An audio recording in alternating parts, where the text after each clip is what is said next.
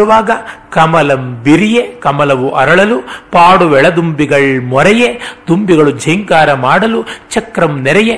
ರಾತ್ರಿಯ ವಿರಹದಲ್ಲಿ ಒದ್ದಾಡ್ತಾ ಸರಿಯುಮ ಪದನಿಸಿದ ಆರೋಹ, ಅವರೋಹ ಇರುವಂತಹ ಚಕ್ರವಾಕ ರಾಗದ ಆರ್ತನಾದ ಮಾಡ್ತಾ ಇದ್ದ ಚಕ್ರವಾಕ ಪಕ್ಷಿಗಳು ಸೂರ್ಯೋದಯವಾಯಿತು ಅಂತ ಗಂಡು ಹೆಣ್ಣು ಪರಸ್ಪರ ನೋಡಿಕೊಂಡು, ಅಬ್ಬ, ನಮ್ಮ ಜೀವ ಸಂಗಾತಿಗಳು ಸಿಕ್ಕವು ಅಂತ ನೆರೆಯ ಸೇರಿಕೊಂಡಾಗ, ನೈದೆಲೆಯ ಸೊಂಪು ಮುರಿಯೆ, ನೈದೆಲೆಗಳು ಮುಖ ಮುಚ್ಚಿಕೊಂಡು ಅವುಗಳ ಸೊಂಪು ಅಳಿದಾಗ, ಬೀಡುಗೊಂಡಿದ್ದ ಕತ್ತಲೆಯ ಪಾಳೆಯ ಮೆತ್ತಲೋಡ್ದು ಇಲ್ಲಿವರೆಗೂ ಕತ್ತಲೆ ಮುತ್ತಿಗೆ ಹಾಕಿತ್ತಲ್ಲ, ಆ ಮುತ್ತಿಗೆಯ ಪಾಳೆಯ ಎತ್ತುಕೊ, ಎತ್ತ ಕಿತ್ತುಕೊಂಡು ಹೋಯಿತು ಅಂತ ನೋಡಬೇಕು ಅನ್ನುವ ಕುತೂಹಲದಿಂದ ಪೂರ್ವ ದಿಕ್ಕನ್ನುವ ಕಡೆ ಇರುವ ಪೂರ್ವ ದಿಕ್ಕಿನ ಕಡೆ ಇರುವ ಉದಯಾದ್ರಿ ಅಥವಾ ಉದಯ ಪರ್ವತದ ತುದಿಯನ್ನು ಹತ್ತಿ ನೋಡೋಣ ಅಂತ ಸೂರ್ಯ ಕಣ್ಣು ಬಿಟ್ಟಂತೆ ಸೂರ್ಯೋದಯವಾಯಿತು ಅಂತ ಹೇಳ್ತಾ ಇದ್ದಾನೆ.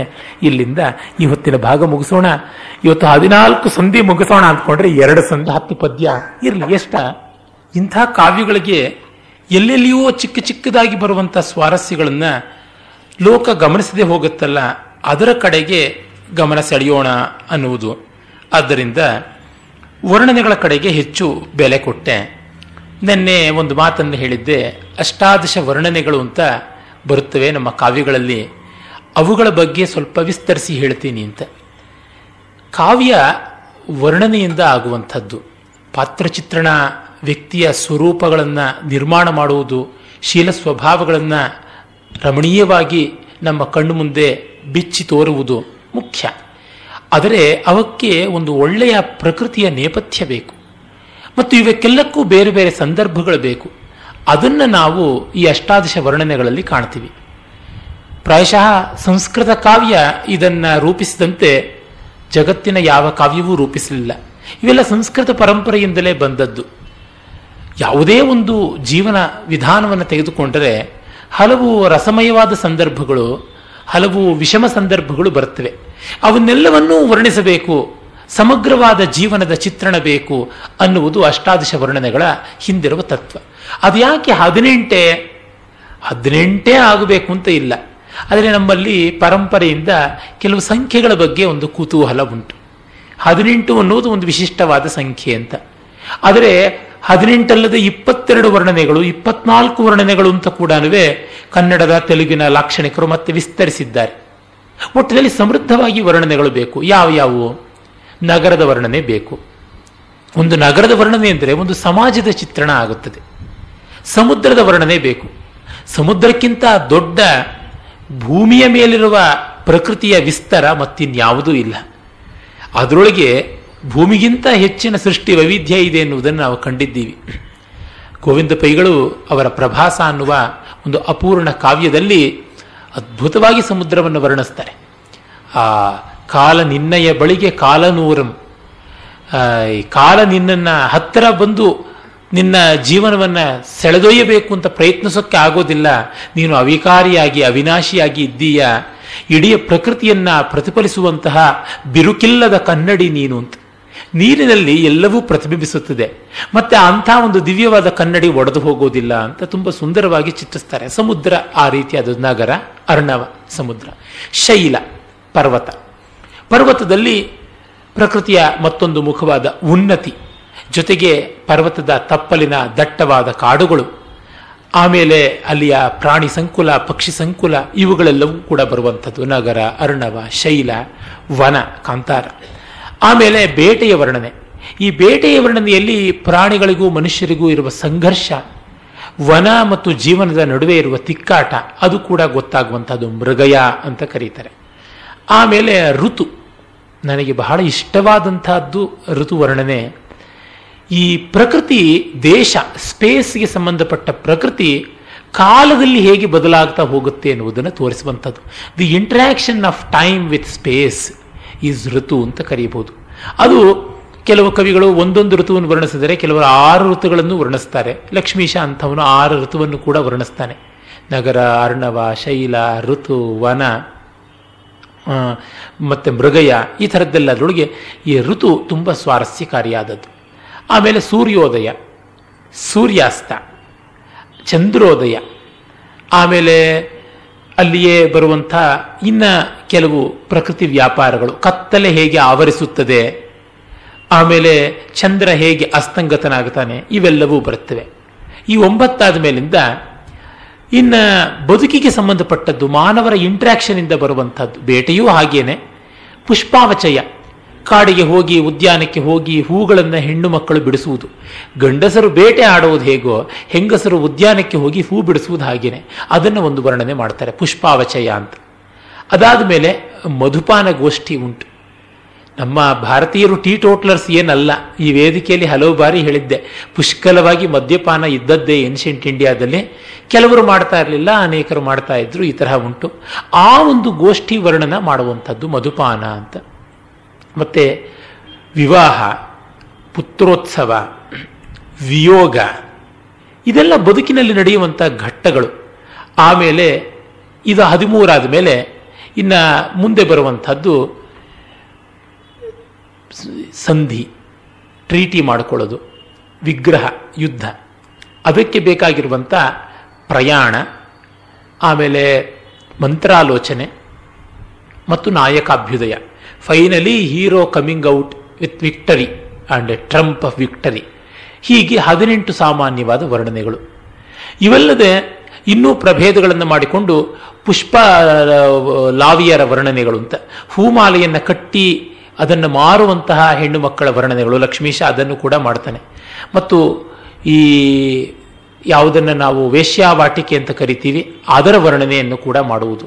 ಅದರೊಳಗೆ ಅಶ್ಲೀಲತೆ ಏನಿಲ್ಲ, ಅದು ಒಂದು ಜೀವನದ ಪದ್ಧತಿಯಾಗಿತ್ತು ಅದೊಂದು ಸಂಸ್ಕೃತಿಯ ಮುಖವೂ ಆಗಿತ್ತು. ಈ ಥರದ್ದೆಲ್ಲ ಸೇರಿಸಿಕೊಂಡು ಇಪ್ಪತ್ತೆರಡರಿಂದ ಇಪ್ಪತ್ನಾಲ್ಕರವರೆಗೆ ಕನ್ನಡ ಕವಿಗಳು, ತೆಲುಗು ಕವಿಗಳು ಬೆಳೆಸಿಕೊಂಡಿದ್ದಾರೆ. ಇಲ್ಲಿ ನೋಡಿ, ಬದುಕಿನ ಎಷ್ಟು ಮುಖಗಳು ಕಾಣಿಸುತ್ತವೆ, ಯಾವ್ಯಾವ ರೀತಿಯ ಜನ, ಯಾವ್ಯಾವ ರೀತಿಯ ಮನ, ಇದೆಲ್ಲ ಉಂಟು. ಆದ್ದರಿಂದ ಅಷ್ಟಾದಶ ವರ್ಣನೆಗಳಿಗೆ ಅವುಗಳದೇ ಆದಂಥ ಸ್ವಾರಸ್ಯ ಇದೆ, ಔಚಿತ್ಯ ಇದೆ, ಮೌಲ್ಯ ಇದೆ. ಇವತ್ತು ಬಹಳ ಸಕ್ಸಸ್ಫುಲ್ ಆಗಿರತಕ್ಕಂಥ ಒಂದು ನಾವೆಲ್ ಅನ್ನು ನೋಡಿ.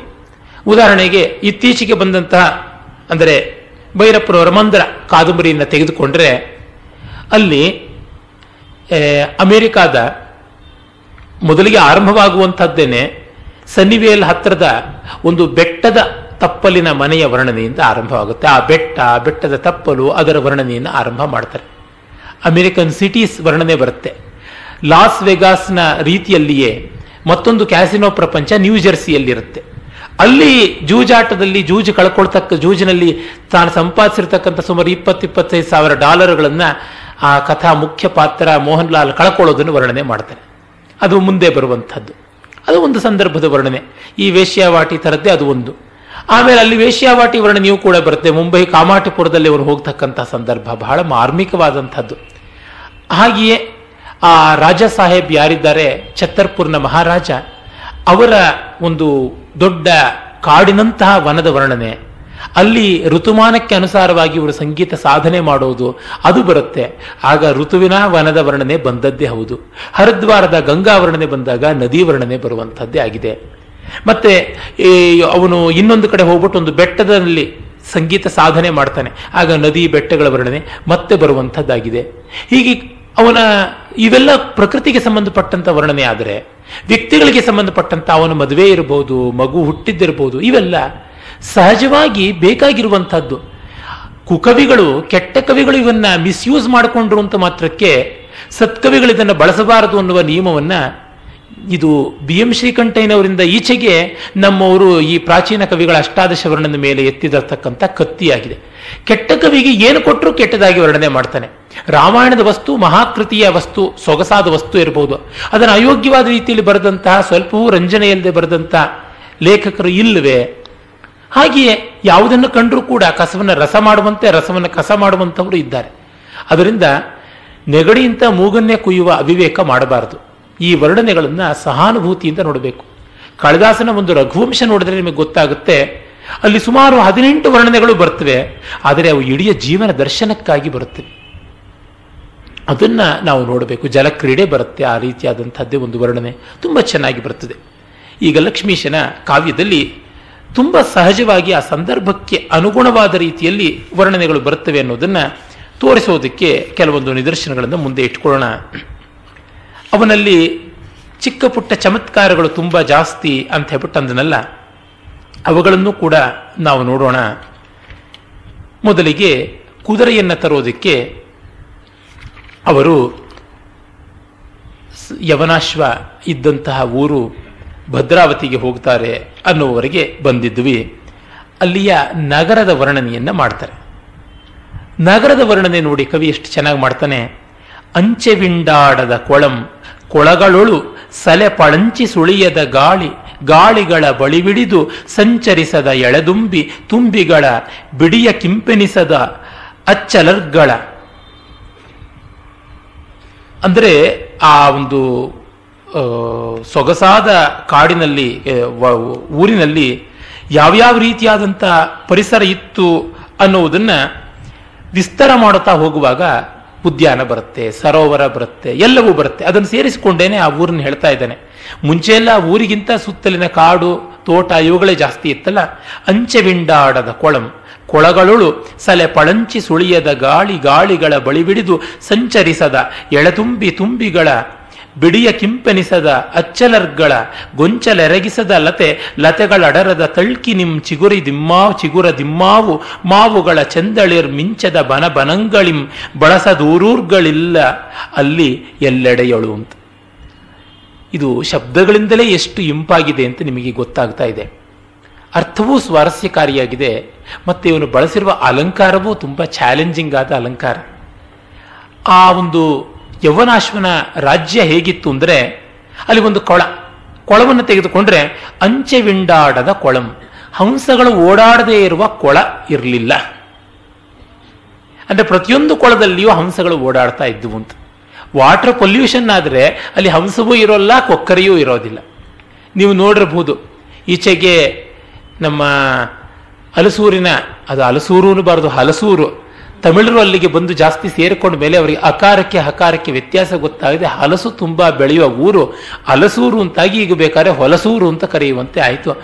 ಆ ಡ್ರೈನೇಜ್ ಎಲ್ಲ ಸೇರಿಕೊಂಡು ಟನ್ನುಗಟ್ಟಲೆ ಮೀನುಗಳು ಸತ್ತು ಹೋದದ್ದನ್ನು ನಾವೆಲ್ಲ ಬಲ್ಲೆವು. ಹಾಗಾಗದೆ ನೀರಿನ ಶುದ್ಧಿಗೆ ಆ ರಾಜಹಂಸಗಳು ಓಡಾಡುವ ರೀತಿ. ರಾಜಹಂಸಗಳು ಕೆಸರಿರುವಲ್ಲಿ ಕೊಳೆ ಇರುವಲ್ಲಿ ಮೈಲಿಗೆ ಇರುವಲ್ಲಿ ಇರುವುದಿಲ್ಲ ಅಂತ ಪ್ರತೀತಿ. ಹಾಗಾಗಿ ಪ್ರತಿಯೊಂದು ಸರೋವರದಲ್ಲಿ ಹಂಸಗಳು ಓಡಾಡದ ಕೊಳಗಳಿಲ್ಲ. ಕೊಳಗಳುಳು ಸಲೆ ಪಳಂಚಿ ಸುಳಿಯದ ಗಾಳಿ. ಪಳಂಚು ಅಂದರೆ ರಭಸದಿಂದ ತಾಗುವಂಥದ್ದು, ಸರಿಯಾಗಿ ಬೀಸಿಕೊಂಡು ಹೋಗುವಂತ, ಗಾಳಿ ಓಡಾಡದೇ ಇರತಕ್ಕಂತಹ ಕೊಳ ಇಲ್ಲ. ಹಂಸ ಇಲ್ಲದ ಕೊಳ ಇಲ್ಲ. ಮತ್ತೆ ಗಾ, ಕೊಳಗಳಲ್ಲಿ ಗಾಳಿ ಸುಳಿದೇ ಇರ್ತಾ ಇರಲಿಲ್ಲ ಅಂತ. ಹಂಸದ ಕೊಳ. ಕೊಳದಾದ್ಮೇಲೆ ಕೊಳದಲ್ಲಿ ಗಾಳಿ ಸುಳಿಯದೇ ಇರ್ತಿರಲಿಲ್ಲ ಅಂತ. ಸಫೋಕೇಟಿಂಗ್ ಆಗಿರ್ತಿರಲಿಲ್ಲ. ಶೀತಲವಾಗಿ ಗಾಳಿ ಬೀಸಿ ಅಲ್ಲಿಯ ಶೀಕರಗಳನ್ನು, ತುಂತುರು ಹನಿಗಳನ್ನು ತೆಗೆದುಕೊಂಡು ಹೋಗ್ತಾ ಇತ್ತು. ಗಾಳಿಗಳ ಬಳಿಬಿಡಿದು ಸಂಚರಿಸದ ಎಳತುಂಬಿ, ತುಂಬಿ ಎಳದುಂಬಿ ಅಂದ್ರೆ ಮರಿ ತುಂಬಿಗಳು ಆ ಗಾಳಿಗೆ ತೇಲಿಕೊಂಡು ಹೋಗುವಂತ ದುಂಬಿಗಳಿಲ್ಲದೆ ಇರತಕ್ಕಂಥ ಯಾವ ಬ್ರೀಸು ಇರ್ತಾ ಇರಲಿಲ್ಲ ಅಂತ. ಮತ್ತೆ ತುಂಬಿಗಳ ಬಿಡಿಯಕ್ಕೆ ಇಂಪೆನಿಸದ ಅಚ್ಚಲರ್ಗಳ ಗೊಂಚಲ್ ಎರಗಿಸದ ಲತೆ. ಹಾಗೆ ತುಂಬಿಗಳ ಬಿಗುಮಾನವನ್ನ ಕರಗಿಸಿ ನಮ್ಮ ಕಡೆಗೆ ಬಾ ಅಂತ ಹೇಳಿ ಒಲಿಸಿಕೊಳ್ಳದೇ ಇರುವ ಪುಷ್ಪಗುಚ್ಛಗಳು ಇಲ್ಲದೆ ಇರತಕ್ಕಂಥ ಬಳ್ಳಿಗಳಿರಲಿಲ್ಲ. ಹಾಗೆ ಲತೆಗಳ ಎಡರದ ತಳ್ಕಿ ನಿಮ್ ಚಿಗುರದ ಇಮ್ಮಾವು, ಹಾಗೆ ಇಂಥ ಬಳ್ಳಿಗಳು ಸುತ್ತಿಕೊಳ್ಳದೆ ಇರತಕ್ಕಂಥ ಮಾವಿನ ಮರಗಳಿರಲಿಲ್ಲ. ಅದು ಇಮ್ಮಾವು ಸಿಹಿ ಮಾವು ಹುಳಿ ಮಾವಲ್ಲ ಸಿಹಿ ಮಾವು ಬೆಂಗಳೂರಿನಲ್ಲಿದೆ ಅಷ್ಟೇ ಹುಳಿ ಮಾವು ಅದೇ ಅಲ್ಲಿ ಇರಲಿಲ್ಲ ಸಿಹಿ ಮಾವು ಮಾವುಗಳ ಚಂದಳಿರ್ ಮಿಂಚದ ಬನ ಬನಂಗಳು. ಹಾಗೆ ಚಿಗುರದ ಮಾವು ಇಲ್ಲದ ಬನಗಳಿರಲಿಲ್ಲ, ಉದ್ಯಾನಗಳು. ಮತ್ತೆ ಇಂತಹ ಬನಗಳು, ಉದ್ಯಾನಗಳು, ಕಾಡುಗಳು ಇಲ್ಲದ ಊರುಗಳು ಇಲ್ಲ, ಅವನ ಆ ರಾಜ್ಯದಲ್ಲಿ ಅಂತ. ಕೊಳದಿಂದ ಊರಿನ ರಾಜ್ಯದವರೆಗೆ ತೆಗೆದುಕೊಂಡು ಹೋಗ್ತಾನೆ. ಒಂದರಿಂದ ಇನ್ನೊಂದಕ್ಕೆ, ಮತ್ತೊಂದಕ್ಕೆ ಇನ್ನೊಂದಕ್ಕೆ ಚೈನು. ಈ ಹೊಲಿಗೆಯಲ್ಲಿ ಟಿಬ್ಬಿ ಹೊಲಿಗೆ, ಚೈನ್ ಹೊಲಿಗೆ ಅಂತೆಲ್ಲ ಉಂಟು, ಆ ಥರದ್ದು ಇದೊಂದು ಚೈನ್ ಹೊಲಿಗೆ. ಪೋಣಿಸಿಕೊಂಡು ಪೋಣಿಸಿಕೊಂಡು ಹೋಗುವುದು ಇದನ್ನು ಸಂಸ್ಕೃತದಲ್ಲಿ ಏಕಾವಳಿ ಅಲಂಕಾರ ಅಂತ ಕರೀತಾರೆ. ಏಕಾವಳಿ ಅಂದರೆ ಒಂದು ಸರ. ಒಂದೇ ಎಳೆ ಸರ, ಒಂದೆಳೆ ಸರಕ್ಕೆ ಏಕಾವಳಿ ಅಂತ ಕರೀತಾರೆ. ಹಾಗೆ ಬೇರೆ ಬೇರೆ ಎಳೆಗಳ ಸರಗಳು ಉಂಟು. ಈ ಕಾಲದವ್ರಿಗೆ ಗೊತ್ತಾದರೆ ಅದನ್ನು ಮಾಡಿಸ್ಕೊಳ್ಳೋವರೆಗೂ ಬಿಡೋದಿಲ್ಲ ಅಂತ. ನೂರು ಎಳೆಗಳ ದೇವಚ್ಛಂದ ಅಂತ ಒಂದು ಹಾರ. ಇದು ಯಾಕೋ ಗಂಜಾಮ್ ಅಂತವರಿಗೆ ಐಡಿಯಾ ಬಂದಿಲ್ಲ ಅನ್ಸುತ್ತೆ. ಬಂದರೆ ಅದನ್ನು ಮಾಡಿಬಿಡ್ತಾರೆ. ದೇವಚ್ಛಂದ, ಪ್ರತಿಚ್ಛಂದ ಮೊದಲಾದಂತಹ ಅನೇಕ ಸರಗಳು ಉಂಟು. ಭಾರತೀಯರ ಒಡವೆಗಳ ಹೆಸರುಗಳೇ ಬಹಳ ಸ್ವಾರಸ್ಯಕಾರಿಯಾಗಿರುವಂಥದ್ದು. ಅದಕ್ಕೆ ಒಂದು ಭಾಷಣ ಮಾಡಬಹುದು ಬಿಡಿ. ಈ ಏಕಾವಳಿ ಅಲಂಕಾರದ ಸ್ವಾರಸ್ಯ ಒಂದರಿಂದ ಇನ್ನೊಂದಕ್ಕೆ ಲಿಂಕ್. ತುಂಬಾ ಕಷ್ಟ ಈ ರೀತಿಯಾದ ಅಲಂಕಾರವನ್ನು ಬಳಸಿಕೊಂಡು ಪದ್ಯ ಬರೆಯೋದು. ಈ ಪದ್ಯಕ್ಕೆ ಮೂಲ ಸಂಸ್ಕೃತದಲ್ಲಿ ಭಟ್ಟಿ ಅಂತ ಒಬ್ಬ ಕವಿ ಇದ್ದ. ಅವನು ವ್ಯಾಕರಣದ ವಿದ್ವತ್ತೆಯನ್ನೇ ಪ್ರದರ್ಶನ ಮಾಡೋದಕ್ಕೆ ಒಂದು ಕಾವ್ಯ ಬರೆದ, ರಾವಣವಧ ಅಂತ. ರಾಮಾಯಣದ ಕಥೆ. ಆದರೆ ರಾಮಾಯಣದ ಕಥೆಯ ಮೂಲಕ ವ್ಯಾಕರಣವನ್ನು ಪಾಠ ಹೇಳೋದಕ್ಕೋಸ್ಕರ ಬರೆದಿದ್ದಾನೆ. ಅಲ್ಲಿ ಪ್ರಸನ್ನಕಾಂಡ ಅಂತ ಒಂದು ರಾಮಾಯಣದಲ್ಲಿ ಆದಿಕ ಅದು ಬಾಲಕಾಂಡ, ಅಯೋಧ್ಯ ಕಾಂಡ ಇದೆ. ಆದರೆ ಪ್ರಸನ್ನ ಕಾಂಡ ಇಲ್ಲ. ಅದು ವ್ಯಾಕರಣ ದೃಷ್ಟಿಯಿಂದ ಕಾಂಡ. ಪ್ರಸನ್ನ ಕಾಂಡ ಅಂದರೆ ತೊಡಕಿಲ್ಲದೆ ಸಿಂಪಲ್ ಆಗಿರುವ ಭಾಷೆಯಲ್ಲಿ ಬರೆದದ್ದು ಅಂತ. ಆ ಪ್ರಸನ್ನ ಕಾಂಡದಲ್ಲಿ ಅವನು ಅಲಂಕಾರಗಳ ನಿರೂಪಣೆಗೋಸ್ಕರ ಮಾಡ್ತಾನೆ. ಒಂದು ವರ್ಣನೆಯನ್ನ, ಆ ವರ್ಣನೆಯಲ್ಲಿ ನತಜ್ಜಲಂ ಎನ್ನ ಸುಚಾರು ಪಂಕಜಂ ಅಂತ ಆರಂಭ ಮಾಡಿಕೊಂಡು ಕಮಲಗಳಿಲ್ಲದ ಸರೋವರಗಳಿಲ್ಲ, ದುಂಬಿಗಳಿಲ್ಲದ ಕಮಲಗಳಿಲ್ಲ, ಗುಂಜಾರವ ಮಾಡದಂತಹ ದುಂಬಿಗಳಿಲ್ಲ, ಮನಸ್ಸನ್ನ ಅಪಹರಣ ಮಾಡದೇ ಇರತಕ್ಕಂಥ ಗುಂಜಾರವ ಇಲ್ಲ ಅಂತ ಈ ರೀತಿಯಾದ ಲಿಂಕ್ ಕೊಟ್ಕೊಂಡು ಬರೀತಾನೆ. ಆ ಪದ್ಯದ ಐಡಿಯಾನ ತೆಗೆದುಕೊಂಡು ಇವನು ಇನ್ನೂ ಸುಂದರವಾಗಿ ವಿಸ್ತರಿಸಿ ಬರೆದಿದ್ದಾನೆ. ಮುಂದೆ ಹೇಳ್ತಾನೆ, ಸ್ವಲ್ಪ ಆಫ್ ಮಾಡ್ಬಿಡ್ತೀರಾ? ತುಂಬಾ ಸುಖವನ್ನು ಸಹಿಸೋಕ್ಕಾಗಲ್ಲ. ಬೆಳೆಯದ ಪೊಲಂಗಳಂ ಬೆಳ್ದಾವರೆಗಳಗಳ ಬೆಳ್ದಾವರೆಗಳ್ ಅಗಳ ಬೆಳ್ದಾವರೆಗಳ್, ಅಲರ್ದಳೆಯದ ಕೊಳಂಗಳಂ ಮಣಿಶಿಲಾ ರೋಚಿಯಂ ಪೊಳೆಯದ ಅಚಲಂಗಳಂ, ತರುಣಾರುಣ ಪ್ರಭಾಲಕ್ಷ್ಮಿಯಂ ನಗುವಂತಿರೆ, ತಳೆಯದ ಬನಂಗಳಂ ಕಿವಿಯೊಳಿಡಿಸಾದ ಇಡಿದಾಸರಂ ಕಳೆಯದ ಸ್ವನಂಗಳಂ ಮನ ಕನವರತ ಸುಖಂ ಮೊಳೆಯದ ಜನಂಗಳಂ. ಮುಳಿದರಸ ಮುಳಿದರ್ ಅರಸಲಾಂ ಕಾಣೆನ ಮಹೀಮಂಡಲದೊಳು ಮತ್ತೆ ಸೊಗಸಾದ ಕನ್ನಡದ ಮೃದುವಾದ ಶಯ್ಯ ಸೌಭಾಗ್ಯ. ಬೆಳೆಯದ ಪೊಲಂಗಳಂ. ಅಲ್ಲಿ ಬೆಳೆಯಾಗದೇ ಇರುವ ಹೊಲಗಳು ಇಲ್ಲ. ಬೆಳ್ದಾವರೆಗಳು ಅಲರ್ದಳೆಯದ ಕೊಳಂಗಳಂ. ಹಾಗೆ ಬಿಳಿಯ ತಾವರೆಗಳು ಲಿಲ್ಲೀಸ್ ಅವು ಅರಳದೇ ಇರತಕ್ಕಂಥ ಕೊಳಗಳನ್ನು. ಮಣಿಶಿಲಾರೋಚಿಯಂ ಪೊಳೆಯದ ಅಚಲಂಗಳಂ. ಬೇರೆ ಬೇರೆ ಮಣಿಗಳು, ಬೇರೆ ಬೇರೆ ಒಳ್ಳೆಯ ಗ್ರಾನೈಟು ಸಿಗದೇ ಇರುವಂಥ ಬೆಟ್ಟಗಳಲ್ಲಿ ಇರಲಿಲ್ಲ. ತರುಣಾರುಣ ಪ್ರಭಾ ಲಕ್ಷ್ಮಿಯಂ ನಗುವಂತಿರೆ ತಳೆಯದ ಬನಂಗಳಂ. ವನದೇವತೆಯ ಸೌಭಾಗ್ಯ ಲಕ್ಷ್ಮಿಯನ್ನು ತುಂಬಿಕೊಂಡಿರುವಂತೆ ಇಲ್ಲದ ಕಾಡುಗಳಿರಲಿಲ್ಲ. ಕಿವಿಯೊಳ್ ಇಡಿದಾಸರಂ ಕಳೆಯದ ಸ್ವನಂಗಳಂ. ಕಿವಿಗೆ ತುಂಬಿಕೊಂಡು ಬೇಸರವನ್ನ, ಶ್ರಮವನ್ನ ನೀಗದೇ ಇರುವ ಆ ಪಕ್ಷಿಗಳ ಕಲರವ ಸ್ವನ ಇಲ್ಲದೆ ಇರ್ತಿರ್ಲಿಲ್ಲ. ಮತ್ತು ಮನಕನವ್ರತ ಸುಖಂ ಮೊಳೆಯದ ಜನಂಗಳಂ. ಮನ, ಮನಸ್ಸಿಗೆ ಸಂತೋಷ ಕೊಡದೇ ಇರತಕ್ಕಂಥ ಜನಗಳು, ಮುಳಿಯದ, ಮುನಿಸು ಮಾಡಿಕೊಳ್ಳದ ಜನಗಳು ಇರ್ತಲೇ ಇರಲಿಲ್ಲ ಅಲ್ಲಿ. ಅಷ್ಟು ಎಲ್ಲ ಸಮೃದ್ಧಿ ಸುಖ ಇತ್ತು ಅಂತ ಹೇಳ್ತಾನೆ. ಮತ್ತು ನಮ್ಮ ಕವಿಗಳ ವರ್ಣನೆಗೆ ಮತ್ತೊಂದು ಅಂಶ ಏನಂದರೆ, ಈ ತೋಟಗಳಲ್ಲಿ, ಗದ್ದೆಗಳಲ್ಲಿ ಕೆಲಸ ಮಾಡುವ ಶ್ರಮಿಕರ, ಕೃಷಕರ ಜೀವನವನ್ನು ಕೂಡ ಚಿತ್ರಿಸುವಂಥದ್ದಾಗಿತ್ತು. ಅದರಲ್ಲಿಯೂ ಈ ಭತ್ತದ ತೆನೆಗಳು ಮಾಗಿ ಬೆಳೀತಾ ಇದ್ದಾಗ ಅನೇಕ ಪಕ್ಷಿಗಳು ಅವನ್ನು ತಿನ್ನೋಕೆ ಬರ್ತವೆ. ಅವನ್ನು ಬಿಟ್ಟು ಬಿಟ್ಟರೆ ಇವರಿಗೆ ಸಿಗುವುದು ಬರೀ ಹುಲ್ಲು ಮಾತ್ರ. ಹಾಗಾಗಿ ಕವಣೆ ಕಲ್ಲಿಂದ ಅವುಗಳನ್ನು ದೂರ ಮಾಡುವ ಕೆಲಸವನ್ನು ಹೆಣ್ಣು ಮಕ್ಕಳು ಮಾಡ್ತಾ ಇದ್ರು. ಶಾಲಿ ಅಂತಂದರೆ ಭತ್ತ. ಆ ಭತ್ತದ ಗದ್ದೆಗಳನ್ನ ಕಾಪಾಡುವಂಥವರು ಶಾಲಿ ಗೋಪ್ಯ ಅಂತ. ಗೋಪಿ ಅಂದ್ರೆ ಕಾಪಾಡುವಂಥವಳು ಅಂತ. ಬರೀ ದನವನ್ನು ಕಾಪಾಡುವಳು ಅಂತ ಮಾತ್ರವಲ್ಲ, ಯಾವುದನ್ನು ಕಾಪಾಡುವನು ಗೋಪ, ಗುಪ್ತ, ಗುಪ್ತ್ರಿ. ಆ ಶಾಲಿ ಗೋಪಿಕೆಯರನ್ನ ಇವನು ವರ್ಣನೆ ಮಾಡ್ತಾನೆ.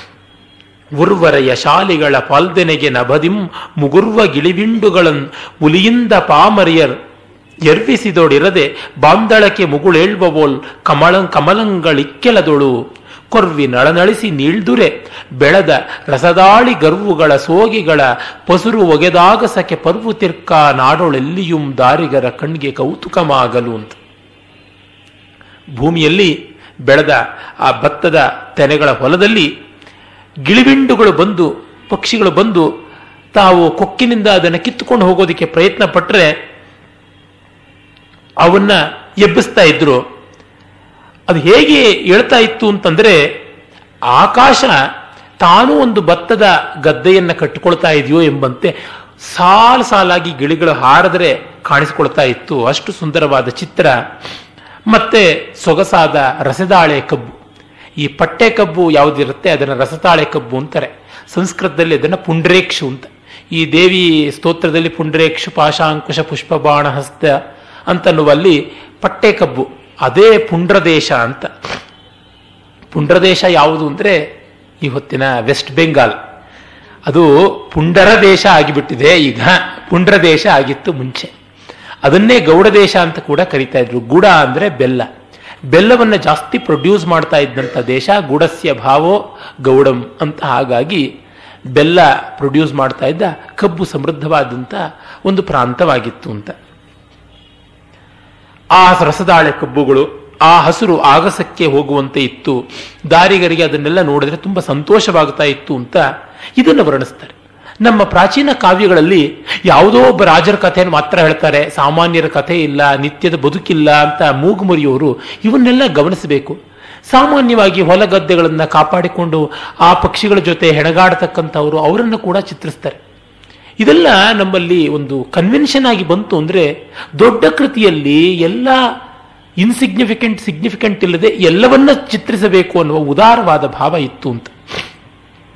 ತಂಬೆಲರ ಸೊಗಸಿಂಗೆ ತಲೆತೂಗುವಂತೆ ತಳೆದಂಬುಜದ ಪರಿಮಳಕ್ಕೆ ಶಿರವಲೊಲೆವಂತೆ, ಮರಿದುಂಬಿಗಳ ಗಾನಕ್ಕೆ ಕೊರಲನ್ ಒಲೆದಾಡುವಂತೊಯ್ಯ ನೊಯ್ಯನೆ, ಒಲೆದಾಡುವ ಪುಂಬಣ್ಣ ಮೆಸವ ಕಲಮಶ್ರೀಯ ಪರಿಚರ್ಯೆಯಂ ಬಿಡದೆ ಮಳ್ಪ ಕೆಳದಿಯರೆನಲ್ ಕೀರ ನಿಕುರುಂಬಮಂ ಸೋವಲೆಲ್ಲಿರ್ದ ಪಾಮರಿಯ ರಧ್ವಗರ ನೆರೆಗಡಿಪರು.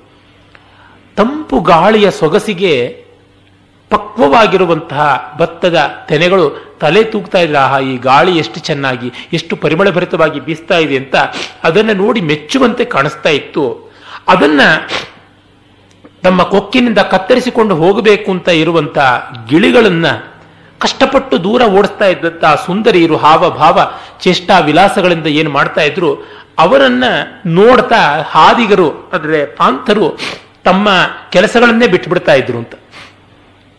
ರಸ್ತೆಯಲ್ಲಿ ಯಾರೋ ಕೆಲಸ ಮಾಡ್ತಾ ಇದ್ರೆ, ಅದು ಕೆಲಸ ಕೆಲಸದ ಹಾಗಿಲ್ಲದೆ ಅದೊಂದು ಲೀಲೆಯಂತೆ ಇದ್ರೆ ಹೋಗುವರೆಲ್ಲ ಬಿಟ್ಟು ಅದನ್ನೇ ನೋಡುವಂತೆ ಆಗುತ್ತಲ್ಲ? ಅಂಥದ್ದು. ಈ ಸಂಸ್ಕೃತ ಕಾವ್ಯಗಳಲ್ಲಿ ಪಾಂಥರ ಚಿತ್ರಣ ತುಂಬ ಚೆನ್ನಾಗಿ ಬರುತ್ತೆ. ಹಾಗೆ ಈ ಕೃಷಕ ವನಿತೆಯರ ಚಿತ್ರಣ ಕೂಡ ನಮಗೆ ಗಾಥಾ ಸಪ್ತಶಿ ಸಪ್ತಶತಿ ನೆನಪಿಗೆ ಬರುತ್ತೆ. ಅಲ್ಲಿ ಒಂದೊಂದು ಚಿತ್ರವು ಅಷ್ಟು ಸುಂದರವಾದದ್ದು, ಅಷ್ಟು ಸೊಗಸಾದದ್ದು. ಒಬ್ಬಳು ಈ ತರಹ ಈ ಶಾಲಿ ಗೋಪಿಕೆ ಪಕ್ಷಿಗಳನ್ನು ದೂರ ಓಡಿಸ್ತಾ ಇರ್ತಾಳೆ. ಅವಳು ತುಂಬ ಸೊರಗಿ ಬಿಟ್ಟಿರ್ತಾಳೆ. ಒಬ್ಬ ಹಾದಿಗನ್ ಆತ ಬರ್ತಾನೆ ಪಾಂಥ, ಅವನು ಕೇಳ್ತಾನೆ, ಏನಮ್ಮ, ಯಾತಕ್ಕೆ ಎಷ್ಟು ಸೊರಗಿ ಬಿಟ್ಟಿದ್ದೀಯಾ? ಅಂತ. ಅದಕ್ಕೆ ಅವಳು ಹೇಳ್ತಾಳೆ, ನಿನ್ನ ಮನೆಗೆ ಹೋಗಿ ಹೆಂಡತಿನ ಕೇಳು, ಗೊತ್ತಾಗುತ್ತೆ ಅಂತ. ಕಾರಣ, ಇವಳ ಗಂಡ ಕೂಡ ಹೀಗೆ ಪ್ರಯಾಣಿಕನಾಗಿ ಎಲ್ಲಿಯೋ ಇದ್ದಾನೆ ಪಾಪ. ಹೊಟ್ಟೆ ಪಾಡಿಗೆ ಎಷ್ಟೋ ದೂರ ಓಡಾಡ್ತಾ ಇದ್ದಾನೆ ಅವನ ಚಿಂತೆಯಲ್ಲಿ ಅವಳು ಸೊರಗಿದ್ದಾಳೆ. ಹಾಗಾಗಿ ನಿನಗೆ ನನ್ನ ಪರಿಸ್ಥಿತಿ ಗೊತ್ತಾಗೋದು. ನಿನ್ನ ಹೆಂಡತಿಯನ್ನು ನೋಡಿದ ಮೇಲೆ ಎಲ್ಲಿಂದ ಬರಬೇಕು, ಅಲ್ಲಿಂದ ಮೆಸೇಜ್ ಬಂದರೆ ಸರಿ, ಉತ್ತರ ಬಂದರೆ ಸರಿ ಅಂತ ಹೇಳುವಂಥದ್ದು. ಪಾಲ್ದೆನೆಯೋಳು ಉಂಡಿಸಿ ಪಾಲ್ದೆನೆಯೋಳು ಅಂಡಿಸಿದ ಗಿಳಿವಿಂಡ ನಬಲೆಯರ್ ಕಾಲ್ದೆಸೆಗಲಾರ್ದು ಕೈ ಪರೆಗುಟ್ಟು ಒಂಡಲಗೆ ತೇಲ್ದು ಮೇಲುದು ಜಾರೆ. ಸೋಲ್ದೆರಗಿ ತಿರುತಿರುಗಿ ಬರುತಿರ್ಪ ತುಂಬಿಗಳ, ಸಾಲ್ ದಿವಿಜಯಗಿರಿಯ, ಬಳಸುವ ತಮೋರಾಜಿಯಂ ಪೋಲ್ದು, ಸಲೆ ಕಂಗೊಳಿತು ಕಂಗೊಳಿಸುತ್ತಿರ್ಪುದ ಭೂತಳದೊಳ್ ಅಚ್ಚರಿಯ ನೇವೇಳ್ವೇನು ಅಂತ. ಹಾಲಿನ ತೆನೆಯನ್ನ ಗಿಳಿಯ ರಾಶಿ ರಾಶಿ ಹಿಂಡುಗಳು ಬಂದು ಕಿತ್ಕೊಳ್ಳಕ್ಕೆ ಹೋಗ್ತಾ ಇದ್ದಾಗ ಇವರು ಕೈ ಚಪ್ಪಾಳೆ ತಟ್ತಾರೆ, ಬಳೆ ಶಬ್ದ ಮಾಡ್ತಾರೆ, ಅಲ್ಲಿ ಹೋಗ್ತಾರೆ, ಇಲ್ಲಿ ಹೋಗ್ತಾರೆ, ಏನು ಮಾಡಿದ್ರೂ ಅವುಗಳನ್ನ ಓಡಿಸೋದಕ್ಕೆ ಆಗ್ತಾ ಇಲ್ಲ. ಮತ್ತೆ ಅವರ ಮುಂಗುರುಳು ಮುಖದ ಮೇಲೆಲ್ಲ ಬರ್ತಾ ಇರುತ್ತೆ. ಅದು ಹೇಗೆ ಬರ್ತಾ ಇರುತ್ತೆ ಅಂತಂದರೆ, ಮುಂಗುರುಳು ಸುಂದರವಾದ ಮುಖಕ್ಕೆ, ಚಂದ್ರಬಿಂಬಕ್ಕೆ ಮತ್ತೆ ಮತ್ತೆ ಕವಿಯುವಂತಹ ಮೇಘದ ರಾಜಿ ಎಂಬಂತೆ ತೋರ್ತಾ ಇರ್ತದೆ ಹಾಗೆ ಆ ಹಸುರಾಗಿರುವಂತಹ ಗಿಳಿಗಳು ಗುಂಪಾಗಿ ಬಂದು ಆ ದಟ್ಟ ನೆರಳು ಮೋಡದಂತೆ ಕವಿದುಕೊಂಡು ಅದು ಒಂದು ರೀತಿಯಾದ ಪರಿಣಾಮವನ್ನು ಉಂಟು ಮಾಡ್ತಾ ಇದೆ ಅಂತ. ಇಲ್ಲಿ ಎಲ್ಲ ಕೀನರ್ ಅಬ್ಸರ್ವೇಷನ್ ನಾವು ಗಮನಿಸಬೇಕು. ಕವಿಗಳಿಗೆ ಇವನ್ನೆಲ್ಲ ಮಾಡೋದಕ್ಕೆ ಟೈಮ್ ಇತ್ತು ಅಂತ. ಹಾಗಿದ್ದರೂ ಈ ಊರಿನಲ್ಲಿ ಹಾದಿಯಲ್ಲಿ ಓಡಾಡುವ ಜನರಿಗೆ ಬಾಯಾರಿಕೆಗಾಗಿ ಕೆಲವು ಜಾಗಗಳನ್ನು ಮೀಸಲಿಡ್ತಾ ಇದ್ರು. ನೀರಡಿಕೆಯನ್ನ ತಣಿಸೋದಿಕ್ಕೆ ಅದನ್ನ ಅರವಟ್ಟಿಗೆ ಅಂತ ಕನ್ನಡದಲ್ಲಿ ಕರೀತಾರೆ. ಅರಂ ಅಂತಂದ್ರೆ ಹಳಗನ್ನಡದಲ್ಲಿ ಧರ್ಮ ಅಂತ. ಧರ್ಮವಾಟಿಕ. ಅದೇ ಘರ್ಮವಾಟಿಕಾನು ಹೌದು ಘರ್ಮ ಅಂದ್ರೆ ಗರ್ಮ್, ಬಿಸಿ, ಬೇಸಿಗೆ. ಆ ಬೇಸಿಗೆಯಲ್ಲಿ ತಂಪು ಮಾಡ್ಕೊಳ್ಳೋಕ್ಕಿರುವಂಥ ವಾಟಿಕ. ಒಟ್ಟಿಗೆ ವಾಟಿಕ ಅನ್ನೋ ಸಂಸ್ಕೃತ ಶಬ್ದದಿಂದ ಬಂದದ್ದು. ಧರ್ಮವಾಟಿಕ ಅನ್ನೋದೇನೆ ಅರ ಒಟ್ಟಿಗೆ ಅಂತ ಆಯಿತು. ಅದನ್ನ ಸಂಸ್ಕೃತದಲ್ಲಿ ಪ್ರಪಾ ಅಂತ ಕರೀತಾರೆ. ಪ್ರಪಾ ಅಂದ್ರೆ ನೀರು ಕುಡಿಯುವಂಥ ಜಾಗ ಅಂತ. ಅಲ್ಲಿ ತುಂಬಾ ಸುಂದರಿಯರು ನೀರು ನೀರು ಮಜ್ಜಿಗೆ, ಪಾನಕ ಇತ್ಯಾದಿ ಎಲ್ಲ ಇಟ್ಟುಕೊಂಡು ನಿಶುಲ್ಕವಾಗಿ ಕೊಡ್ತಾ ಇದ್ರಂತೆ. ಗಾಥಾ ಸಪ್ತಶತಿಯಲ್ಲಿ ಇದರ ತುಂಬಾ ಸುಂದರವಾದ ಚಿತ್ರಗಳು ಬರ್ತವೆ. ಒಬ್ಬ ತುಂಬ ಸುಂದರಿಯಾದ ತರುಣಿ ನೀರನ್ನು ಹಾಕೋದಕ್ಕೆ ಆ ಅರವಟ್ಟಿಗೆಗಳಲ್ಲಿ ಇದ್ದಾಳೆ. ದಾರಿಗೆ ಒಬ್ಬ ತುಂಬ ಸುಂದರವಾದ ಯುವಕ ಅವನು ಬರ್ತಾನೆ. ಮೊದಲು ಬಾಯಾರಿದ್ದಾನೆ, ಹೀಗೆ ಬೊಗಸೆಯನ್ನು ಒಡ್ಡಿ ಕುಡಿಯೋದಿಕ್ಕೆ ಅಂತ ಹೀಗೆ ಇಟ್ಕೊಂಡಿದ್ದಾನೆ ಅವಳು ಹಾಕ್ತಾಳೆ ನೀರು. ಆಮೇಲೆ ಸ್ವಲ್ಪ ಹೀಗೆ ತಲೆ ಎತ್ತಿ ನೋಡ್ತಾನೆ, ಅವಳು ಬಹಳ ಸುಂದರಿ. ತತ್ಕ್ಷಣವೇ ಬೆರಳುಗಳನ್ನು ಅಗಲ ಮಾಡಿಬಿಟ್ಟಂತೆ. ನೀರು ಸೋರ್ ಹೋಗೋದಿಕ್ಕೆ ಆರಂಭವಾಯಿತು. ಆಗ ಅವಳು ನೋಡಿದಳು, ಇವನು ತುಂಬಾ ಸುಂದರನಾಗಿದ್ದಾನೆ ಅಂತ. ಮತ್ತು ಮತ್ತು ತೆಳ್ಳಗೆ ನೀರು ಬಿಡೋದಕ್ಕೆ ಆರಂಭ ಮಾಡಿದಳು ಅಂತ. ಧಾರೆ, ತನೂ ತನೂ ಕರೋತಿ ಅಂತ. ಯಥೋರ್ಧ್ವಾಕ್ಷ ಪಿಬತ್ಯಂಬು ವಿರಲಾಂಗುಲಿ ಕ್ರಮೇಣ. ಹೇಗೆ ವಿರಲಾಂಗುಲಿಯಾಗಿ ಬೆರಳುಗಳನ್ನು ಅಗಲ ಮಾಡಿಕೊಂಡು ಇವನು ಮೇಲೆ ಕಣ್ಣೆತ್ತಿ ನೋಡ್ತಾ ನೀರು ಕುಡಿಯೋಕೆ ಆರಂಭ ಮಾಡ್ತಾನೋ. ಹಾಗೆ ಅವಳು ಧಾರಾಂ ತನೂ ತನೂ ಕರೋತಿ ಅಂತ. ತೆಳ್ಳಗೆ ಮಾಡ್ತಾ ಬಂದಳು ಅಂತ. ಹೆಚ್ಚು ಹೊತ್ತು ಮುಖ ನೋಡಬಹುದು ಅಂತ. ಇನ್ನೊಂದು ಕಡೆ ಬರುತ್ತೆ ಇಂತಹದ್ದೇ ಒಂದು ಸಂದರ್ಭದಲ್ಲಿ ಆ ಯುವಕ ಅಗಸ್ತ್ಯನ ಸ್ಮರಣೆ ಮಾಡಿಕೊಂಡಂತೆ. ಆ ಯುವತಿ ಸಮುದ್ರವನ್ನು ಸ್ಮರಣೆ ಮಾಡಿಕೊಂಡ್ಲಂತೆ ಈ ಸಮುದ್ರದ ನೀರೆಲ್ಲ ನನ್ನ ಮಡಕೆಯಲ್ಲಿದ್ದಿದ್ರೆ ಅಷ್ಟು ಸೂರ್ಯಕಾಲ ಇವನ ಮುಖ ನೋಡಬಹುದಿತ್ತು ಅಂತ. ಇವನು ಸಮುದ್ರವನ್ನ ಕುಡಿದ ಅಗಸ್ತ್ಯನೇ ನಾನಾಗಿದ್ದಿದ್ರೆ ಅಷ್ಟೊತ್ತು ನೀರು ಕುಡಿತಾ ಈ ಮುಖ ನೋಡಬಹುದಾಗಿತ್ತು ಅಂತ ಹೇಳಿಬಿಟ್ಟಿದ್ವಿ ಸಂಸ್ಕೃತ ಪರಂಪರೆ ಮಡಿಮಡಿಯಾದ ಈ ಭಜನೆ, ಭಕ್ತಿ, ಸ್ತೋತ್ರ ಗೊಡ್ಡುಗೊಡ್ಡಿಗೆ ಮಾತ್ರ ಅಲ್ಲ, ರಸಿಕತೆಗೆ ಯಥೇಷ್ಟವಾಗಿ ಅವಕಾಶ ಕೊಟ್ಟಿರುವುದು. ಸೊಗಸಾದ, ಕ್ಷಮ್ಯವಾದ ಸೌಂದರ್ಯವನ್ನ ಎಂದೂ ನಿರಾಕರಿಸದೆ ನೋಡ್ತಾ ಇದ್ದದ್ದು ನಮ್ಮ ಪೂರ್ವಿಕರ ರೀತಿ ಬಟ್ಟೆ ಬಟ್ಟೆಗಳೊಳೆಲ್ಲಿಯುಂ ಕುಳಿರ್ ಬೆರೆಸಿದರ್ ಅರವಟ್ಟಿಗೆಯ ಸದನಗಳಿಂದ ಬಾಗಿಲ್ಗೆ ಪೊರಮಟ್ಟು ಕಲಶಮನೆತ್ತಿ ನೀರೆರವ ಕಾಮಿನಿಯರುರು ಬಾಹುಮೂಲದೆಡೆಗೆ. ದಿಟ್ಟಿವರಿದರಿದು ಮೊಗಮೊಗ್ಗುಡಿಸಿ ಸರಸಕಳವಟ್ಟ ಜಲಧಾರೆ ಪೊರಸೂಸೆ ಬಯಲಿಗೆ ಬಾಯ ಬಿಟ್ಟು ನಗಿಸುವರಲ್ಲಿ ತೃಷೆಯಿಂದ ಬಂದ ಪಥಿಗರ್ಕಳ ಬಾಲಯರನು. ಇದನ್ನೇ ಅವನು ವರ್ಣಿಸ್ತಾ ಇದ್ದಾನೆ. ಆ ಅರವಟ್ಟಿಗೆಯಲ್ಲಿ ಬೀದಿ ಬೀದಿಗಳಲ್ಲಿ, ಬಟ್ಟೆ ಬಟ್ಟೆಯಲ್ಲಿ ಅಂದ್ರೆ ಬೀದಿ ಬೀದಿಗಳಲ್ಲಿ ಇರ್ತಕ್ಕಂಥ ಜಾಗಗಳಲ್ಲೆಲ್ಲ ಈ ಅರವಟ್ಟಿಗೆಯನ್ನ ತಂಪಾದ ನೀರನ್ನು ಇಟ್ಟುಕೊಂಡು ಅವರು ತಮ್ಮ ಕಲಶವನ್ನು ತೆಗೆದುಕೊಂಡು ನೀರನ್ನ ಹಾಕ್ತಾ ಇದ್ದಾಗ ಅವರನ್ನ ಚುಡಾಯಿಸಿಕೊಂಡು, ವಿನೋದ ಮಾಡಿಕೊಂಡು ಅವರನ್ನು ನಗಿಸ್ತಾ ಇವರು ಆ ರಸಿಕರಾದ ಪಾಂಥರು ವಿನೋದವನ್ನು ಪಡುತ್ತಾ ಇದ್ರು. ಇವರ ಒಂದು ವಿನೋದವನ್ನು ಕಂಡು ಅಲ್ಲಿರ್ತಕ್ಕಂಥವರಿಗೂ ತುಂಬಾ ಸಂತೋಷವಾಗ್ತಾ ಇತ್ತು ಅಂತ. ನಮ್ಮ ಹಳ್ಳಿಗಳ ಕಡೆ ಊರಿನ ಜನರೆಲ್ಲ ಪರಸ್ಪರ ಪರಿಚಿತರು. ಈಗೆಲ್ಲ ಹಾಳು, ಪಾಲಿಟಿಕ್ಸ್ ಬಂದು ಎಲ್ಲ ಗಬ್ಬಾಗಿದೆ. ಆದರೆ ಮುಂಚೆ ಎಲ್ಲ ಊರಿನ ಜನರೆಲ್ಲ ಪರಸ್ಪರ ಪರಿಚಿತರು. ಎಲ್ಲರಿಗೂ ಸಲಿಗೆ ಆ ಸಲಿಗೆಯಲ್ಲಿ ಒಂದು ಸಭ್ಯತೆಯೂ ಇರ್ತಾ ಇತ್ತು. ಒಬ್ಬರ ಮೇಲೆ ಇನ್ನೊಬ್ಬರು ವಿನೋದ ಮಾಡಿಕೊಳ್ತಕ್ಕಂಥದ್ದು, ಜೋಕ್ಸ್ನ ಕಟ್ ಮಾಡುವಂಥದ್ದು ಇದ್ದದ್ದೇ. ಗಂಡು, ಹೆಣ್ಣು ಅನ್ನುವ ಭೇದ ಇಲ್ಲದೆ, ದೊಡ್ಡವರು, ಚಿಕ್ಕವರು ಅಂತ ಇಲ್ಲದೆ ಮಾಡುವಂಥದ್ದು ನಮ್ಮ ಊರುಗಳಲ್ಲಿ ನಾನು ನೋಡಿದ್ದೀನಿ. ಅವರು ಯಾವ ಜಾತಿಯವರಾಗಲಿ ಅವರನ್ನ ಒಂದು ಬಾಂಧವ್ಯದ ವರಸೆಯಿಂದಲೇ ಕರೀತಾ ಇದ್ದದ್ದಿತ್ತು. ಮಾವ ಅಂತಲೋ, ಚಿಕ್ಕಪ್ಪ ಅಂತಲೋ, ಅತ್ತೆ ಅಂತಲೋ, ಅಣ್ಣ ಅಂತಲೋ, ಅಕ್ಕ ಅಂತಲೋ, ಹೀಗೆ ಎಲ್ಲರೂ ಇನ್ನೊಬ್ಬರನ್ನ ಹೇಳ್ತಾ ಇದ್ರು.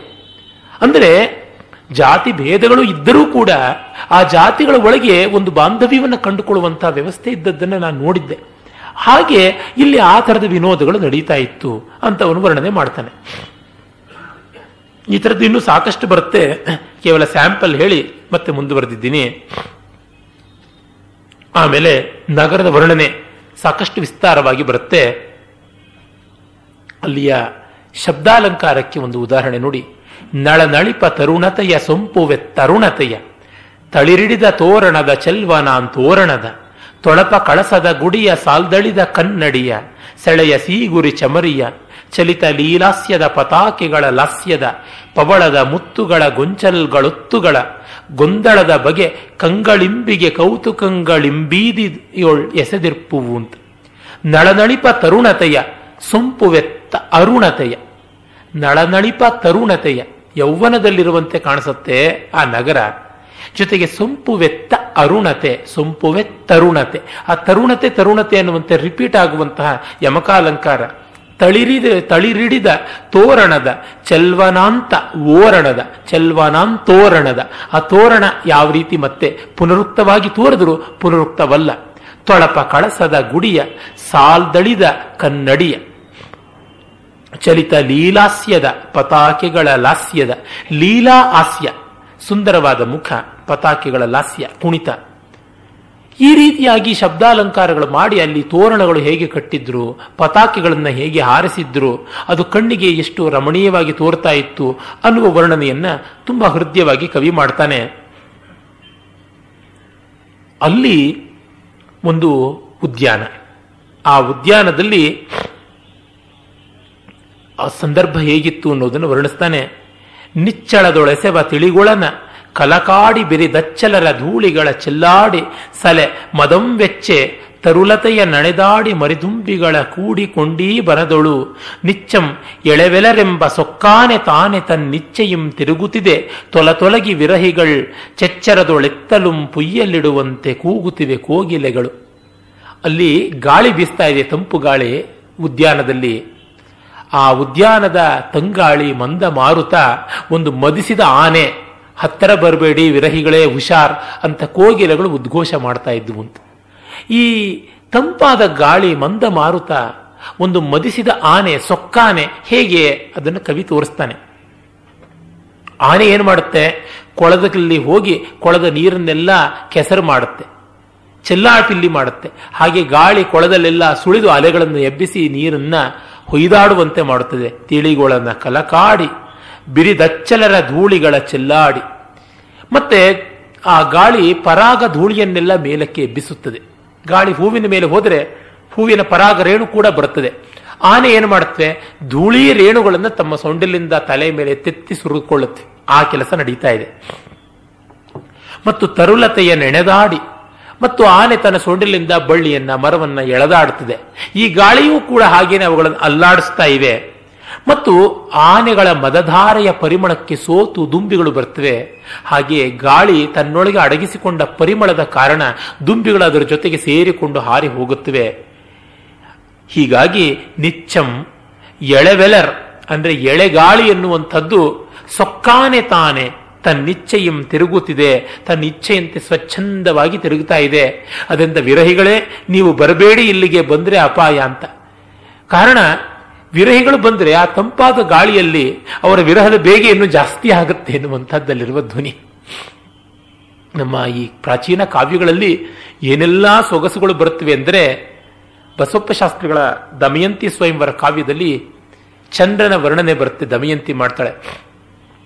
ಇವನು ಚಂದ್ರ ಅಲ್ಲ, ಮನ್ಮಥ ತನ್ನ ಬಾಣಗಳನ್ನ ಶಾರ್ಪ್ ಮಾಡ್ಕೊಳ್ಳೋದಿಕ್ಕೆ ಮುನ್ನ ಕಾಯಿಸಬೇಕಲ್ಲ, ಕಾಯಿಸೋದಿಕ್ಕೆ ಇಟ್ಕೊಂಡ್ರೆ ಅಗ್ಗಿಷ್ಟಿಕೆಯಾಗಿ ತೋರ್ತಾ ಇದ್ದಾನೆ ಅಂತ ಹೇಳ್ತಾಳೆ. ಅಂದ್ರೆ ಈ ವಿರಹಿಗಳಿಗೆ ಚಂದ್ರನ ಉದಯ ಕಾಲದಲ್ಲಿ ಉಂಟಾಗುವ ಬೇಗೆಗೆ ಚಂದ್ರನನ್ನೇ ಒಂದು ಅಗ್ಗಿಷ್ಟಿಕೆ ಅಂತ ವರ್ಣನೆ ಮಾಡುವಂಥದ್ದು. ಈ ರೀತಿಯಾದ ಕಲ್ಪನೆ ತುಂಬಾ ಅನ್ಯಾದೃಶವಾದಂಥದ್ದು.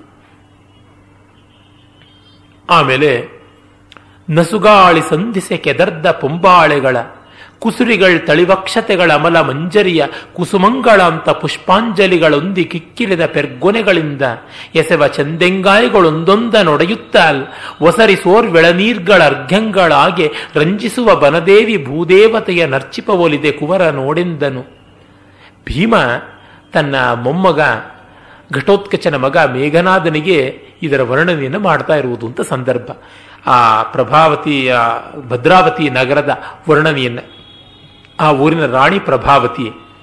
ಅಲ್ಲಿ ನೋಡಿ, ಈ ವನದೇವತೆಗೆ, ವನದೇವತೆ, ಭೂದೇವತೆ, ನೀನು ನನಗೆ ಇಷ್ಟೆಲ್ಲ ಸಮೃದ್ಧಿ ಸೌಭಾಗ್ಯ ಕೊಟ್ಟೆ ಅಂತ ಅದಕ್ಕೆ ಪೂಜೆ ಮಾಡುವಂತೆ ತೋರ್ತಾ ಇದೆ ಅನ್ನೋದನ್ನ ಒಂದು ಚಿತ್ರಣ ಮಾಡ್ತಾನೆ. ಹೇಗೆ ಇಡುಗಾಯಿಯನ್ನು ಒಡೆದು ಅರ್ಘ್ಯವನ್ನು ಕೊಟ್ಟು ಪೂಜೆ ಮಾಡುವಂತೆ, ಯಾವ ತರಹ?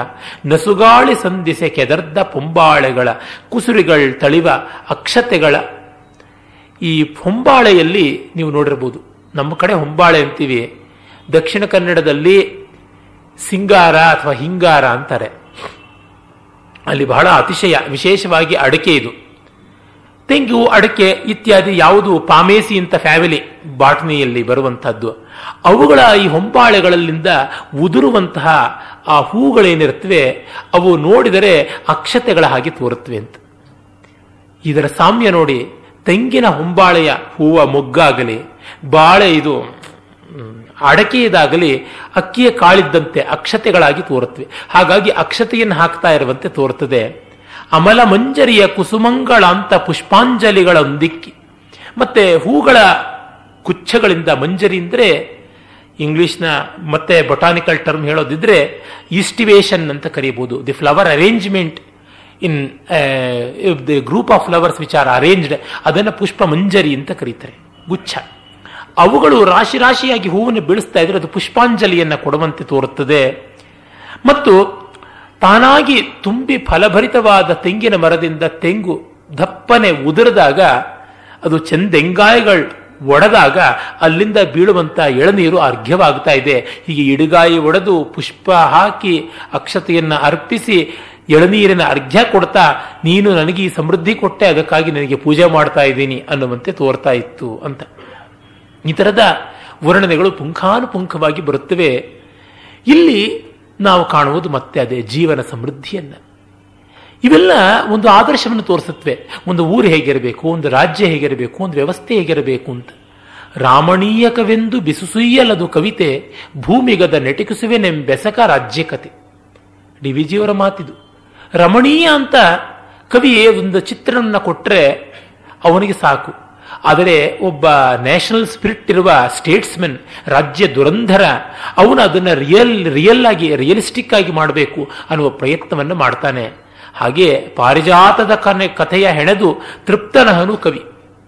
ಅದನ್ನು ಊರಿನ ಉದ್ಯಾನಕ್ಕೆ ತಂದು ನಡೆಸುವ ಧೀರಕನು, ರಾಜ್ಯಕನು. ಧೀರತೆ ರಾಜ್ಯಕನದು ಅಂತ ಅವರೇ ಕಗ್ಗದಲ್ಲಿ ಒಂದು ಕಡೆ ಹೇಳ್ತಾರೆ.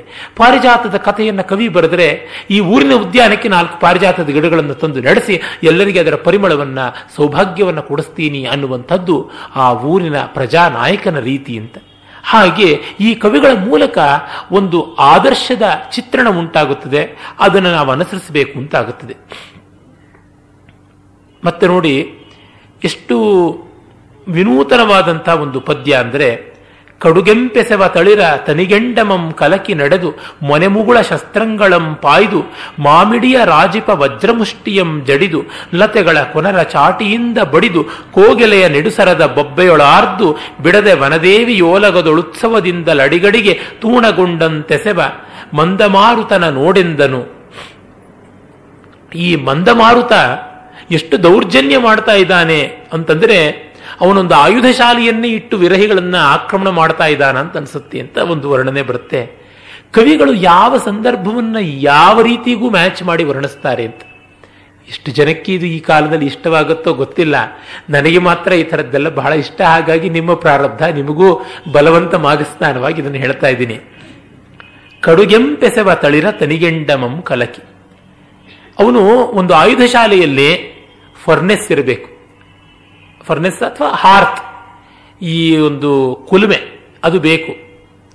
ಅಲ್ಲಿ ಕೆಂಡ, ಆ ಕೆಂಡ ಮತ್ತೆ ಕಣಕಣನೆ ಉರಿಯಬೇಕು, ಅದಕ್ಕಾಗಿ ಗಾಳಿ ಹಾಕಬೇಕು. ಈ ಗಾಳಿ ಏನು ಮಾಡ್ತಾ ಇದೆ? ಚಿಗುರು ಅನ್ನುವ ಕೆಂಡಗಳ ಮೇಲೆ ಬೀಸಿ ಬೀಸಿ ಅವುಗಳ ಲಕಲಕ ಹೊಳೆದು ಉಜ್ವಲಿಸುವಂತೆ ಮಾಡ್ತಾ ಇದೆ. ಚಿಗುರುಗಳು ಕೆಂಪಾಗಿರ್ತವೆ. ಹಾಗಾಗಿ ಕಡುಗೆಂಬೆಸವ ತಳಿರ ತನಿಗೆಂಡ. ತಳಿರೇ ಕೆಂಡ ಆಗಿದೆ. ಆ ತಳಿರ ಮೇಲೆ ಹಿಂಗೆ ಗಾಳಿ ಬೀಸಿದ್ರೆ ಆ ಕೆಂಡದ ಮೇಲೆ ಬೀಸಣಿಗೆ ಬೀಸಿದಾಗ ಬೂದಿ ಹಾರಿ ಹೋಗಿ ಮತ್ತೆ ಅದು ಕಾಂತಿಸುವಂತೆ ಆ ಸೂರ್ಯನ ಹೊಳಪಿಗೆ ಚಿಗುರು ಮತ್ತೆ ಲಕಲಕನ ಕೆಂಪಾಗಿ ಹೊಳೆಯುತ್ತಾ ಇದೆ. ಮತ್ತು ಮೊನೆಮುಗುಳ ಶಸ್ತ್ರಂಗಳಂ ಪಾಯ್ದು. ಈ ಮೊಗ್ಗು ಅದು ಶಸ್ತ್ರ. ಚೂಪಾಗಿರುವಂತ ಮೊಗ್ಗು. ಅದನ್ನ ಈ ಬೆಂಕಿಯಲ್ಲಿ ಇಡಬೇಕು ಅಂತ ಚಿಗುರು ಹತ್ತಿರವೇ ಮೊಗ್ಗಿರುತ್ತಲ್ಲ. ಆ ಮೊಗ್ಗನ್ನ ಈ ಚಿಗುರು ಕೆಂಡದಲ್ಲಿ ಇಟ್ಟು ಕಾಯಿಸಿ ಅದನ್ನು ಶಾರ್ಪ್ ಮಾಡಬೇಕು ಅಂತ ನೋಡ್ತಾ ಇದೆ. ಮತ್ತು ಈ ಬೇರೆಯವ್ರನ್ನ ಹೊಡೆಯೋದಕ್ಕೆ ವಜ್ರಮುಷ್ಟಿ ಅಂತ ಹಿಂದಿನ ಕಾಲದ ಒಂದು ಆಯುಧ. ಈ ಮಾವಿನ ಮಿಡಿಗಳಿವೆಯಲ್ಲ, ಅವು ವಜ್ರಮುಷ್ಟಿಗಳು. ಆ ರೀತಿ ಅದನ್ನು ಬೆಳೆಸ್ತಾ ಇದೆ. ಮತ್ತು ಲತೆಗಳ ತುದಿ, ಟೆಂಡ್ರಿಲ್ಸ್ ಅಂತ ಕರೀತಾರೆ. ಬಾಟ್ನಿಯಲ್ಲಿ ಇವತ್ತು ಬಾಟ್ನಿ ಪರಿಭಾಷೆ ಜಾಸ್ತಿ ಬರ್ತಾ ಇದೆ. ಇಪ್ಪತ್ತೇಳು ವರ್ಷಗಳ ಹಿಂದೆ ಓದಿದ ಬಾಟ್ನಿ ತಲೆ ಕೆರ್ಕೊಂಡು ಜ್ಞಾಪಿಸ್ಕೋತಾ ಇದ್ದೀನಿ. ಈ ಲತೆಗಳ ತುದಿಯಲ್ಲಿ ಬೇರೆ ಮರವನ್ನ ಅವು ಆಶ್ರಯಿಸಿಕೊಂಡು ಹೋಗಬೇಕು ಅಂದ್ರೆ ತುದಿಯಲ್ಲಿ ಟೆಂಡ್ರಿಲ್ಸ್ ಅಂತ ಉದ್ದಕ್ಕೆ ಚಾಚಿಕೊಂಡಿರುತ್ತವೆ. ಅದಕ್ಕೆ ಕನ್ನಡದಲ್ಲಿ ಯಾವ ಹೆಸರು ಇಟ್ಟಿಲ್ಲ. ಸಂಸ್ಕೃತದಲ್ಲಿ ಲತಾಂತ ಅಂತ ಕರೀತಾರೆ. ಲತೆ ತುದಿ. ಅವು ಸ್ಪ್ರಿಂಗಿನಂತೆ ಬಂದು ಸುತ್ತಿಕೊಂಡು ಯಾವುದೋ ಮರಕ್ಕೆ ತಮ್ಮನ್ನು ತಾವು ಹೆಣೆದುಕೊಂಡು ಮುಂದೆ ಬೆಳೀತಾ ಹೋಗುತ್ತವೆ ಅದು ಚಾವಟಿ ತರಹ ಎಲ್ಲರನ್ನೂ ಹೊಡೆಯೋದಿಕ್ಕೆ ಸಿದ್ಧವಾದಂಥದ್ದಾಗಿದೆ. ಚಾವಟಿ ಹೇಗಿರುತ್ತೆ ಅದರ ಆಕಾರ ನೀವೆಲ್ಲ ನೋಡಿದ್ದೀರ, ಅದರ ಜೊತೆಗಿದೆ. ಮತ್ತೆ ಹೀಗೆಲ್ಲ ಹೊಡೆದು, ಹೊಡಿದು, ಬಡದು ಮಾಡೋದಕ್ಕೆ ವ್ಯವಸ್ಥೆ ಮಾಡ್ಕೊಳ್ತಾ ಇದ್ರೆ ಅಯ್ಯಮ್ಮ, ಅಯ್ಯಪ್ಪ ನಾವು ಕೂಗಬೇಕಲ್ವಾ ಅದು ಕೋಗಿಲೆ ಕೂಗಾಗಿಬಿಟ್ಟಿದೆ. ಹಾಗಾಗಿ ಈ ಮಂದ ಮಾರುತ ವಸಂತ ಕಾಲದ ವನವನ್ನ ವಿರಹಿಗಳ ಮೇಲೆ ಆಕ್ರಮಣ ಮಾಡೋದಕ್ಕೆ ಟೆರರಿಸ್ಟ್ ಗ್ಯಾಂಗ್ಗಳ ಆಯುಧ ಸನ್ನಾಹದಂತೆ ವ್ಯವಸ್ಥೆ ಮಾಡಿಕೊಂಡಿದೆ ಅಂತ ಹೇಳ್ತಾ ಇದ್ದಾನೆ. ನಿಜವೇ, ಸೌಂದರ್ಯ ಯಾರಿಗೆ? ನೆಮ್ಮದಿಯಿಂದ ಇರೋರಿಗೆ ಸೌಂದರ್ಯ. ತತ್ಸತ್ಯಂ ರಮಣೀಯಾನ ಸ್ವಸ್ಥೇ ಮನಸ್ಸಿ ರಮ್ಯತ. ಅಚಾರು ಸುಖಿನಾಂ ಚಾರು ಚಾರು ದುಃಖಾಯ ದುಃಖಿನಾಂ ಅಂತ ಕ್ಷೇಮೇಂದ್ರ ರಾಮಾಯಣ ಮಂಜರಿಯಲ್ಲಿ ಹೇಳ್ತಾನೆ. ಸೌಂದರ್ಯದ ರಹಸ್ಯ ಇದೆ ಹೇಳ್ತೀನಿ. ಯಾರಿಗೆ ಮನಸ್ಸು ನೆಮ್ಮದಿಯಾಗಿರುತ್ತೋ ಅವರಿಗೆ ಎಲ್ಲ ಸುಂದರವಾಗಿ ಕಾಣಿಸುತ್ತೆ. ಯಾರಿಗೆ ಮನಸ್ಸು ನೆಮ್ಮದಿಯಾಗಿಲ್ವೋ ಅವರಿಗೆ ಎಲ್ಲ ಕುರೂಪವಾಗಿ ಕಾಣಿಸುತ್ತೆ ಅಂತ. ಒಬ್ಬ ವಿರಹಿಣಿ ಹೇಳ್ತಾ ಇದ್ದಾಳೆ, ಇದೇನು ಸಖಿ, ಹಗಲತ್ತು ಸೂರ್ಯ ಅಂತ? ಇಲ್ಲ, ಇದು ರಾತ್ರಿ ಚಂದ್ರ ಅಂತ. ಆ ಥರ ಅವ್ರಿಗೆ ಕಾಣಿಸುತ್ತೆ, ಅವ್ರಿಗೆ ಆಗುತ್ತದೆ. ಅದು ಅವರ ಸಂಕಟ ಪಾಪ. ನೆಮ್ಮದಿ ಇದ್ದಾಗ ಎಲ್ಲವೂ ಸೊಗಸು, ಎಲ್ಲವೂ ಚೆಲುವು ಹಾಗೆ. ಬ್ರೌನಿಂಗ್ ಕವಿ ಪಿಪ್ಪಾ ಪಾಸಸ್ ಅಂತ ಒಂದು ಇಂಗ್ಲಿಷ್ ಕಾವ್ಯ ಬರೆದಿದ್ದಾನೆ. ಪಿಪ್ಪ ಅನ್ನೋಳು ಈ ಗಿರಣಿಯಲ್ಲಿ, ಮಿಲ್ಲಲ್ಲಿ ಕೆಲಸ ಮಾಡ್ತಕ್ಕಂಥ ಒಬ್ಬ ಕೂಲಿಕಾರ ಹೆಣ್ಣು ಮಗಳು ಅವಳು ಹುಟ್ಟು ಕುರುಡಿ ಆದರೆ ಅವಳಿಗೆ ಬಟ್ಟ ಬಡತನ, ದಿನಗೂಲಿ, ಒಳ್ಳೆಯ ಹೊಟ್ಟೆಗೆ, ಬಟ್ಟೆಗೆ ತುಂಬ ಇಲ್ಲ. ಆದರೆ ಅವಳಿಗೆ ಒಳ್ಳೆಯ ಮನಸ್ಸಿದೆ. ಒಂದು ದಿವಸ ರಜಾ ಸಿಕ್ಕಿಬಿಡುತ್ತೆ ಅವಳಿಗೆ. ಸಿಗೋದೇ ಕಷ್ಟ ರಜಾ. ಆಗೆಲ್ಲ ಲೇಬರ್ ಆಕ್ಟ್ಸ್ ಎಲ್ಲ ಬರದೇ ಇದ್ದಂಥ ಕಾಲ. ಕಮ್ಯುನಿಸಂ ಅಲ್ಲಿ ಬರುವುದಕ್ಕೆ ಮುಖ್ಯ ಕಾರಣ ಏನಂದ್ರೆ, ಭಾರತ ದೇಶದಂತ ಕಾಲನಿಗಳಿಂದ ತುಂಬ ತುಂಬ ಇಲ್ಲಿ ಹಿಂಡಿ ಕಚ್ಚಾ ಸಾಮಗ್ರಿ ರಾ ಮೆಟೀರಿಯಲ್ನ ಯುರೋಪಿಗೆ ತೆಗೆದುಕೊಂಡು ಡಂಪ್ ಮಾಡಿ ಮಾಡಿ ರಾಶಿ ಮಾಡಿ, ಅವುಗಳನ್ನು ಪ್ರೋಸೆಸ್ ಮಾಡಿ ಫಿನಿಶ್ಡ್ ಗೂಡ್ಸ್ ಮಾಡಿಸೋದಕ್ಕೆ ಅಲ್ಲಿಯ ಜನಗಳನ್ನ ಒಂದಿಷ್ಟು ಈ ಸಾಮಾನ್ಯವಾದಂತಹ ಲೇಬರ್ ಆಕ್ಟ್ಸ್ ಇಲ್ಲದೆ, ಸಾಮಾನ್ಯವಾದಂತಹ ಈ ಕೂಲಿಕಾರರಿಗೆ ಬೇಕಾಗುವ ಮಿನಿಮಮ್ ರಿಕ್ವೈರ್ಮೆಂಟ್ ಅಂತ ಏನಿದೆ ಆ ರೀತಿಯಾದಂಥ ಅದನ್ನ ಎಲ್ಲೆಲ್ಲಿಯೂ ನಾವು ಕಾಣ್ತಾ ಇದ್ದೀವಿ ಈಗ ಹ್ಯೂಮನ್ ರೈಟ್ಸ್ ಇತ್ಯಾದಿ ದೃಷ್ಟಿಯಿಂದ ಹೈಜೀನ್ ಆರ್ಡರ್ ಅಂತ ಈ ರೀತಿಯಾಗಿ ಕರೀತಾರೆ ಅದನ್ನು ಅದು ಯಾವುದೂ ಇಲ್ಲದೆ ದೌರ್ಜನ್ಯ ಮಾಡಿದ್ರಿಂದಲೇ ಈ ಕಮ್ಯುನಿಸಂ ಈ ರೀತಿಯಾದದ್ದು ಹುಟ್ಟುಕೊಳ್ಳೋಕೆ ಕಾರಣವಾಯಿತು ಅಂತ ಇತಿಹಾಸಜ್ಞರು ಹೇಳ್ತಾರೆ. ಅದೆಲ್ಲ ಬರದಿದ್ದ ಕಾಲ ಅವಳು ಪಾಪ ಕಷ್ಟಪಟ್ಟುಕೊಂಡು ಒದ್ದಾಡಿಕೊಂಡು ಬದುಕ್ತಾ ಇದ್ದವಳಿಗೆ ಒಂದು ದಿವಸ ರಜಾ ಬಂದಾಗ ಆ ರಜವನ್ನು ಸಫಲ ಮಾಡಿಕೊಳ್ಳಬೇಕು ಅಂತ ಸೂರ್ಯೋದಯ ಆಗ್ತಿದ್ದಂತೆ ಮನೆ ಬಿಟ್ಟು ಕುಣ್ಕೊಂಡು ಹಾಡಿಕೊಂಡು ಹೋಗ್ತಾಳೆ. ಅವಳ ಹಾಡನ್ನ ಕೇಳಿ ಎಂಥ ಪಾತಕಿಗಳಿಗೂ ಪಶ್ಚಾತ್ತಾಪವಾಯಿತಂತೆ ಅವರ ಅಂತರಂಗದಲ್ಲಿ ಬದಲಾವಣೆ ಬಂತು ಅಂತ ಕವಿ ವರ್ಣಿಸ್ತಾನೆ. ಅವಳಿಗೆ ಪ್ರಪಂಚವನ್ನು ನೋಡಿ ಗೊತ್ತಿಲ್ಲ, ಕೇಳಿ ಗೊತ್ತು, ಮುಟ್ಟಿ ಗೊತ್ತು, ಮೂಸಿ ಗೊತ್ತು. ಆ ಇನ್ನು ಮಿಕ್ಕ ಇಂದ್ರಿಯಗಳ ಮೂಲಕವೇ ಪ್ರಪಂಚದ ಸೌಂದರ್ಯವನ್ನ ಹಾಡ್ಕೊಳ್ತಾ ಹೋಗ್ತಾ ಇದ್ದಾಳೆ. ಅಂದ್ರೆ ಸೂರ್ಯೋದಯ ನಸುಬೆಚ್ಚಿಗೆ ಇರುತ್ತೆ, ಗಾಳಿ ಮೈಗೆ ಕಚಗುಳಿ ಇಡುವಂಥದ್ದಾಗಿರುತ್ತದೆ ಹೂಗಳು ಮೃದುವಾಗಿರುತ್ತವೆ ಪರಿಮಳ ಭರಿತವಾಗಿರುತ್ತವೆ ಈ ರೀತಿಯಾದದ್ದಷ್ಟೇ ಆಕೃತಿಯ ಕಲ್ಪನೆ ಇಲ್ಲ, ಬಣ್ಣದ ಕಲ್ಪನೆ ಇಲ್ಲ. ಅಂತಹ ಚಿತ್ರಣ ಹಾಗೆ ಯಾವ್ಯಾವುದನ್ನು ಕಂಡ್ರೆ ನಮಗೆ ಯಾವ್ಯಾವ ಭಾವನೆ ಉಂಟಾಗುತ್ತೆ ಅನ್ನೋದು ನಮ್ಮ ಅಂತರಂಗಕ್ಕೆ ಸಂಬಂಧಪಟ್ಟಿದ್ದು. ಆ ಬಟ್ಟ ಬಡವಿಗೆ, ಹುಟ್ಟು ಗುರುಡಿಗೆ ಪ್ರಪಂಚ ಸುಂದರವಾಗಿ ಕಂಡಿದೆ ಅಂದರೆ ಅಂತರಂಗದ ಶುದ್ಧಿಯಿಂದ ಅಷ್ಟೇ ಇನ್ಯಾವುದೆಂದಲೂ ಅಲ್ಲ. ನಮ್ಮ ಪೂರ್ವದ ಕವಿಗಳು ಎಲ್ಲರ ದೃಷ್ಟಿಯನ್ನು ಕೂಡ ಅದಕ್ಕೆ ಅದಕ್ಕೆ ತಕ್ಕಂತೆ ತಕ್ಕಂತೆ ವರ್ಣನೆ ಮಾಡ್ತಾ ಬರ್ತಾರೆ. ಅಂಥದ್ದನ್ನು ನಾವಿಲ್ಲಿ ಕಾಣ್ತೀವಿ. ಆಮೇಲೆ, ಸಾಲ ಸಾಲಂಗಳಿಂ ಬಕುಳ ಕುಳದಿಂದ ಹಿಂತಾಲ ತಾಲಂಗಳಿಂ ಮಾದಲ ಮಾದಲ ದಲರ್ಗಳಿಂ ಮಾಲ ಮಾಲತಿಗಳಿಂ ಸೌರಂಭ ರಂಭದಿಂ ಮಂದ ಮಂದಾರದಿಂದ, ಜಾಲ ಜಾಲಂಗಳಿಂ ಸುರಹೊನ್ನೆ ಹೊನ್ನೆ ಬಗೆಪಾಲ ಪಾಲಾಶತರು ತರುಣಾರ್ಮ್ರ, ಚಯ ಕಿಂಕಿಲಾಲಿತ ನವಾಶೋಕ ನವಾಶೋಕ ದಿಂದದುದ್ಯ, ನವಾಶೋಕ ದಿಂದುದ್ಯ ದುದ್ಯಾನಂ ಅತಿಚಲ್ವಿ ನಿಮ್ಮೆರೆದುದು ಅಂತ. ಶಬ್ದಾಲಂಕಾರಗಳು ಇವನಿಗೆ ಪುಂಖಾನುಪುಂಖ, ಸಾಲ ಸಾಲಂಗಳಿಂ. ಸಾಲ ಅನ್ನುವಂಥ ವೃಕ್ಷಗಳ ಸಾಲ ಮರಗಳಿಂದ, ಸಾಲ ವೃಕ್ಷಗಳು, ಸಾಲ ಸಾಲ. ಬಕುಳ ಕುಳದಿಂದ, ಬಕುಳಗಳ ಕುಳ ಸಮೂಹದಿಂದ, ತಾಲ ತಾಲಂಗಳಿಂ ಹಿಂತಾಲ ತಾಲಂಗಳಿಂ, ಹಿಂತಾಲ, ತಾಲ, ಶ್ರೀತಾಲ ಇತ್ಯಾದಿ ತಾಲದ ವೃಕ್ಷಗಳ ಜಾತಿ. ಅದರಿಂದ ಮಾದ, ಮಾದಲ ದಲರ್ಗಳಿಂ ಮಾದಲ ದಲರ್ಗಳಿಂ, ಮಾದಲ ವೃಕ್ಷದ ಅಲರ್ಗಳಿಂ, ಮಾದಲದ ಅಲರ್ಗಳ್, ಮಾದಲ ದಲರ್ಗಳಿಂ, ಮಾಲ ತಮಾಲ ಮಾಲತಿಗಳಿಂ, ತಮಾಲ, ಅಂದರೆ ಈ ಲವಂಗ ಪತ್ರೆ ಅಂತ ಹೇಳ್ತಾರೆ, ಆ ಗಿಡ. ಆ ತಮಾಲ ಮತ್ತೆ ಮಾಲತಿ, ಮಾಲ, ಮಾಲತಿ ಅಂತ ಬರುತ್ತೆ. ಸೌರಂಭ ರಂಭದಿಂದ, ಆ ಸೌರಭದ ವಿಜೃಂಭಣೆ ವಿಜೃಂಭಣೆ ವೈಭವದಿಂದ, ಮಂದ ಮಂದಾರದಿಂದ, ಗಾಢವಾಗಿ ಪರಿಮಳ ಬೀಡುವ ಬೀರುವ ಮಂದಾರದಿಂದ ಜಾಲ ಜಾಲಂಗಳಿಂದ, ಜಾಲ ವೃಕ್ಷ, ಜಾಲಿ ವೃಕ್ಷದ ಜಾಲ ಬಲೆಗಳಿಂದ, ಸುರಹೊನ್ನೆ. ಸುರಹೊನ್ನೆ ತುಂಬ ಸೊಗಸಾದ ಹೂವನ್ನ ಬಿಡ್ತಕ್ಕಂಥದ್ದು. ಅದನ್ನು ನಾಗಕೇಸರ ಅಂತ ಸಂಸ್ಕೃತದಲ್ಲಿ ಕರೀತಾರೆ. ಹೊನ್ನೆ, ಅದು ನಮಗೆ ಗೊತ್ತೇ ಇರತಕ್ಕಂಥ ಒಂದು ವೃಕ್ಷ ವಿಶೇಷ. ಮತ್ತೆ ಬಗೆಪಾಲ ಪಾಲಾಶ ತರು, ಪಾಲಾಶ ಅಂದರೆ ಪಲಾಶ ವೃಕ್ಷ. ತರುಣಾಮ್ರ ಚಯ, ತರುಣಾಮ್ರ, ಎಳೆಯ ಮಾವು, ಇವುಗಳಿಂದ ಉದ್ಯದ ಉದ್ಯಾನ, ಉದ್ಯದ ಅಂದ್ರೆ ಎದ್ದು ತೋರುವಂಥ ಉದ್ಯಾನ ಇತ್ತು ಅಂತ. ಇಲ್ಲಿ ಮತ್ತೆ ಶಬ್ದಾಲಂಕಾರವನ್ನು ಎಷ್ಟು ಅವಲೀಲೆಯಿಂದ ಮಾಡ್ತಾನೆ ಅಂತ ನಾವು ನೋಡಬಹುದು ಇರಲಿ ಇಂಥ ವರ್ಣನೆಗಳನ್ನು ಇನ್ನೂ ಸಾಕಷ್ಟು ನೋಡುವ ಕಾರಣ ಕವಿಯ ಈ ಒಂದು ಜಾತಿಯ ಪ್ರತಿಭೆಯನ್ನು ಬಿಟ್ಟು ಮುಂದೆ ಆ ಕುದುರೆಯನ್ನು ಕಾಣುವ ಸಂದರ್ಭವನ್ನು ನೋಡೋಣ. ಇನ್ನೂ ಅಶ್ವಮೇಧಕ್ಕೆ ಕುದುರೆಯನ್ನೇ ಇವರು ಸಂಪಾದಿಸಿಲ್ಲ. ಆ ಕುದುರೆಯನ್ನ ಸಾವಿರಾರು ಭಟರ ಒಂದು ಬೆಂಬಳಿ ಬಿಡಿದು ಆ ಕಾಪಿನಲ್ಲಿ ಕರ್ಕೊಂಡು ಉದ್ಯಾನಕ್ಕೆ ನೀರು ಕುಡಿಸೋಕೆ ಬರ್ತಾ ಇದ್ದಾರೆ. ಈ ಉದ್ಯಾನದ ವರ್ಣನೆ ಎಲ್ಲ ಯಾಕೆಂದ್ರೆ ಇಲ್ಲಿ ಕುದುರೆ ನೀರು ಕುಡಿಯಕ್ಕೆ ಬರುತ್ತೆ. ಆಗ ಅದನ್ನ ತಾವು ಕದ್ದುಕೊಂಡು ಹೋಗ್ಬೋದು ಕಿತ್ತುಕೊಂಡು ಹೋಗ್ಬೋದು ಅಂತ ಭೀಮ, ವೃಷಕೇತು ಮತ್ತೆ ತಿರ್ಗ ಮೇಘನಾದ ಬಂದಿದ್ದಾರೆ. ಆಗ ಆ ಕುದುರೆ ಬರ್ತಾ ಇತ್ತು. ಹೇಗೆ ಬರ್ತಿತ್ತು ಅಂದರೆ ಕವಿಯ ಒಂದು ಕಾವ್ಯದಂತೆ ಬರ್ತಾ ಇತ್ತು ಅಂತ. ಕುದುರೆಗೂ ಕಾವ್ಯಕ್ಕೂ ಹೇಗೆ ಸಂಬಂಧ? ಈಗ ತೋರಿಸ್ತಾನೆ ಸಂಬಂಧ. ಚತುರ ಪದಗತಿಯಿಂದ. ಸರಸಧ್ವನಿಯ ವರ್ಣ ಶೋಭಿತದ ಅಲಂಕಾರದ, ಸುಲಕ್ಷಣದ ಲಾಲಿತ ಶ್ರುತಿರಂಜನದ, ವಿಶೇಷಾರ್ಥ ಸಂಚಿತದ ವಿಸ್ತಾರದಿಂ ಪೊಸತೆನಿಸುವ ನುತ ಸತ್ಕವಿ ಪ್ರೌಢತರ ಸುಪ್ರಬಂಧದಂದದಿಂದ ಅತಿ ಮನೋಹರಮಾದ ವಾಜಿಯಂ ಕಂಡು ಹರ್ಷಿತನಾಗಿ ನೋಡುತ್ತಿದ್ದಂ ಕಲಾವಿದನಪ್ಪ ಮಾರುತಿ ಮಹೋತ್ಸವದಳು.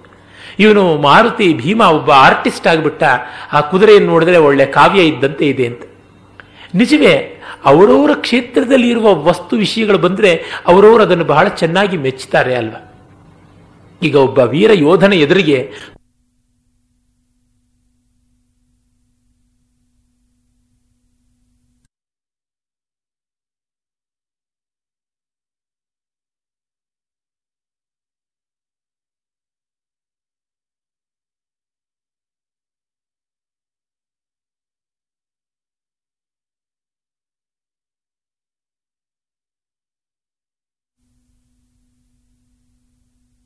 ಕುದುರೆ ಒಂದು ಸ್ವಲ್ಪ ಮಾತ್ರ ವ್ಯತ್ಯಾಸ ಅಂತ ಹೇಳ್ಬಿಟ್ಟು ಅನ್ನುವಂಥದ್ದು.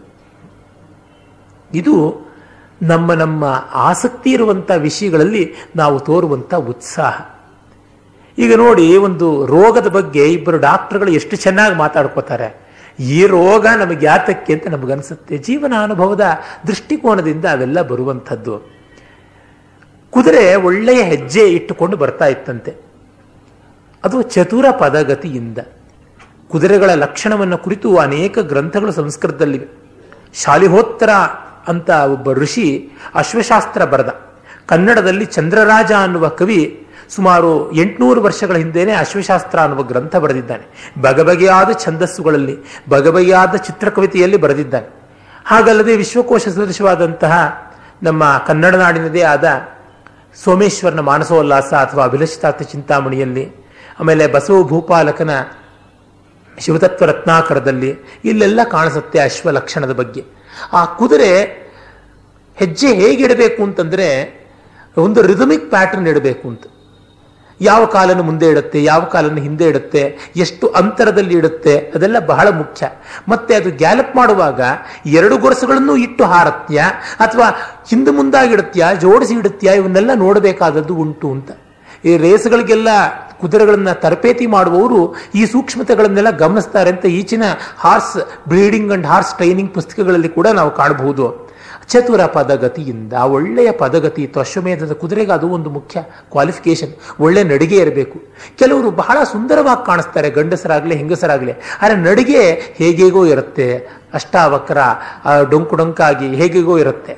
ನಡಿಗೆ ಗ್ರೇಸ್ ಬಹಳ ಮುಖ್ಯ. ಅದಕ್ಕೆ ಈಗ ಕ್ಯಾಟ್ ವಾಕ್ ಅಂತೆ ರ್ಯಾಟ್ ವಾಕ್ ಅಂತೆ ಎಲ್ಲವನ್ನು ಕೂಡ ಈ ಆ ಒಂದು ಅದನ್ನ ರ್ಯಾಪ್ ಅಂತ ಕರೀತಾರಲ್ವಾ? ಅದ್ರ ಮೇಲೆ ಮಾಡುವಂಥದ್ದು ನಾವೀಗ ನೋಡ್ತಾ ಇದ್ದೀವಿ. ಅದು ಚೆನ್ನಾಗಿರೋದಿಲ್ಲ. ನಾನಂತೂ ಫ್ಯಾಷನ್ ಚಾನೆಲ್ ಸಾಕಷ್ಟು ಬಾರಿ ನೋಡಿದ್ದೀನಿ ಅವ್ರ ನಡಿಗೆಗಳು ಹೇಗಿರುತ್ತೆ ಅಂತ.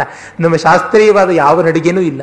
ನಿಜವಾಗಿ ಬದ್ಧ ವಿಚ್ಯವ ಚಿನ್ನ ಈ ಭೂಮಿಚಾರಿಗಳನ್ನು ಮಾಡ್ತಾ ನಡೆದು ಬರುವಾಗ ನೋಡಬೇಕು ಅದರ ಸೌಂದರ್ಯ ಎಂಥದ್ದಾಗಿರುತ್ತೆ ಅಂತ.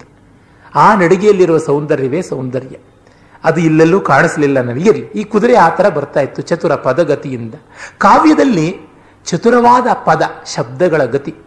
ಪದಗಳು ಒಂದಕ್ಕೊಂದಕ್ಕೆ ಅನ್ಯೋನ್ಯವಾಗಿ ಇರಬೇಕು ಎಂತೆಂಥದ್ದೋ ಪದಗಳನ್ನು ಇಟ್ಬಿಟ್ರೆ ಆಗೋದಿಲ್ಲ. ಒಂದಾದ ಮೇಲೆ ಒಂದು ಎಷ್ಟು ಚೆನ್ನಾಗಿ ಬರಬೇಕು ಅಂತಂದ್ರೆ, ಸುಮ್ಮನೆ ಲಕ್ಷ್ಮೀಶನ ಇನ್ನೊಂದು ಪದ್ಯವನ್ನು ನಿಮಗೆ ತೋರಿಸ್ತೀನಿ. ಕೃಷ್ಣ ಬಂದಾಗ ಅವನನ್ನು ಹೊಗಳುವುದು. ಕಮಲದಳ ನಯನ ಕಾಲಿಯ ಮಥನ, ಕಿಸಲಯೋಪಮಚರಣ, ಕೀಶಪತಿ ಸೇವ್ಯ ಕುಜನ ಕುಜಹರ ಕೂರ್ಮ ಸಮ, ಸತ್ಕಪೋಲ ಕೇಯೂರಧರ ಕೈರವಶ್ಯಾಮ ಕೋಕನದ ಗೃಹೇಯ, ರಮಣ ಕೌಸ್ತುಭ ಸುಶೋಭ, ಕಂಬು ಚಕ್ರ ಗದಬ್ಜ ವಿಮಲಕರ, ಕಸ್ತೂರಿ ಕಸ್ತೂರಿಕಾತಿಲಕ ಕಾವುದೆಂದಮಿತ ಪ್ರಭಾಮೂರ್ತಿಯಂ ನುತಿಸಲಾತನಂ, ಹರಿನೆಗಪಿದಂ ಕೃಪೆಯುಳು. ಇಲ್ಲಿ ಒಂದು ಸ್ವಾರಸ್ಯ ನೋಡಿ. ಕಮಲದಳ ನಯನ ಕ ಬಂತು. ಕಾಲಿಯ ಮಥನ, ಕಾ ಬಂತು. ಕಿಸಲಯೋಪಮಚರಣ, ಕಿ ಬಂತು. ಕೀಶಪತಿ ಸೇವ್ಯ, ಕೀ ಬಂತು. ಕುಜಹರ, ಕೂರ್ಮಸಮ, ಕಪೋಲ ಅನ್ನುವಾಗ ಕುಜಹರ, ಕೂರ್ಮಸಮ, ಕಪೋಲ, ಕು, ಕೂ ಬಂತು. ಆಮೇಲಿಂದ ಕೆ ಇಲ್ಲ. ಯಾಕೆ ಅಂದರೆ ಸಂಸ್ಕೃತದ ವರ್ಣಮಾಲೆಯನ್ನು ಇವನು ಫಾಲೋ ಮಾಡ್ತಿದ್ದಾನೆ. ಅದರೊಳಗೆ ಕೆ ಕೈ, ಕೋ, ಕೌ ಅಂತ ಬರುತ್ತೆ. ಕೆ ಕೆ, ಕೈ, ಕೋ ಕೋ, ಕೌ ಅಂತ ಬರೋದಿಲ್ಲ. ಹಾಗಾಗಿ ಕೇಯೂರಧರ ಕೈರವಶ್ಯಾಮ ಕೋಕನದ ಗೃಹೆಯ ಕೋ ಬಂತು. ಕೌಸ್ತುಭ ಶೋಭ ಕಂಬುಚಕ್ರ, ಗದಾಬ್ಜ, ವಿಮಲ ಗದಾಬ್ಜ, ವಿಮಲಕರ ಕಹ್ ಬೇಕು. ಅದಕ್ಕೆ ಕಸ್ತೂರಿಕಾ ತಿಲಕ. ಕಸ್ತೂರಿಕಾ ಕಸ್ ಅನ್ನೋಳ್ಳಿ ಕಹ್ ವಿಸರ್ಗ ಬಂತು. ಹೀಗೆ ಕ ಇಂದ ಕಹವರೆಗೂ ಹದಿನಾಲ್ಕು ಸ್ವರಗಳನ್ನು ಸೇರಿಸಿದ್ದಾನೆ. ಇದು ಚತುರ ಪದಗತಿ ಅಂತ ಹೇಳ್ಬೋದು. ಈ ರೀತಿಯಾದಂಥ ಇದು ಇದನ್ನು ಗುಣಿತಾಕ್ಷರಿ ಅಂತ ಹೇಳ್ತಾರೆ. ಎಲ್ಲ ಅವನಿಗೆ ತುಂಬ ಅಗ್ಗದ ಆಟ, ಏನು ಕಷ್ಟವೇ ಇಲ್ಲ ಅವನ ಪಾಲಿಗೆ. ಒಳ್ಳೆಯ ಪದಗತಿ ಇರಬೇಕು. ಸರಸಧ್ವನಿಯ ವರ್ಣ ಶೋಭಿತದ ಅಲಂಕಾರದ, ಸರಸಧ್ವನಿಯ ವರ್ಣಗಳು ಇರಬೇಕು, ಇಂಪಾದಂತಹ ಶಬ್ದಗಳಿರಬೇಕು. ಜೊತೆಗೆ ಕುದುರೆಗೆ ಸರಸಧ್ವನಿಯ ವರ್ಣಶೋಭಿತದ ಅಲಂಕಾರದ, ಅದರ ಅಲಂಕಾರ, ಬಣ್ಣ ಬಣ್ಣದ ಅಲಂಕಾರ ಒಳ್ಳೆ ಶಬ್ದ ಮಾಡ್ತಾ ಇತ್ತು ಅಂದ್ರೆ ಗೆಜ್ಜೆ ಸರ, ಗಂಟೆ ಸರ, ಇವನ್ನೆಲ್ಲ ಕಟ್ಟಿದ್ರು ಅಂತ. ಕುದುರೆಗಳಿಗೆ ಅವನ್ನೆಲ್ಲ ಕಟ್ತಾರೆ, ಆನೆಗಳಿಗೆ ಕಟ್ತಾರೆ, ಮತ್ತು ದನಗಳಿಗೂ ಕಟ್ತಾರೆ. ಇವೆಲ್ಲ ಧ್ವನಿ ಮಾಡುವಂಥ ಅಲಂಕಾರಗಳು. ಇಂಥದ್ದು ಒಂದು ಇದೆ ಅಂತ. ಜೊತೆಗೆ ಅಲಂಕಾರ ಅನ್ನುವಲ್ಲಿ ಕಾವ್ಯಾಲಂಕಾರ, ಶಬ್ದಾಲಂಕಾರ, ಅರ್ಥಾಲಂಕಾರ ಇವು. ಸುಲಕ್ಷಣದ. ಕಾವ್ಯಕ್ಕೆ ಒಳ್ಳೆ ಲಕ್ಷಣ ಇರಬೇಕು. ನಾಟ್ಯಶಾಸ್ತ್ರದಲ್ಲಿ ಭರತ ಮೂವತ್ತಾರು ಲಕ್ಷಣಗಳನ್ನು ಹೇಳ್ತಾನೆ. ಅದು ಕಾವ್ಯದಲ್ಲಿ ಹೇಗಿರಬೇಕು ಅಂತ. ಕುದುರೆಗಳಿಗೂ ಹಾಗೇನೆ ಅನೇಕ ಲಕ್ಷಣಗಳು ಉಂಟು. ಇವನ್ನೆಲ್ಲ ಇಂಥ ಸುಳಿ ಹೀಗಿರಬೇಕು ಅದೆಲ್ಲ ಬಹಳ ವಿಸ್ತಾರವಾಗಿ ಬರುತ್ತೆ. ಲಾಲಿತ ಶ್ರುತಿರಂಜನದ. ಮತ್ತು ಶ್ರುತಿರಂಜಕವಾದದ್ದು. ಆ ಕುದುರೆ ಕೆನೆದರೂ ಕೂಡ ಚೆನ್ನಾಗಿರಬೇಕು. ಮತ್ತು ಕಾವ್ಯದಲ್ಲಿ ಶ್ರುತಿರಂಜನ ವೇದದ ಸಂದೇಶಕ್ಕೆ ಅನುಗುಣವಾಗಿರಬೇಕು ಅಂತ ಒಂದರ್ಥ. ಸೊಗಸಾಗಿರುವ ಇಂಪು ಇರಬೇಕು ಅದರ ಪ್ರತಿಯ ಛಂದೋಗತಿಯಲ್ಲಿ ಅಂತ. ವಿಶೇಷಾರ್ಥ ಸಂಚಿತದ. ಈ ಕುದುರೆ ತುಂಬ ವಿಶೇಷವಾದ ಅರ್ಥ ಸಂಚಿತ ಬೆಲೆ ಬಾಳುವಂಥ ಕುದುರೆ. ಕಾವ್ಯದಲ್ಲಿ ಅರ್ಥ ಸ್ವಾರಸ್ಯ ಜಾಸ್ತಿ ಇರಬೇಕು ಅಂತ. ಹೀಗಾಗಿ ಸತ್ಕವಿ ಪ್ರೌಢತರ ಸುಪ್ರಬಂಧದ ಹಾಗೆ ಕಾಣಿಸ್ತಾ ಇತ್ತು ಅಂತ ಮ್ಯಾಚ್ ಮಾಡ್ತಾನೆ. ಶಂಕರರ ಶಿವಾನಂದ ಲಹರಿಯ ಕಡೆಯಲ್ಲಿ ಒಂದು ಪದ್ಯ ಬರುತ್ತೆ. ನನ್ನ ಕಾವ್ಯ ಕನ್ಯಕೆಯನ್ನ ನೀನು ಮದುವೆ ಆಗು ಅಂತ. ಶಿವ ಕಾವ್ಯ ಕನ್ಯಕೆಯನ್ನು ಮದುವೆ ಆಗುವುದೇನೋ ಸರಿಯೇ. ಕಾವ್ಯ ಹೇಗೆ ಕನ್ಯಕೆ? ಸರ್ವಾಲಂಕಾರಯುಕ್ತಾಂ, ಸರಳ ಪದಯುತ, ಸರಸ ಪದಯುತಾಂ ಸಾಧುವೃತ್ತಾಂ, ಸುವರ್ಣಾಂ ಸದ್ಭಿಸ್ ಸಂಸ್ತೂಯಮಾನಾಂ ಉಪಗತ ವಿನಯಾಂ ದ್ಯೋತಮಾನ್ ಅರ್ಥರೇಖಾಂ ಉದ್ಯದ್ಭೂಷಾ ವಿಶೇಷಾಂ ಸರಳ ಸರ್ವಾಲಂಕಾರಯುಕ್ತಾಂ ಸರಳ ಪದ ಉದ್ಯದ್ಭೂಷಾ ವಿಶೇಷಾಂ ಸಾಲು ಮರೀತಾ ಇದೆ ಸರ್ವಾಲಂಕಾರಯುಕ್ತಾಂ ಸರಳ ಪದಯುತಾಂ ಸಾಧುವೃತ್ತಾಂ ಸುವರ್ಣಾಂ ಸದ್ಭಿಸ್ ಸಂಸ್ತೂಯಮಾನಾಂ ಉಪಗತ ವಿನಯಾಂ ದ್ಯೋತಮಾನಾರ್ಥರೇಖಾಂ ಉದ್ಯದ್ಭೂಷಾ ವಿಶೇಷಾಂ ಸರಸಗುಣಯುತಾಂ ಲಕ್ಷಣೇರ್ ಲಕ್ಷಿತಾಢ್ಯಾಂ ಇದು ಕಾವ್ಯ, ನನ್ನ ಕಾವ್ಯ ಈ ರೀತಿಯಾಗಿರ್ತಕ್ಕಂಥದ್ದು. ಇಂಥ ನನ್ನ ಕಾವ್ಯವನ್ನ ಗೌರೀಪ್ರಿಯ ಮಮ ಕವಿತಾ ಕನ್ಯಕಾಂ ತುಂ ಗೃಹಾಣ ಅಂತ ಹೇಳ್ತಾರೆ. ದೇವ ಗೌರೀಪ್ರಿಯ ಕಲ್ಯಾಣೀಂ, ದೇವ ಗೌರೀಪ್ರಿಯ ಮಮ ಕವಿತಾ ಕನ್ಯಕಾಂ ತುಂ ಗೃಹಾಣ ಅಂತ. ಇಲ್ಲಿ ಅದೇ ತರ ಬರುತ್ತೆ. ಸರ್ವಾಲಂಕಾರ ಯುಕ್ತ ಕನ್ಯೆಯನ್ನ ಸಾಲಂಕೃತವಾಗಿ ದಾನ ಮಾಡಬೇಕು ಅಂತ. ಸಾಲ ಮಾಡಿ ಮದುವೆ ಮಾಡುವಾಗ ಸಾಲಂಕೃತ ಕನ್ಯಾದಾನವೇ ಆಗುತ್ತದೆ. ಆದರೆ ಹೀಗಿಲ್ಲ, ಇದು ಸರ್ವಾಲಂಕಾರ ಯುಕ್ತವಾದ ಕಾವ್ಯಕ್ಕೆ ಅಲಂಕಾರ ಉಂಟು. ಆಮೇಲೆ ಸರಸ ಗುಣಯುತವಾದದ್ದು.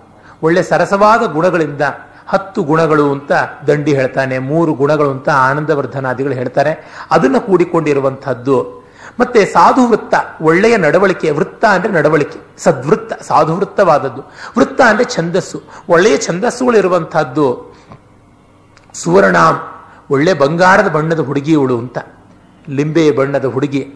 ಅದೇ ತರಹ ಒಳ್ಳೆಯ ಅಕ್ಷರಗಳಿಂದ ಕೂಡಿರುವಂಥದ್ದು ಕಾವ್ಯ. ಮತ್ತೆ ಸದ್ಯ ಸಂಸ್ತೂಯಮಾನ ಹತ್ತು ಜನ ಈ ಕಾವ್ಯ ಚೆನ್ನಾಗಿದೆ ಅಂತ ಹೊಗಳ್ತಾರೆ ಅಂತ. ಇನ್ನೊಂದು, ಈ ಹುಡುಗಿ ಒಳ್ಳೆಯವಳಪ್ಪ, ಮದುವೆ ಮಾಡ್ಕೊಳ್ಳಿ ಅಂತ ರೆಕಮೆಂಡ್ ಮಾಡ್ತಾ ಇದ್ದಾರೆ. ಉಪಗತ ವಿನಯ, ಒಳ್ಳೆ ವಿನಯ ಇರ್ತಕ್ಕಂಥದ್ದು ಈ ಹುಡುಗಿಗೆ ಅಂತ. ಮತ್ತೆ ಉಪಗತ ವಿನಯ ಅಂತಂದ್ರೆ ವಿಶೇಷವಾದ ನಯ, ಕಾವ್ಯದಲ್ಲಿ ಒಂದು ನಯ ಉಂಟು. ನಯ ಅಂದ್ರೆ ಕೈಗೆ ಸಿಗುವಂಥ ನಯ ಅಂತಲ್ಲ. ಒಂದು ನಡಿಗೆ, ಒಂದು ಗತಿ, ಒಂದು ರೀತಿ ಮತ್ತು ಒಳ್ಳೆಯ ವಿಚಾರಗಳನ್ನು, ನೀತಿಯನ್ನು ನಯವಾಗಿ ಬೋಧಿಸುವುದು, ಒರಟಾಗಿ ಬೋಧಿಸುವುದಿಲ್ಲ. ಆ ರೀತಿಯಾಗಿ ಕಂತಾ ಸಂಹಿತ ಅಂತ ಹೇಳ್ತಾರೆ. ದ್ಯೋತಮಾನ್ ಅರ್ಥರೇಖಾ ಹುಡುಗಿ ಕೈಯಲ್ಲಿ ಧನರೇಖೆ ಜೋರಾಗಿ ಇದೆ. ಅವಳ ಕೈ ಹಿಡಿದ್ರೆ ನೀನು ಲಕ್ಷಾಧಿಪತಿ, ಕೋಟ್ಯಧಿಪತಿ ಆಗುತ್ತೀಯ ಅಂತ. ಇನ್ನೊಂದು ಅರ್ಥರೇಖಾ, ಅರ್ಥದ ರೀತಿ ಸೊಗಸಾಗಿ ತೋರುತ್ತದೆ. ರಸಕ್ಕಿಂತ ದೊಡ್ಡ ಅರ್ಥ ಇಲ್ಲ. ಹೀಗೆ ಇರುವಂತಹ ಉದ್ಯದ್ಭೂಷಾ ವಿಶೇಷ, ಒಳ್ಳೆಯ ಭೂಷಣ, ಅಲಂಕಾರ ಇದೆ, ಈ ಥರದ್ದೆಲ್ಲ ಹೀಗೆ ದೇವ ಗೌರಿಪ್ರಿಯ ಮಮ ಕವಿತಾ ಕನ್ಯಕಾಂ ತುಮ್ ಗ್ರಹಣ ನೀನು ಗೌರಿಪ್ರಿಯ ಈಗಾಗಲೇ ಒಂದು ಮದುವೆ ಮಾಡ್ಕೊಂಡಿದ್ದೀಯ. ಹಾಗಾಗಿ ಇನ್ನೊಬ್ಬಳನ್ನ ಮದುವೆ ಮಾಡ್ಕೊಳಕ್ಕೇನು ತೊಂದರೆ ಇಲ್ಲ, ಗಂಗೆಯನ್ನು ಬೇರೆ ಇಟ್ಕೊಂಡಿದ್ಯಾ ಒಂದು ಏಕಪತ್ನಿ ವ್ರತ ಎರಡಾದ ಮೇಲೆ ಇಪ್ಪತ್ತು ಆಗ್ಬೋದು, ಇನ್ನೂರು ಆಗಬಹುದು ಈ ಎಲ್ಲ ದೃಷ್ಟಿಯಿಂದ ಪದ್ಯ ರಚನೆ ಹೀಗೆ ಈ ಹಿಂದಿನ ಕವಿಗಳು ಎರಡು ವಿಸದೃಶವಾದ ಸಂಗತಿಗಳನ್ನ ಶಬ್ದಶ್ಲೇಷೆಯ ಬಲದಿಂದ ಹೊಂದಿಸ್ತಾ ಇದ್ರಲ್ಲ, ಅದು ಬಹಳ ಸ್ವಾರಸ್ಯಕಾರಿಯಾದದ್ದು. ತೆಲುಗಿನ ದೊಡ್ಡ ಶತಾವಧಾನಿಗಳು ಒಬ್ಬ ರಾಜರ ಆಸ್ಥಾನಕ್ಕೆ ಹೋಗಿದ್ದಾಗ ತಿರುಪತಿ ವೆಂಕಟ ಕವಿಗಳು ಒಂದು ಕಡೆ ಹೇಳ್ತಾರೆ, ಪರದೇಶ ಸಂಪಾದ ನರತಿ ಮೀಕು ನರೇಂದ್ರ, ಪರದೇಶ ಸಂಪಾದ ನರತಿ ಮಾಕು ಅಂತ. ನಿಮಗೆ ಪರದೇಶ ಸಂಪಾದನೆಯ ಆಸಕ್ತಿ ಇದ್ದರೆ ನಮಗೆ ಪರದ ಶ್ರೇಷ್ಠವಾದ ಮೋಕ್ಷವನ್ನು ಕೊಡುವ ಈಶನ ರತಿ, ಈಶ್ವರನಲ್ಲಿ, ಪರಮಾತ್ಮನಲ್ಲಿ ನಮಗೆ ಪ್ರೀತಿ ಉಂಟು ಅಂತ. ಪರದೇಶ ಸಂಪಾದನ ರತಿ, ನಿಮಗೂ ಹೇಗೋ ನಮಗೂ ಹಾಗೇನೆ ಅಂತ. ನೀವು, ನಾವು ಒಂದೇ ಅಂತ. ಇವೆಲ್ಲ ಭಾಷಾಶ್ಲೇಷ ಪನ್ನಿಂದ ಬರುವಂಥದ್ದು. ಇದು ತುಂಬ ಸ್ವಾರಸ್ಯಕರಿಯಾದದ್ದು. ಹೀಗೆಲ್ಲ ವರ್ಣನೆ ನಡೆಯುತ್ತೆ. ಆಮೇಲೆ ಆ ಕುದುರೆಯನ್ನು ಅಪಹರಣ ಮಾಡಬೇಕು ಅಂತ ಮೇಘನಾದ ಬಂದು ಅಪಹರಿಸೋದಕ್ಕೆ ರಾಹು ಚಂದ್ರನನ್ನು ಎತ್ತುಕೊಂಡು ಹೋಗುವ ಹಾಗೆ ಆ ಮೇಘನಾದ ಕಪ್ಪುಗಿರತಕ್ಕಂಥ ಘಟೋತ್ಕಚನ ಮಗ ಬೆಳ್ಳಗಿರುವ ಕುದುರೆಯನ್ನು ಆಕಾಶಕ್ಕೆ ತೆಗೆದುಕೊಂಡು ನೆಗೀತಾನೆ ಆ ಹೊತ್ತಿಗೆ ದೇವಲೋಕದಲ್ಲಿ ಇರುವ ದೇವತೆಗಳೆಲ್ಲ ಇಲ್ಲಿ ಒಂದು ದೊಡ್ಡ ಯುದ್ಧ ಆಗುತ್ತೆ ಅಂತ ಬಂದು ನೆರೀತಾರೆ. ಈ ದೇವತೆಗಳಿಗೆ ನೋಡಿ ಏನು ಕೆಲಸ ಅಂದರೆ ಅರಾಮಿತ್ರ ಅವರು ಒಂದು ಪ್ರಬಂಧವನ್ನೇ ಬರೆದಿದ್ದಾರೆ, ಬಾಲ್ಕನಿಯ ಬಂಧುಗಳು ಅಂತ. ನೋಡಿ ಸುರಪತಿಗೆ ಭಿನ್ನಯಿಸೆ ನಸುನಗುತವಂ ದೇವರ್ಕಳೊಡಗೂಡಿ ಬಂದನಲ್ಲಿಗೆ ಸಮರಮಂ ನೋಡಲು ಅಂತ. ಇವರಿಗೆ ಯುದ್ಧ ಮಾಡೋಕ್ಕಾಗಲ್ಲ. ಆದರೆ ಬೇರೆಯವರು ಯುದ್ಧ ಮಾಡೋದನ್ನು ನೋಡೋದಕ್ಕೆ ಮಾತ್ರ ಬಹಳ ಇಷ್ಟ.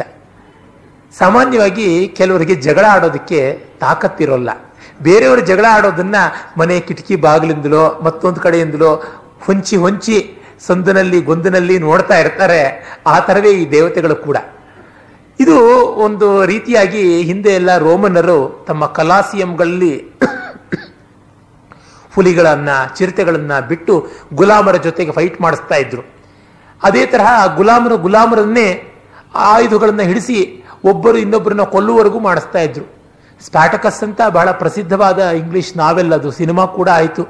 ಈಚೆಗೆ ಬಂದಂತಹ ಇನ್ನೊಂದು ಗ್ಲೇ ಗ್ಲೇಡಿಯೇಟರ್ ಅನ್ನುವ ಸಿನಿಮಾ ಕೂಡ ಅದೇ ಜಾಡಿನದೇ ಆಗಿರುವಂಥದ್ದು. ಇಲ್ಲೂ ಇದು ಬರೀ ರೋಮನರಿಗಲ್ಲ, ಭಾರತೀಯರಿಗೂ ಇತ್ತು. ಸೋಮೇಶ್ವರನ ಮಾನಸೋಲ್ಲಾಸದಲ್ಲಿ ಅಂಕ ಕ್ರೀಡಾ ಅಂತ ಬರುತ್ತೆ. ಅಂಕ ಕ್ರೀಡಾ ಅಂದ್ರೆ, ಅಂಕ ಅಂದ್ರೆ ನಿನ್ನೆ ನಾನು ಅದಕ್ಕಿರುವ ಅನೇಕ ಅರ್ಥಗಳು ಅಂತ ಹೇಳಿದ್ದೆ. ಅಲ್ಲಿ ಒಂದು ಅರ್ಥ, ಚಾಲೆಂಜ್ ಮಾಡಿ ರ್ಯಾನ್ಸಮ್ ಮನಿಯನ್ನು ತೆಗೆದುಕೊಂಡು ಪ್ರಾಣ ಹೋದರೂ ಪರವಾಗಿಲ್ಲ ಅಂತ ಯುದ್ಧ ಮಾಡುವಂಥ ವ್ಯಕ್ತಿಗೆ ಅಂಕ ಅಂತ ಕರೀತಾರೆ. ಅಂಕದ ಮಲ್ಲ, ಚಲದಂಕ ಮಲ್ಲ ಅಂತ ಕನ್ನಡದಲ್ಲೆಲ್ಲ ಕೇಳಿದ್ದೀರಾ? ಅದು ವಾಟಾಳ್ ನಾಗರಾಜ್ ಬಿರುದಾಗಿ ಉಳಿದು ಬಿಟ್ಟಿದೆ ಅನ್ಯಾಯ. ಆತ ಒಂದು ಸಿನಿಮಾನ ತೆಗಿಯೋಕೆ ಹೋಗಿ ಅದು ಸೂಪರ್ ಫ್ಲಾಪ್ ಆಯಿತು ಅಂತಲೂ ಕೇಳಿದ್ದೀನಿ. ಚಲದಂಕ ಮಲ್ಲ ಅಂತ. ಇದೆಲ್ಲ ನಲವತ್ತು ವರ್ಷದ ಹಿಂದಿನ ಘಟನೆಗಳು. ಇರಲಿ, ಅಂಕ ಅನ್ನೋದಕ್ಕೆ ವೀರ ಅನ್ನುವ ಒಂದು ಅರ್ಥ ಕೂಡ ಉಂಟು. ಮತ್ತೆ ವೀರ ಯೋಧರು ತಮ್ಮ ವಿದ್ಯಾ ಪ್ರದರ್ಶನ ಮಾಡುವ ಜಾಗ ಅಂತ ಕೂಡ ಉಂಟು. ಅಂಕದ ಕೋಳಿ ಅಂತಲೂ, ಕೋಳಿ ಅಂಕ ಅಂತಲೇ ದಕ್ಷಿಣ ಕನ್ನಡದಲ್ಲಿ ಕರೀತಾರೆ. ಅದು ಜಗಳ ಆಡುವ ಜಾಗ ಅಂತ ಕೂಡ. ನಾಟಕದ ಒಂದು ಭಾಗಕ್ಕೂ ಅಂಕ ಅಂತ ಕರೀತಾರೆ. ಅಂದರೆ ನೋಡಿ, ಯಾವಾಗ ಜಗಳವನ್ನ ಮನಃಪೂರ್ವಕವಾಗಿ ಆಡದೆ ಅದು ಕೇವಲ ಒಂದು ತೋರಿಕೆ ಅಂತ ಮಾಡ್ತೀವೋ ಆವಾಗ ಅದು ನಾಟಕ ಆಗುತ್ತಲ್ಲ. ತತ್ಕ್ಷಣ ಈ ಯುದ್ಧ ಹೇಗೆ ನಾಟಕರಂಗ ಆಗುತ್ತೆ, ರಣರಂಗ, ರಸರಂಗ ಹೇಗಾಗುತ್ತೆ ಅಂತ ಒಂದು ಲೇಖನವನ್ನೇ ಬರೆದಿದ್ದೆ. ವಿಸ್ತರಿಸೋಕೆ ಏನು ಹೋಗಬೇಕಿಲ್ಲ. ಈ ದೇವತೆಗಳು ಬಂದು ನೋಡ್ತಾರೆ. ಆ ಥರದ್ದು ಆ ಅಂಕ ಕ್ರೀಡೆ ಈ ಥರ ಇದನ್ನು ನೋಡ್ತಾರೆ. ಆದರೆ ಒಂದು, ಈ ದೇವತೆಗಳು ಪಾಪ ಯಾರು ಚೆನ್ನಾಗಿ ಯುದ್ಧ ಮಾಡಿದ್ರು ಶಭಾಸ್, ಪರಾಕು, ಚಾಂಗು, ಉಘೆ, ಭಲೆ ಅಂತೆಲ್ಲ ಕೊಂಡಾಡ್ತಾರೆ. ಈ ವಿಜಯಲಕ್ಷ್ಮಿಗಂತೂ ಎಷ್ಟು ಕನ್ಫ್ಯೂಷನ್ ಅಂತಂದರೆ ಪಂಪನ ಕಾವ್ಯಗಳಲ್ಲೆಲ್ಲ ಬರುತ್ತದೆ. ಅರ್ಜುನನ ಕಡೆಗೆ ಮಾಲೆ ಹಾಕಬೇಕಾ, ಕರ್ಣನ ಕಡೆಗೆ ಮಾಲೆ ಹಾಕಬೇಕಂತ ಹಿಂಗೆ, ಹಾಗೆ, ಹೀಗೆ, ಹಂಗೆ ತನ್ನ ವಿಜಯ ಮಾಲೆಯನ್ನು ಇಟ್ಕೊಂಡು ಓಡಾಡೋದ್ರೊಳಗೆ ದಳದಳವಾಗಿ ಎಲ್ಲ ಉದುರು ಹೋಗ್ಬಿಟ್ಟು ಬರೀ ನೂಲು ಮಾತ್ರ ನಿಂತ್ಕೊಂಡು ಬಿಡ್ತು ಅಂತ. ಅಷ್ಟು ಅನ್ಸರ್ಟೆಂಟಿ ಅದು ಮ್ಯಾಚ್ ಫಿಕ್ಸಿಂಗ್ ಅಲ್ವಲ್ಲ? ಹೀಗೆ ಹಾಗೆ ಓಡಾಡ್ತಾ ಇದ್ರೆ ಇನ್ನೇನಾಗುತ್ತದೆ ಪಾಪ? ಸುಸ್ತು ಬಡದು ಒಂದು ಕಡೆ ಕೂತ್ಕೊಳ್ಬೇಕಷ್ಟೇ ಕಡೆಗೆ ಕರ್ಣನ ಕೀರ್ತಿಯನ್ನ ನಾರದ ಕೋವಣವಂ ಗುಡಿಗುಟ್ ಗುಡಿಗಟ್ಟಿ ಪಾಡಿದಂ ಅಂತ. ತನ್ನ ಕೌಪಿಯನವನ್ನೇ ತೆಗೆದು ತನ್ನ ವೀಣೆಗೆ ಕಟ್ಟಿ ಅದನ್ನ ಫ್ಲಾಗ್ ತರ ಮಾಡಿಕೊಂಡು ಬೀಸಾಡಿಕೊಂಡು ಕುಣಿದಾನ ಆರದ ಅಂತ. ಇನ್ನು ಇಂಡಿಯಾ ಪಾಕಿಸ್ತಾನ ಮ್ಯಾಚ್ಗೆ ನಮ್ಮ ಜನ ಉನ್ಮತ್ತರಾಗಿ ಕುಣಿಯೋದ್ರೊಳಗೆ ಏನು ಆಶ್ಚರ್ಯ. ದೇವರ್ಷಿ ಆದವನೇ ಇದನ್ನು ಮಾಡಬಲ್ಲ ಅಂತಂದ್ರೆ. ಅಂದ್ರೆ ನಮ್ಮ ಕವಿಗಳು ಎಷ್ಟು ಲೈಟ್ ಹಾರ್ಟೆಡ್ ಆಗಿ ಇದನ್ನೆಲ್ಲ ರಂಜನೀಯವಾಗಿ ವರ್ಣಿಸಬಲ್ಲರು ಅನ್ನೋದನ್ನು ನೋಡಿದಾಗ ಗೊತ್ತಾಗುತ್ತದೆ. ಆಮೇಲೆ ಇವರಿಗೆ, ಅವರಿಗೆ, ಇವರಿಗೂ ಮಧ್ಯೆ ಇವನು ಚೆನ್ನಾಗಿ ಮಾಡ್ತಾನೆ, ಅವನು ಚೆನ್ನಾಗಿ ಮಾಡ್ತಾನೆ ಅಂತ ಪ್ರಶಂಸೆ. ಆದರೆ ಗ್ರೀಕರ ದೇವತೆಗಳು ಇನ್ನೂ ಒಂದು ಕೈ ಜಾಸ್ತಿ. ಅವರು ಭೂಲೋಕಕ್ಕೆ ಬಂದುಬಿಟ್ಟು ಅವರವರ ಪರವಾದ ವೀರಯೋಧರ ಪರವಾಗಿ ಇವರು ಫೈಟ್ ಮಾಡೋದು. ಈ ನಮ್ಮ ಕ್ರಿಕೆಟ್ ಫ್ಯಾನ್ಗಳು ಅಖಾಡಕ್ಕೆ ಧುಮುಕು ಬಿಟ್ಟಿದ್ನೂ ಬೇಕಾದ್ರೆ ಅವ್ರ ಜೊತೆಗೆ ಇವರು ಬ್ಯಾಟಿಂಗ್ ಮಾಡೋದಕ್ಕೆ ಅವ್ರಿಗೆ ಬದಲಾಗಿ ಇವರೇ ಕ್ಯಾಚ್ ಹಿಡಿಯೋಕೆ ಹೋಗೋ ಥರದ ಕೆಲಸ ಇದು. ಆ ಹೋಮರ್ನ ಇಲಿಯಡ್ ಕಾವ್ಯದಲ್ಲಿ ಬರ್ತದೆ ಅಖಿಲೇಸನಿಗೆ ಪರವಾಗಿ ಅಥೀನ, ಹೀರ, ಆಮೇಲಿಂದ ಕೆಲವೊಮ್ಮೆ ಇವಳು ಇವಳು ಇವನು ಪೊಸೈದನ್ ಸಮುದ್ರ ದೇವತೆ. ಇವರು ಮೂವರು ಸಾಮಾನ್ಯವಾಗಿ ಗ್ರೀಕರ ಪಕ್ಷ, ಗ್ರೀಕರ ಮಹಾನಾಯಕ ಅಖಿಲೇಸ್ ಟ್ರೋಜನಲ್ ಪಕ್ಷದಲ್ಲಿ ಅಪ, ಅಪಲ್ಲೋನ್. ಅಂದರೆ ಆತ ಸೂರ್ಯ ದೇವತೆಯ ಸದೃಶ ವಿದ್ಯಾದೇವತೆಯ ಸದೃಶ ಅಂತ ಹೇಳ್ತಾರೆ. ಆಮೇಲೆ ಅಫ್ರೋದೀತೆ ಅಂದರೆ ಸೌಂದರ್ಯ ದೇವತೆ, ಅವಳನ್ನು ಅಫ್ರೊಡೈಟಿ ಅಂತ ಕರೀತಾರೆ. ರೋಮನ್ರು ಅವಳನ್ನ ವೀನಸ್ ಅಂತ ಕರೀತಾರೆ.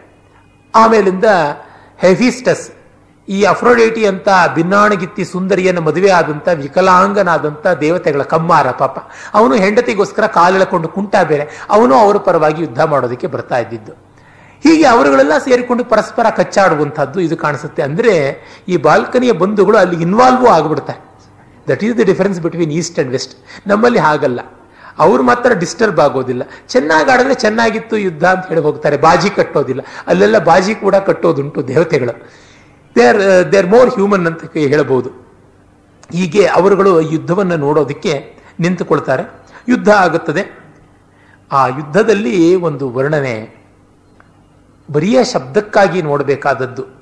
ಎತ್ತಿ ಬಹ ಸತ್ತಿಗೆಯ ಮೊತ್ತಂಗಳೆತ್ತಲುಂ ಕತ್ತಲಿಸೆ ಪೊತ್ತಮಸೆ ವೆತ್ತಬಲ್ ಗತ್ತಿಗಳ ಕಿತ್ತು ಬಟರೆತ್ತಿ ಜಡಿಯುತ್ತಿತ್ತರ ಜಡಿಯುತ್ತಿರಲ್ ಕತ್ತತ್ತ ಬೆಳಗಿದ್ದವು ಮತ್ತೆ ಬಲಕೆ ಸುತ್ತಲುಂ ಕೆತ್ತುವೋಲ್ ಮತ್ತ ಗಜ ಮುತ್ತರಿಸಿ ಮುತ್ತಿನಡ ಯುತ್ತಲತ್ತಲೊತ್ತರಿಸಿ ನಿಲ್ಲಿಸುತ್ತಿರಲು ಉದತ್ತ ಚಮರೋತ್ಥಿತ ಮರುತ್ತತಿಯೊಳುತ್ತಮ ಹಿಮುತ್ತರಂ ಬಿತ್ತರಿಸುದು ಅಂತ ಕಾಕ್ತಾವತ್ತು ಮೂವತ್ತೆರಡು ಸರ್ತಿ ಬರುತ್ತೆ ಇಲ್ಲಿ.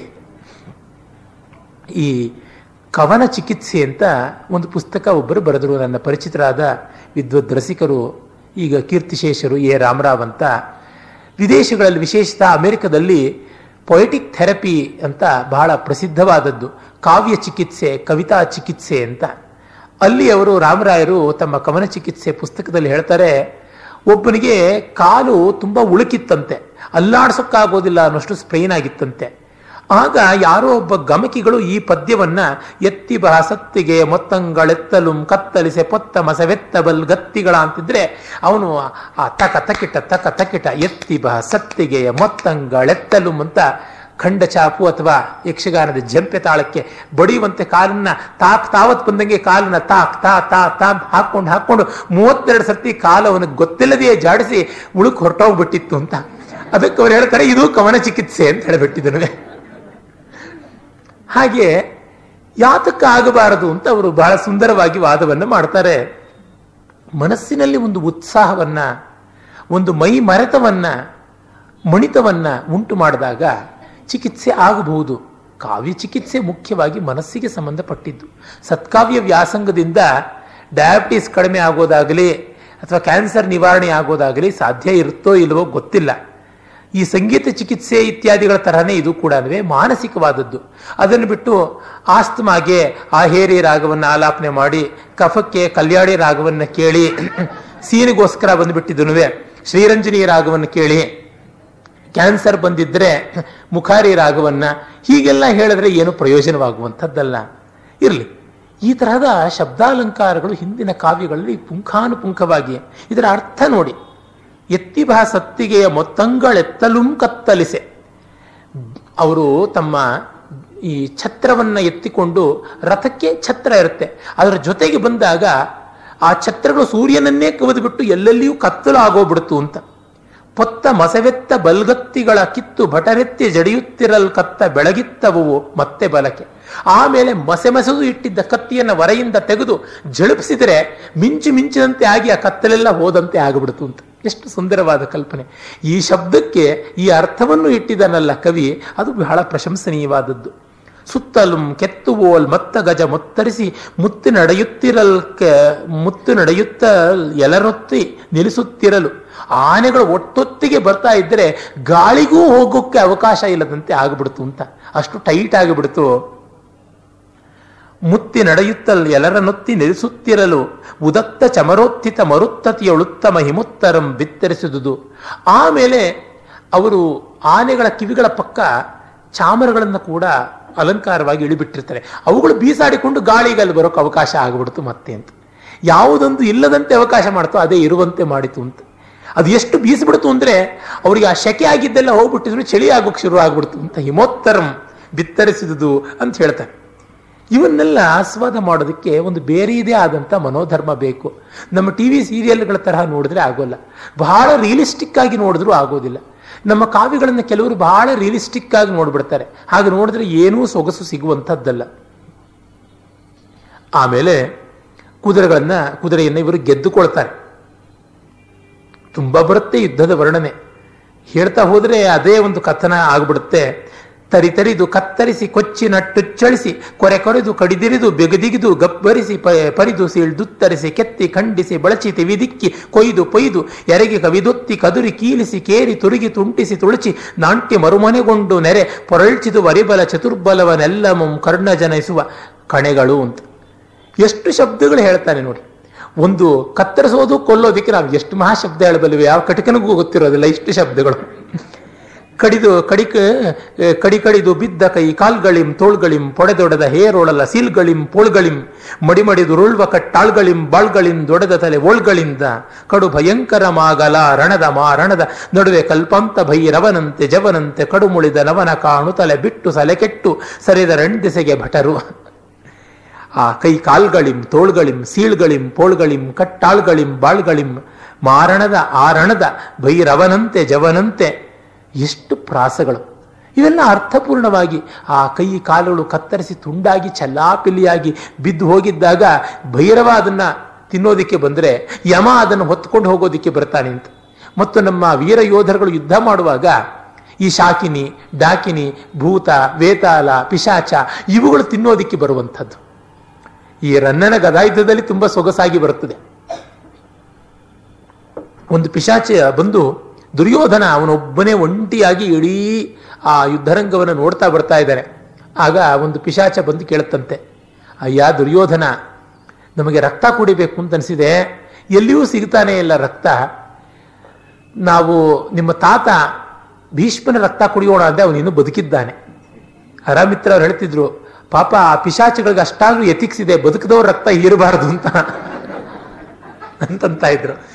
ದ್ರೋಣಾಚಾರ್ಯನ ರಕ್ತ ಕುಡಿಯೋಣ ಅಂದ್ರೆ ಅದು ಪುಳಿಚಾರ, ಬ್ರಾಹ್ಮಣ ರಕ್ತ, ನಿಷ್ಪ್ರಯೋಜನ ಘಾಟಿಲ್ಲ ಕಾವಿಲ್ಲ. ಇನ್ನು ನಿನ್ನ ತಮ್ಮನ ರಕ್ತಾನ ಕುಡಿಯೋಣ ಅಂತಂದ್ರೆ ಭೀಮಾನೇ ಕುಡಿದು ಬಿಟ್ಟಿದ್ದಾನೆ. ಹಾಗಾಗಿ ನಿನ್ನ ರಕ್ತ ನಮ್ಗೆ ಯಾವಾಗ ಕೊಡ್ತೀಯಾ ಅಂತ ಹೇಳ್ಬಿಟ್ಟಿದ್ನು. ಕೇಳ್ತಾ ಇದ್ದು ಅಂತ. ವೇಣಿ ಸಂಹಾರ ಬರೆದಂತ ಭಟ್ಟನಾಯಕ ಅವನ ಕೃತಿಯಲ್ಲಿ ಮೂರನೇ ಅಂಕದ ಆರಂಭದಲ್ಲಿ ಒಂದು ಸುಂದರವಾದ ಪ್ರವೇಶಕ ಅಂದ್ರೆ ಪ್ರಾಕೃತ ಭಾಷೆಯ ಒಂದು ಭಾಗ ಬರುತ್ತೆ, ಒಂದು ಸೀನ್. ವಸಾಗಂಧೆ. ವಸ ಅಂತಂದ್ರೆ ಈ ಕೊಬ್ಬು ಅಂತ ಅರ್ಥ ಕೊಬ್ಬಿನ ಪರಿಮಳ ಇದ್ದಂಥವಳು ಹೊಸ ವಸಾಗಂಧೆ ಅಂತ ಆ ರಾಕ್ಷಸಿ ಹೆಸರು. ಅವಳ ಗಂಡನ ಹೆಸರು ರುಧಿರಪ್ರಿಯ, ರಕ್ತಪ್ರಿಯ ಅಂತ ಅವನ ಹೆಸರು. ಅವರಿಬ್ಬರು ಮಾತಾಡ್ಕೊಳ್ಳುವಂಥದ್ದು. ಈ ಯುದ್ಧ ನೂರು ಕಾಲ ಇರಲಿ, ಸಾವಿರ ವರ್ಷ ಬಾಳಲಿ ಅಂತ. ನೋಡಿ, ಅವ್ರವ್ರ ಕಷ್ಟ ಅವ್ರವ್ರಿಗೆ, ಇವ್ರಿವ್ರ ಸುಖ ಇವ್ರಿವ್ರಿಗೆ ಅಂತ ಇರ್ತಲ್ಲ ಎಂಥದ್ರೊಳಗೂ ಒಂದು ಇದ್ದೇ ಇರುತ್ತಲ್ಲ. ಒಂದು ಕಥೆ ಉಂಟು. ಒಮ್ಮೆ ಬರಗಾಲ ಬಂತು ಅಂತ ಆ ಊರಿನಿಂದ ಬೇರೆ ಊರಿಗೆ ಒಬ್ಬ ಚಮ್ಮಾರ, ಮತ್ತೆ ಒಬ್ಬ ರೈತ ಒಬ್ಬ ವರ್ತಕ, ಧಾನ್ಯಗಳ ವರ್ತಕ ಇಬ್ಬರು ಹೊರಟ್ರಂತೆ. ದಾರಿಯಲ್ಲಿ ಒಬ್ಬ ಸನ್ಯಾಸಿಯ ಆಶ್ರಮದಲ್ಲಿ ಇಬ್ಬರು ತಂಗದರಂತೆ. ಆಗ ಸನ್ಯಾಸಿ ವರ್ತಕನಿಗೆ ತುಂಬ ಸತ್ಕಾರ ಮಾಡಿ, ಚಮ್ಮಾರನಿಗೆ ಸಾಮಾನ್ಯ ಸತ್ಕಾರ ಮಾಡಿ ಕಳಿಸ್ದ. ವಾಪಸ್ ಬರ್ತಾ, ಚಮ್ಮಾರನಿಗೆ ತುಂಬ ಸತ್ಕಾರ ಮಾಡಿ, ವರ್ತಕನಿಗೆ ಕಡಿಮೆ ಸತ್ಕಾರ ಮಾಡಿ ಕಳಿಸ್ದ. ಆಗ ಇವರಿಬ್ರು, ಏನು ಸ್ವಾಮಿ, ಯಾತಕ್ಕೆ ಆವಾಗ ಒಂಥರ ಅಂದ್ರೆ, ಏನಿಲ್ಲ ಹೋಗುವಾಗ ಚಮ್ಮಾರ ಹೋಗೋ ಜಾಗದಲ್ಲಿ ಚರ್ಮ ಚೀಪಾಗಿರಬೇಕು ಅಂದರೆ ತುಂಬ ದನಗಳ ಸತ್ತು ಬಿದ್ದಿರಲಿ, ಎಮ್ಮೆಗಳ ಸತ್ತಿರಲಿ ಅಂತ ಅಂದ್ಕೊಂಡು ಹೋದ. ಹಾಗಾಗಿ ಅವನ ಕಡಿಮೆ ಸತ್ಕಾರ. ನೀನು ಸಮೃದ್ಧವಾಗಿ ಫಸಲಾಗಿರಲಿ, ಚೀಪಾಗಿ ಧಾನ್ಯ ಸಿಗಲಿ, ಅಲ್ಲಿ ಸರ್ಪ್ಲಸ್ ಆಗಿ ಎಲ್ಲ ಇರಲಿ ಅಂತ ನೀನು ಅಂದುಕೊಂಡು ಹೋದೆ. ಬರ್ತಾ ಇನ್ನೂ ಬರಗಾಲ ಇರಲಿ, ಜನ ನನ್ನ ಒಂದಕ್ಕೆ ಹತ್ತು ಪಟ್ಟು ಬೆಲೆ ಕೊಟ್ಟು ಕೊಳ್ಳಲಿ ಅಂತ ನಿನ್ನ ಬುದ್ಧಿ ಇತ್ತು. ಈಗ ಚಮ್ಮಾರ ಬರಗಾಲ ಹೋಗಿರಲಿ, ಎಲ್ರಿಗೂ ಸೊಗಸಿನ ಬಗ್ಗೆ ಮತ್ತೆ ಪಾದರಕ್ಷೆ ಲೆದರ್ ಗೂಡ್ಸ್ ಇತ್ಯಾದಿ ಬಗ್ಗೆ ಆಸ್ತಿ ಬರಲಿ, ಜನರಲ್ಲಿ ಪರ್ಚೇಸಿಂಗ್ ಪವರ್ ಇರಲಿ ಅಂತ ಅಂದುಕೊಂಡು ಹೋದ. ಅದಕ್ಕಾಗಿ ಈ ತರ ಸತ್ಕಾರ ಮಾಡಿದ್ದು ಅಂತ ಹೇಳಿಬಿಟ್ಟಿದನುವೆ ಹಾಗಾಗಿ ಅವ್ರವ್ರ ಚಿಂತೆ ಅವರವ್ರಿಗೆ ಇದ್ದೇ ಇರುತ್ತೆ. ಅಜ್ಜಿ ಗರ್ವೆ ಚಿಂತೆ, ಮೊಮ್ಮಗಳಿಗೆ ಮದುವೆ ಚಿಂತೆ ಅಂತ. ಹಾಗೆ ಆ ಶಾಕಿನಿ, ಡಾಕಿನಿಯರಿಗೆ ಆ ಥರದ್ದು. ಇನ್ನೂ ಕಾವ್ಯಗಳಲ್ಲಿ ಬರ್ತದೆ ವರ್ಣನೆ. ಈ ಆನೆಯ ಒಂದು ಬೆನ್ನು ಮೂಳೆಯಲ್ಲಿ ನೇಗಿಲನ್ನ ಮಾಡಿಕೊಂಡು ಮತ್ತು ಶಾಕಿನಿಯರು, ಡಾಕಿನಿಯರು ಯುದ್ಧದಿಂದ ತಪ್ಪಿಸಿಕೊಂಡು ಬಂದ ಕುದುರೆಗಳನ್ನ ಆ ನೇಗಿಲಿಗೆ ಹೂಡಿ ಮನುಷ್ಯರ ಕಣ್ಣುಗಳನ್ನು ಬಿತ್ತಿ ಮಾಂಸದ ಬೆಳೆ ಬೆಳಿಬೇಕು ಅಂತ ಪಾಪ ಪ್ರಯತ್ನ ಪಡ್ತಾ ಇದ್ದು ಅಂತ ಹೇಳ್ಬಿಟ್ಟಿದ್ವಿ ಅವರ ಇಮ್ಯಾಜಿನೇಷನ್ಸ್ ಯಾವ್ಯಾವ ರೀತಿಯೆಲ್ಲ ಹೋಗುತ್ತದೆ ಅನ್ನೋದಕ್ಕೆ. ಆ ಹೃದಯಪ್ರಿಯ ಹೊಸ ಗಂಧೆ ಅವರು ಅಲ್ಲಿ ವೇಣಿ ಸಂಹಾರದಲ್ಲಿ ಏನು ಮಾಡ್ತಾರೆ ಅಂದ್ರೆ ಭಗದತ್ತನ ರಕ್ತ ಇಷ್ಟು ಕೂಡ ತುಂಬಿಟ್ಟಿದ್ದೀನಿ. ಮತ್ತು ಇವನು ಕೌರವರ ತಮ್ಮಂದಿರ ರಕ್ತಗಳನ್ನು ಇಷ್ಟು ತುಂಬಿಟ್ಟಿದ್ದೀನಿ ದೃಪದನ ಮಾಂಸವನ್ನ ಇಷ್ಟು ದಾಸ್ತಾನ ಮಾಡಿದ್ದೀನಿ ಅಂತ ಹೀಗೆಲ್ಲ ಹೇಳ್ತಾ ಇರ್ತಾಳೆ. ಈ ಸ್ಟ್ಯಾಟಿಸ್ಟಿಕ್ಸ್ ಕೊಡೋ ಮೂಲಕ ಇಷ್ಟು ಜನ ವೀರ ಯೋಧರು ಇಂತಿಂಥ ತಲೆಗಳು ಯುದ್ಧದಲ್ಲಿ ಉರುಳಿವೆ ಅನ್ನೋದನ್ನು ಕವಿ ಹೇಳುವ ಪ್ರಯತ್ನದಲ್ಲಿದ್ದಾನೆ ಅಂತ ಗೊತ್ತಾಗುವಂಥದ್ದು. ಹೀಗೆ ಆ ಕಾವ್ಯದ ಮತ್ತೊಂದು ಲೋಕ. ಭಾಸನ ಊರುಭಂಗದಲ್ಲಿ ಅಂತೂ ತುಂಬ ತುಂಬ ಸೊಗಸಾಗಿ ಬರುತ್ತದೆ. ಈ ವೀರ ಯೋಧರು ಮಾಡುವ ಈ ಯುದ್ಧದಲ್ಲಿ ದರ್ಭೆಗಳು ಯಾವುವು? ಬಾಣಗಳೇ ದರ್ಭೆಗಳು ಅವರ ಪ್ರತಾಪಾಗ್ನಿಯೇ ಅಗ್ನಿ. ಪ್ರತಾಪವೇ ಅಗ್ನಿ. ಮತ್ತು ಅವರು ಸುರಿಸುವ ರಕ್ತವೇ ತುಪ್ಪದ ಆಹುತಿ. ಆಮೇಲೆ ಗದೆಗಳೇ ಈ ಸುರ್ಕು, ಸುರುವ ಈ ರೀತಿಯಾಗಿರ್ತಕ್ಕಂಥದ್ದು. ಇದರ ಫಲ ಏನು? ಯಜ್ಞದ ಫಲವು ಸಶರೀರ ಸ್ವರ್ಗ. ಇವರಿಗೂ ಆ ವೀರ ಸ್ವರ್ಗ ಸಿಗುವಂಥದ್ದು ಅಂತ. ಒಂದು ರಥದ ಮೇಲೆ ಒಬ್ಬ ಮನುಷ್ಯ ಹಾಗೆ ಯುದ್ಧ ಮಾಡ್ತಾ ಮಾಡ್ತಾ ಬಾಣ ಬಿದ್ದು ಸತ್ತೋಗಿದ್ದಾನೆ. ಆ ರಥದಿಂದ ಅವನ ಹೆಣವನ್ನ ಕೆಳಕ್ಕೆ ತೋಳಗಳು ಎಳಿತಾ ಇದ್ದರೆ ಹೇಗಿವೆ ಅಂತಂದ್ರೆ ಅಳಿಯನನ್ನ ದೀಪಾವಳಿಗೆ ಬರುವಾಗ ಮಾವನ ಮನೆಯವರು ಬಹಳ ಸಂಭ್ರಮದಿಂದ ನಾಲ್ಕೈದು ಜನ ಕೈಗೆ ಕಾಲಿಗೆ ಎಲ್ಲ ಮುತ್ತುಕೊಂಡು ಇಳಿಸ್ಕೊಳ್ಳೋ ತರ ಕಾಣಿಸ್ತಾ ಇದೆ ಅಂತ ಹೇಳ್ಬಿಟ್ಟು ಹೇಳ್ತಾನೆ. ಇದು ಭಾಸನಂಥ ಆರ್ಷ ಕವಿಯ ಅದ್ಭುತವಾದಂಥ ಚಿತ್ರಣ. ಇದರ ಜೊತೆಗೆ ಭೂತ ಪಿಶಾಚಗಳು, ವೇತಾಲಗಳು ಇರುವ ಬೀಭತ್ಸ ಜೊತೆಗೆ ಶೃಂಗಾರವೂ ಇರುತ್ತೆ.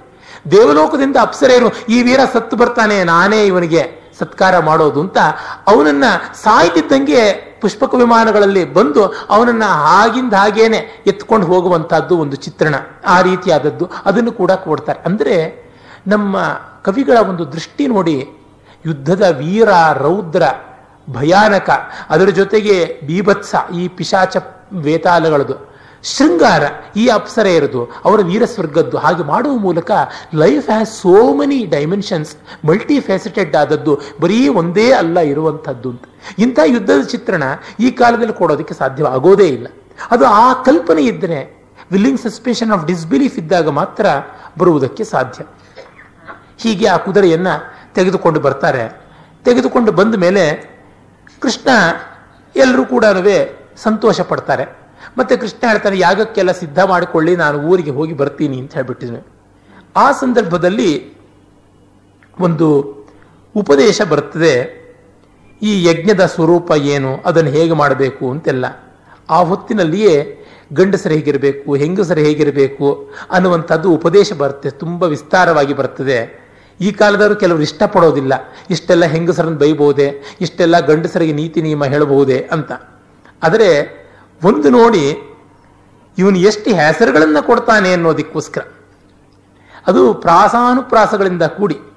ಚಪಲೆ, ಚಂಚಲೆ, ಚಾಟುವತಿ, ಚಂಡಿ, ಚಲವಾದಿ, ಕಂಪಿತೆ, ಕುತ್ಸಿತೆ, ಕುಹಕೆ, ಕುಜೆ, ಕುಟಿಲೆ, ಕುಲಗೇಡಿ, ಕಪಟಿ, ಕಂಟಕಿ, ಕಟಕಿ, ಕಡುದುಷ್ಟೆ, ಕಲಹಾರ್ತಿ, ವಿರಸೆ, ಪರವಶೆ, ಪಾದರಿ, ವಿಫಲ, ವಿವ್ವಲೆ, ವಿಷಮೆ, ವಿರಹಿ, ವಿಪರೀತೆ, ಮಿಗೆ, ತಪಿತೆ, ತಸ್ಕರೆ, ತವಕಿ, ತವೆ, ತಂದ್ರಿ, ತಾಮಸಿಯ, ನಿಪ, ವನಿತೆಯರ, ನಿಜಕ್ಕೆ ನಿಲ್ಕಿಸಿ ನಿಲ್ಲಿಸಿ, ನಿಶ್ಚಯಿಸಿದೊಡೆ ಬಳಿಕ ಬಳಲಿಕೆ ಬಾರದೆ ಅಂತ. ಎಷ್ಟು ಹೆಸರುಗಳ ಕ್ಯಾಟ್ಲಾಗ್ ಕೊಡ್ತಾನೆ, ಯಾರನ್ನಾದ್ರೂ ಬಯೋದಿಕ್ ಬೇಕಾದ್ರೆ ಈ ಒಂದು ಲಿಸ್ಟ್ ಇಟ್ಕೊಳ್ಬಹುದು ಈ ತರದ ಇನ್ನೂ ಒಂದು ಎಂಟತ್ತು ಪದ್ಯ ಬರುತ್ತೆ. ಇದನ್ನು ಕಂಡು ಹೆಂಗಸರಿಗೆ ಬೇಸರ ಬೇಡ. ಗಂಡಸರಿಗೂ ಹೀಗೆ ಬೈತಾನೆ, ಜಡನ ಮೂರ್ಖನ ಶಟನ ತಾಮಸನ ನಿಷ್ಠುರದ ನುಡಿಯವನ ಪಿಸುಣನ ಕೃತಜ್ಞನ ಕರುಬನ ಬಾಯಿ ಬಡಿಕನ ಕುಚೇಷ್ಟಕನ ಕಾಮುಕನ ಹಿಂಸಕನ ಡಂಬಿಕನ ಪಾಷಂಡಿಯ ಕಡುಕೋಪದವನ ಬಹುಭಕ್ಷಕನ ಕೂಳನ ಅದೃಢನ ಕುತ್ಸಿತನ ಕುಹಕನ ದುರಾಚಾರದಿಂ ನಡೆಬವನ ವಿಶ್ವಾಸಘಾತಕನ ಪಾತಕನ. ಇದ್ಯಾಕೆ ಅಂದ್ರೆ ಒಂದು ಕಾವ್ಯವನ್ನು ಓದೋಕ್ಕೆ ಎಷ್ಟೆಷ್ಟೋ ಸ್ತರದ ಜನ ಬರ್ತಾರೆ. ಎಲ್ಲರಿಗೂ ಇರಬೇಕು. ಈ ಕಾವ್ಯಗಳನ್ನು ಏನು ಅವರವ್ರು ಪ್ರಿಂಟ್ ಮಾಡಿಸ್ಕೊಂಡು ಅವರವ್ರ ಬೆಡ್ರೂಮಲ್ಲಿ ಓದ್ಕೊಳ್ತಾ ಇದ್ರು ಅಂತಲ್ಲ. ಸಾರ್ವಜನಿಕವಾಗಿ ಗಮಕಿಗಳು ವಾಚನ ಮಾಡ್ತಾ ಇದ್ರೆ, ವ್ಯಾಖ್ಯಾನ ಮಾಡ್ತಾ ಇದ್ರೆ, ಊರು ಕೇರಿಯ ಜನರೆಲ್ಲರೂ ಬಂದು ಅಕ್ಷರಾಸ್ಯರು, ನಿರಕ್ಷರಾಸ್ಯರು ಎಲ್ಲರೂ ಬಂದು ಕೇಳ್ತಾ ಇದ್ರು. ಅವರೆಲ್ಲರಿಗೂ ಒಂದು ಎಜುಕೇಷನ್ ಆಗಬೇಕಾದದ್ದು. ಹೀಗಾಗಿ ಮಾಸ್ ಎಜುಕೇಷನ್ ಕೂಡ ಇತ್ತು. ಈಗ ನೋಡಿ, ಇವತ್ತಿಗೂ ಕೂಡ ಒಳ್ಳೆಯ ಒಂದು ಸರ್ವಾಂಗವಾಗಿ ಎಲ್ಲ ಸೆಕ್ಷನ್ಸ್ಗೂ ಅಪೀಲ್ ಆಗುವ ಒಂದು ಸಿನಿಮಾ ಅಂದರೆ ಅದರೊಳಗೆ ಇವೆಲ್ಲ ಕೂಡ ಇದ್ದೇ ಇರುತ್ತೆ. ಸರ್ವಲೋಕಕ್ಕೆ ಅಭಿರಾಮವಾಗಬೇಕು ಸರ್ವ ಜನತೆಗೆ ಆತ್ಮೀಯವಾಗಬೇಕು ಅಂದರೆ ಎಲ್ಲ ಗುಣಗಳನ್ನು ಇಟ್ಕೊಳ್ಬೇಕು ನಮ್ಮ ರಾಮಾಯಣ ಮಹಾಭಾರತದಂಥದ್ರೊಳಗೆ ಎಲ್ಲ ಗುಣ ಇರುವಂಥದ್ದಾಗಿದೆ ಮಕ್ಕಳು ಫಸ್ಟ್ ರಾಮಾಯಣದ ಕತೆ ಕೇಳ್ತಾರಲ್ವಾ ಅವ್ರ ತಂದೆ ತಾಯಿಗಳು ಹೇಳಿದ್ರೆ? ಇಷ್ಟವಾಗುತ್ತೋ ಆಗಲ್ವೋ? ಖಂಡಿತ ಇಷ್ಟವಾಗುತ್ತೆ. ಯಾವ ಮಗುವಿಗೆ ಹನುಮಂತನ ಸಮುದ್ರ ಲಂಘನ ಇಷ್ಟವಾಗೋಲ್ಲ? ಕುಂಭಕರ್ಣನ್ನ ಎಬ್ಬಿಸುವುದು ಯಾರಿಗಿಷ್ಟವಾಗೋಲ್ಲ? ಮಾಯಾ ಜಿಂಕೆ ಬರುವುದು ಹೋಗುವುದು ಯಾರಿಗಿಷ್ಟವಾಗೋಲ್ಲ? ಇಂದ್ರಜಿತ್ತಿನ ನಿಕುಂಭಿಳ ಯಾಗ ಯಾರಿಗಿಷ್ಟ ಆಗೋಲ್ಲ ಕುಂಭಕರ್ಣ ವಾನರನ್ನ ನುಂಗುತ್ತಾ ಇದ್ರೆ ಅವರು ಕಿವಿ ಮೂಗುಗಳಿಂದ ಹಾರಿ ಹೊರಕ್ಕೆ ಬರ್ತಾ ಇದ್ರು ಅಂತ ಹೇಳೋದು ಯಾರಿಗಿಷ್ಟವಾಗೋಲ್ಲ? ಪುಷ್ಪಕ ವಿಮಾನದಲ್ಲಿ ಎಲ್ಲ ವಾಪಸ್ ಬಂದದ್ದು, ಲವಕುಶರು ಕುದುರೆಯನ್ನ ಕಟ್ಟಿ ತಂದೆಯನ್ನೇ ಎದುರಿಸಿ ಯುದ್ಧ ಮಾಡಿದಂಥದ್ದು, ಇದು ಯಾರಿಗಿಷ್ಟವಾಗುವಂಥದ್ದಲ್ಲ ಮಕ್ಕಳಿಗೆ? ಹಾಗೆ ವಯಸ್ಸಾದ ಮೇಲೆ ಪ್ರತಿಯೊಬ್ಬರಿಗೂ ಕೂಡ ಚಿಕ್ಕ ವಯಸ್ಸಿನಲ್ಲಿ ಮಕ್ಕಳಿಗೆ ಯುದ್ಧಕಾಂಡ ಇಷ್ಟವಾಗ್ತಾ ಇದ್ದದ್ದು ವಯಸ್ಸಾಗ್ತಾ ಆಗ್ತಾ ಅಯೋಧ್ಯ ಕಾಂಡ ಇಷ್ಟವಾಗುತ್ತೆ ಮನೆ ಜಗಳಗಳು. ಅಂದ್ರೆ ನಮ್ಮನ್ನ ಎಲ್ಲಿಯೂ ನಾವು ಗುರುತಿಸ್ಕೊಳ್ಬಹುದು ಇವು ಕ್ಲಾಸಿಕ್ಸ್ ಅಲ್ಲಿ ಕಾಣುವಂಥದ್ದು. ಹಾಗಾಗಿ ಎಲ್ಲರಿಗೆ ಮಾಡ್ತಾ ಇದ್ರು. ಮತ್ತೆ ಇತ್ತ ಕಡೆ ಕೃಷ್ಣನನ್ನ ಯಾಗಕ್ಕೆ ಮೊದಲು ಕರೆಯಬೇಕು ಅಂತ ಆಗುತ್ತದೆ. ಆಹ್ವಾನ ಕೊಡೋದಕ್ಕೆ ಭೀಮ ಹೋಗ್ತಾರೆ. ಆಗ ಸಮುದ್ರದ ವರ್ಣನೆಯನ್ನು ಮಾಡ್ತಾನೆ. ತುಂಬ ವಿಸ್ತಾರವಾಗಿ ಬರುತ್ತದೆ. ಆ ಸಮುದ್ರದಲ್ಲಿ ಎಷ್ಟು ಪ್ರಾಣಿಗಳಿವೆ ಅನ್ನೋ ಕೆಟಲಾಗ್ ಕೂಡ ಬರುತ್ತೆ. ಕ್ರೂರ, ಕರ್ಕಟಕ, ಕಟಕ, ಕಮಠ ಮಠವಿಡಿದ ನೀರಾನೆಗಳ್ ನೆಗಳ್ದೆಡೆ ಮುದ ಮುದೈಪ ಶಾಲೂರ ಕುಲರಾಜಿ ರಾಜಿಪ ಗೃಹಂ ನಿಬಿಡ ಗಂಡೂಪದ ಪದಂ ಪೆರ್ಚಿದ ಘೋರ ಸಮುದ್ರ ದುಗ್ರದ ಗ್ರಾಹ ಭವ ಭವನವಂ ಭೂರಿ ಭೀಕರ ಮಕರ ಮಹಿ ತಿಮಿ ತಿಮಿಂಗಿಲ ಕಠೋರತರ ರಾಜೀವ ಜೀವ ಪ್ರತತಿ ವಾಸವಾ ಸಮುದ್ರ ಮೆಸೆದುದು ಅಂತ ಹೇಳಿ ಶಬ್ದಾಲಂಕಾರವನ್ನು ಮಾಡಿಕೊಂಡು ಸಮುದ್ರದ ಕೆಟಲಾ ಕೊಡ್ತಾನೆ ಇದರಿಂದ ಏನು ಪ್ರಯೋಜನ ಅಂದರೆ ಸಾಮಾನ್ಯ ಒಂದು ಎಜುಕೇಶನ್ ಆಗ್ತಾ ಇತ್ತು. ಸಮುದ್ರದಲ್ಲಿ ಇಂಥ ಪ್ರಾಣಿಗಳು ಇರುತ್ತವೆ ಅನ್ನೋದು ಗೊತ್ತಾಗ್ತಾ ಇತ್ತು. ಕಾವ್ಯಕ್ಕೆ ಅನಿವಾರ್ಯವಲ್ಲ. ಅರೆ ಕಾವ್ಯದ ಒಂದು ಅಂಗ ಉಪದೇಶ. ಮಮ್ಮಟ ಹೇಳ್ತಾನೆ, ಕಾವ್ಯ ಯಾತಕ್ಕೆ? ಯಶಸ್ಸೇ ಅರ್ಥಕೃತೆ, ವ್ಯವಹಾರವಿದೆ ಶಿವೇತರಕ್ಷತೆಯೇ ಸದ್ಯಪರ ನಿವೃತೆಯೇ ಇದೆ ಕಾವ್ಯ ಕೀರ್ತಿಗಾಗಿ, ಬರೆದವನಿಗೆ ಕೀರ್ತಿ ಓದ್ದವನಿಗೆ? ನಾಲ್ಕು ಜನರ ಹತ್ರ ಅದನ್ನು ವಿಸ್ತರಿಸ್ತಾನೆ, ಭಾಷಣ ಮಾಡ್ತಾನೆ, ಆಗ ಅವನಿಗೆ ಕೀರ್ತಿ ಬರುತ್ತೆ. ಅರ್ಥ ಕಾವ್ಯಂ ಯಶಸ್ಸೇ ಅರ್ಥಕೃತೆ. ಅರ್ಥಕ್ಕಾಗಿ. ಧನ ಬರುತ್ತೆ ಅದರಿಂದ ಆ ಕಾಲದಲ್ಲಿ ದುಡ್ಡು ಬರ್ತಾ ಇತ್ತು. ಮತ್ತು ವ್ಯವಹಾರವಿದೆ. ವ್ಯವಹಾರ ಹೇಗೆ ಅನ್ನುವುದು ಗೊತ್ತಾಗುತ್ತದೆ. ಲೋಕ ವ್ಯವಹಾರ. ಮತ್ತು ಶಿವೇತರ ಕ್ಷತೆಗೆ ಅಮಂಗಳವನ್ನು ಹೋಗಲಾಡಿಸುತ್ತೆ ಕಾವ್ಯ ಅನ್ನುವ ನಂಬಿಕೆ ಒಳಿತನ್ನು ಮಾಡುತ್ತದೆ. ಮತ್ತು ಉಪದೇಶ ಉಂಟು. ಅದು ಒಳ್ಳೆಯ ಹೆಂಡತಿ ಹೇಳದೆಯೇ ಗಂಡನಿಗೆ ಅತ್ತೆ ಈ ತರ ಮಾಡ್ತಾ ಇದ್ದಾಳೆ, ಮಾವ ಹೀಗೆ ಮಾಡ್ತಾ ಇದ್ದಾನೆ, ನೀವು ಅದ್ರ ಬಗ್ಗೆ ಒಂದು ಕಣ್ಣಿಟ್ಟಿರಿ ಅಂತ ಅನ್ನುವುದನ್ನು ಎಷ್ಟು ನಯವಾಗಿ ಹೇಳಿಬಿಡ್ತಾಳೆ. ಅದರೊಳಗೆ ಗೊತ್ತಾಗುತ್ತೆ, ಇಂಗಿತದಿಂದಲೇ ಗೊತ್ತಾಗ್ಬಿಡ್ತದೆ ಹೇಗೆ ಅಂತ. ಆ ತರದ ಉಪದೇಶವಲ್ಲದ ರೀತಿಯಲ್ಲಿ ಮಾಡುವ ಉಪದೇಶ ಅಂತ. ಇದಕ್ಕಾಗಿ ಬೇಕಾಗ್ತಾ ಇದ್ದುವು ಅಂತ ನಾನು ಸಮುದ್ರದ ವರ್ಣನೆಗೆ ಹೋಗ್ತಾ ಇಲ್ಲ. ಆಗ ಅಲ್ಲಿ ವೇಶ್ಯಾವಾಟಿಯ ವರ್ಣನೆ ಕೂಡ ಬರ್ತದೆ. ಬಹಳ ವಿಸ್ತಾರವಾಗಿದೆ. ಇಲ್ಲಿ ಏನೆಲ್ಲ ಶಬ್ದಾಲಂಕಾರ ಇದೆ ಅಂದ್ರೆ ಒಂದು ಬದುಕು ಸಾಲದಲ್ಲ ಅಂತ ಹೇಳಿಸುತ್ತೆ. ಸವಿಯ ಪ್ರಿಯರಾಗಮದ ರಾಗಮದ ರಾಗಮದನ್ ಮದ ರಾಗ ಮದನ್ ಮದನವಿಲಾಸವೆಂದು ತಾಂಬೂಲಮಂ ತೋರ್ಪರ್. ನೋಡಿ, ಸವಿಯ ಪ್ರಿಯರ ಆಗಮದ ರಾಗ ಮದ ರಾಗಮದರ್ ಆಗ ಮದನ ವಿಲಾಸ ಈ ತರ ಪದವಿಭಾಗ. ಪ್ರಿಯರಾಗಮದ, ರಾಗಮದರ್, ಆಗಮದ, ಮದನ ಇದು ಶಬ್ದ ಅಲಂಕಾರ ಮೂರು ಮೂರು ಬಾರಿ ರಿಪೀಟ್ ಆಗುತ್ತೆ, ಅದರ ಅರ್ಥವೇ? ಬೇಕಾದಲರ್ ಬೇಕಾದಲರ್, ಕಾದಲರ್, ಕಾದಲಕ್, ಕಾಹವದಳು. ಬೇಕಾದ ಅಲರ್, ಕಾದಲರ್, ಕಾದಲ್. ಕಾದಲರು ಅಂದ್ರೆ ಪ್ರಿಯರು. ಕಾದಲಿಕ್ಕೆ ಅಂದ್ರೆ ಯುದ್ಧ ಮಾಡೋದಿಕ್ಕೆ ಅಂತ. ಬೇಕಾದಲರ್ ಅಂದ್ರೆ ಬೇಕಾದ ಹೂವು. ಹೀಗೆಲ್ಲ ಸರ್ಕಸ್ಗಳನ್ನು ತುಂಬ ಮಾಡ್ತಾನೆ. ಹಾಗೆ ಮಾಡ್ತಾ ಅವರನ್ನ ಬಗೆ ಬಗೆಯ ರೀತಿಯಲ್ಲಿ ವರ್ಣನೆ ಮಾಡ್ತಾನೆ. ಅಲ್ಲಿ ನಕ್ಷತ್ರಗಳ ಹೆಸರು, ಗ್ರಹಗಳ ಹೆಸರು, ರಾಶಿಗಳ ಹೆಸರು, ಇವೆಲ್ಲ ಬರುವಂಥ ರೀತಿಯಲ್ಲಿ ಅಲ್ಲಿ ಮಾಡುವಂಥ ವರ್ಣನೆಗಳು ಬಹಳ ವಿಶೇಷವಾದಂಥದ್ದು. ನೋಡಿ, ನಕ್ಷತ್ರಗಳ ಹೆಸರು ಬರ್ತದೆ. ಗುರುಕುಚದ ಭರಣಿ ಸುಂದರ ಗಜಾರೋಹಿಣಿ, ಮಧುರ ಕಾಮಕೇಳಿ ರಸಾರ್ದ್ರೆ ಸನ್ಮೋಹನೋತ್ತರೆ ಸುರತತಂತ್ರ ವಿರಚಿತ ಹಸ್ತಚಿತ್ತೆ, ಹ್ರಸ್ವಾತಿ ವರ್ತುಳ ಸುಕಂಠೆ, ವರಬಾಹು ಮೂಲೆ ಮಣಿಭೂಷಣ ಶ್ರವಣೆ, ವಿಸ್ತರ ಗುಣಾಪೂರ್ವೆ ಎನಿಸುವ ಬಾಲಿಕೆಯರಲ್ಲಿ ಪರಿಶೋಭಿಸಿದ ರೆಸವ ನಕ್ಷತ್ರ ಗಣದಂತೆ ಮೊಗಸಸಿಯ ಸೇರುವೆಡೆಯಲು. ಇಲ್ಲಿ ಅವರ ಸ್ತನಗಳು ಗುರು, ಗುರುಕುಚದ ಭರಣಿ. ಆ ಭರಣಿಯಂತೆ ತೋರ್ತಾ ಇದ್ವನ್ನು ಭರಣಿ ನಕ್ಷತ್ರ ಬಂತು. ಸುಂದರ ಗಜಾರೋಹಿಣಿ. ಅವರು ಗಜಗಳನ್ನು ಆರೋಹಣ ಮಾಡ್ತಾ ಇದ್ರಂತ ರೋಹಿಣಿ, ಗಜಾರೋಹಿಣಿ ಬಂತು. ಮತ್ತು ಕೇಳಿ ರಸಾರ್ದ್ರೆ ಅನ್ನುವಾಗ ಆರ್ದ್ರ ನಕ್ಷತ್ರ ಬಂತು. ಸನ್ಮೋಹನೋತ್ತರ ಸನ್ಮೋಹನ ಮಾಡುವಲ್ಲಿ ಉತ್ತರ, ಉತ್ಕೃಷ್ಟವಾದವರಲ್ಲಿ ಉತ್ತರ ನಕ್ಷತ್ರ ಬಂತು. ಮತ್ತು ತಂತ್ರ ವಿರಚಿತ ಹಸ್ತ ಚಿತ್ತೆ, ತಂತ್ರ ಮಾಡುವ ಹಸ್ತ ಮತ್ತು ಕೈ, ಹಸ್ತ ನಕ್ಷತ್ರ, ಚಿತ್ತ ನಕ್ಷತ್ರ ಬಂತು.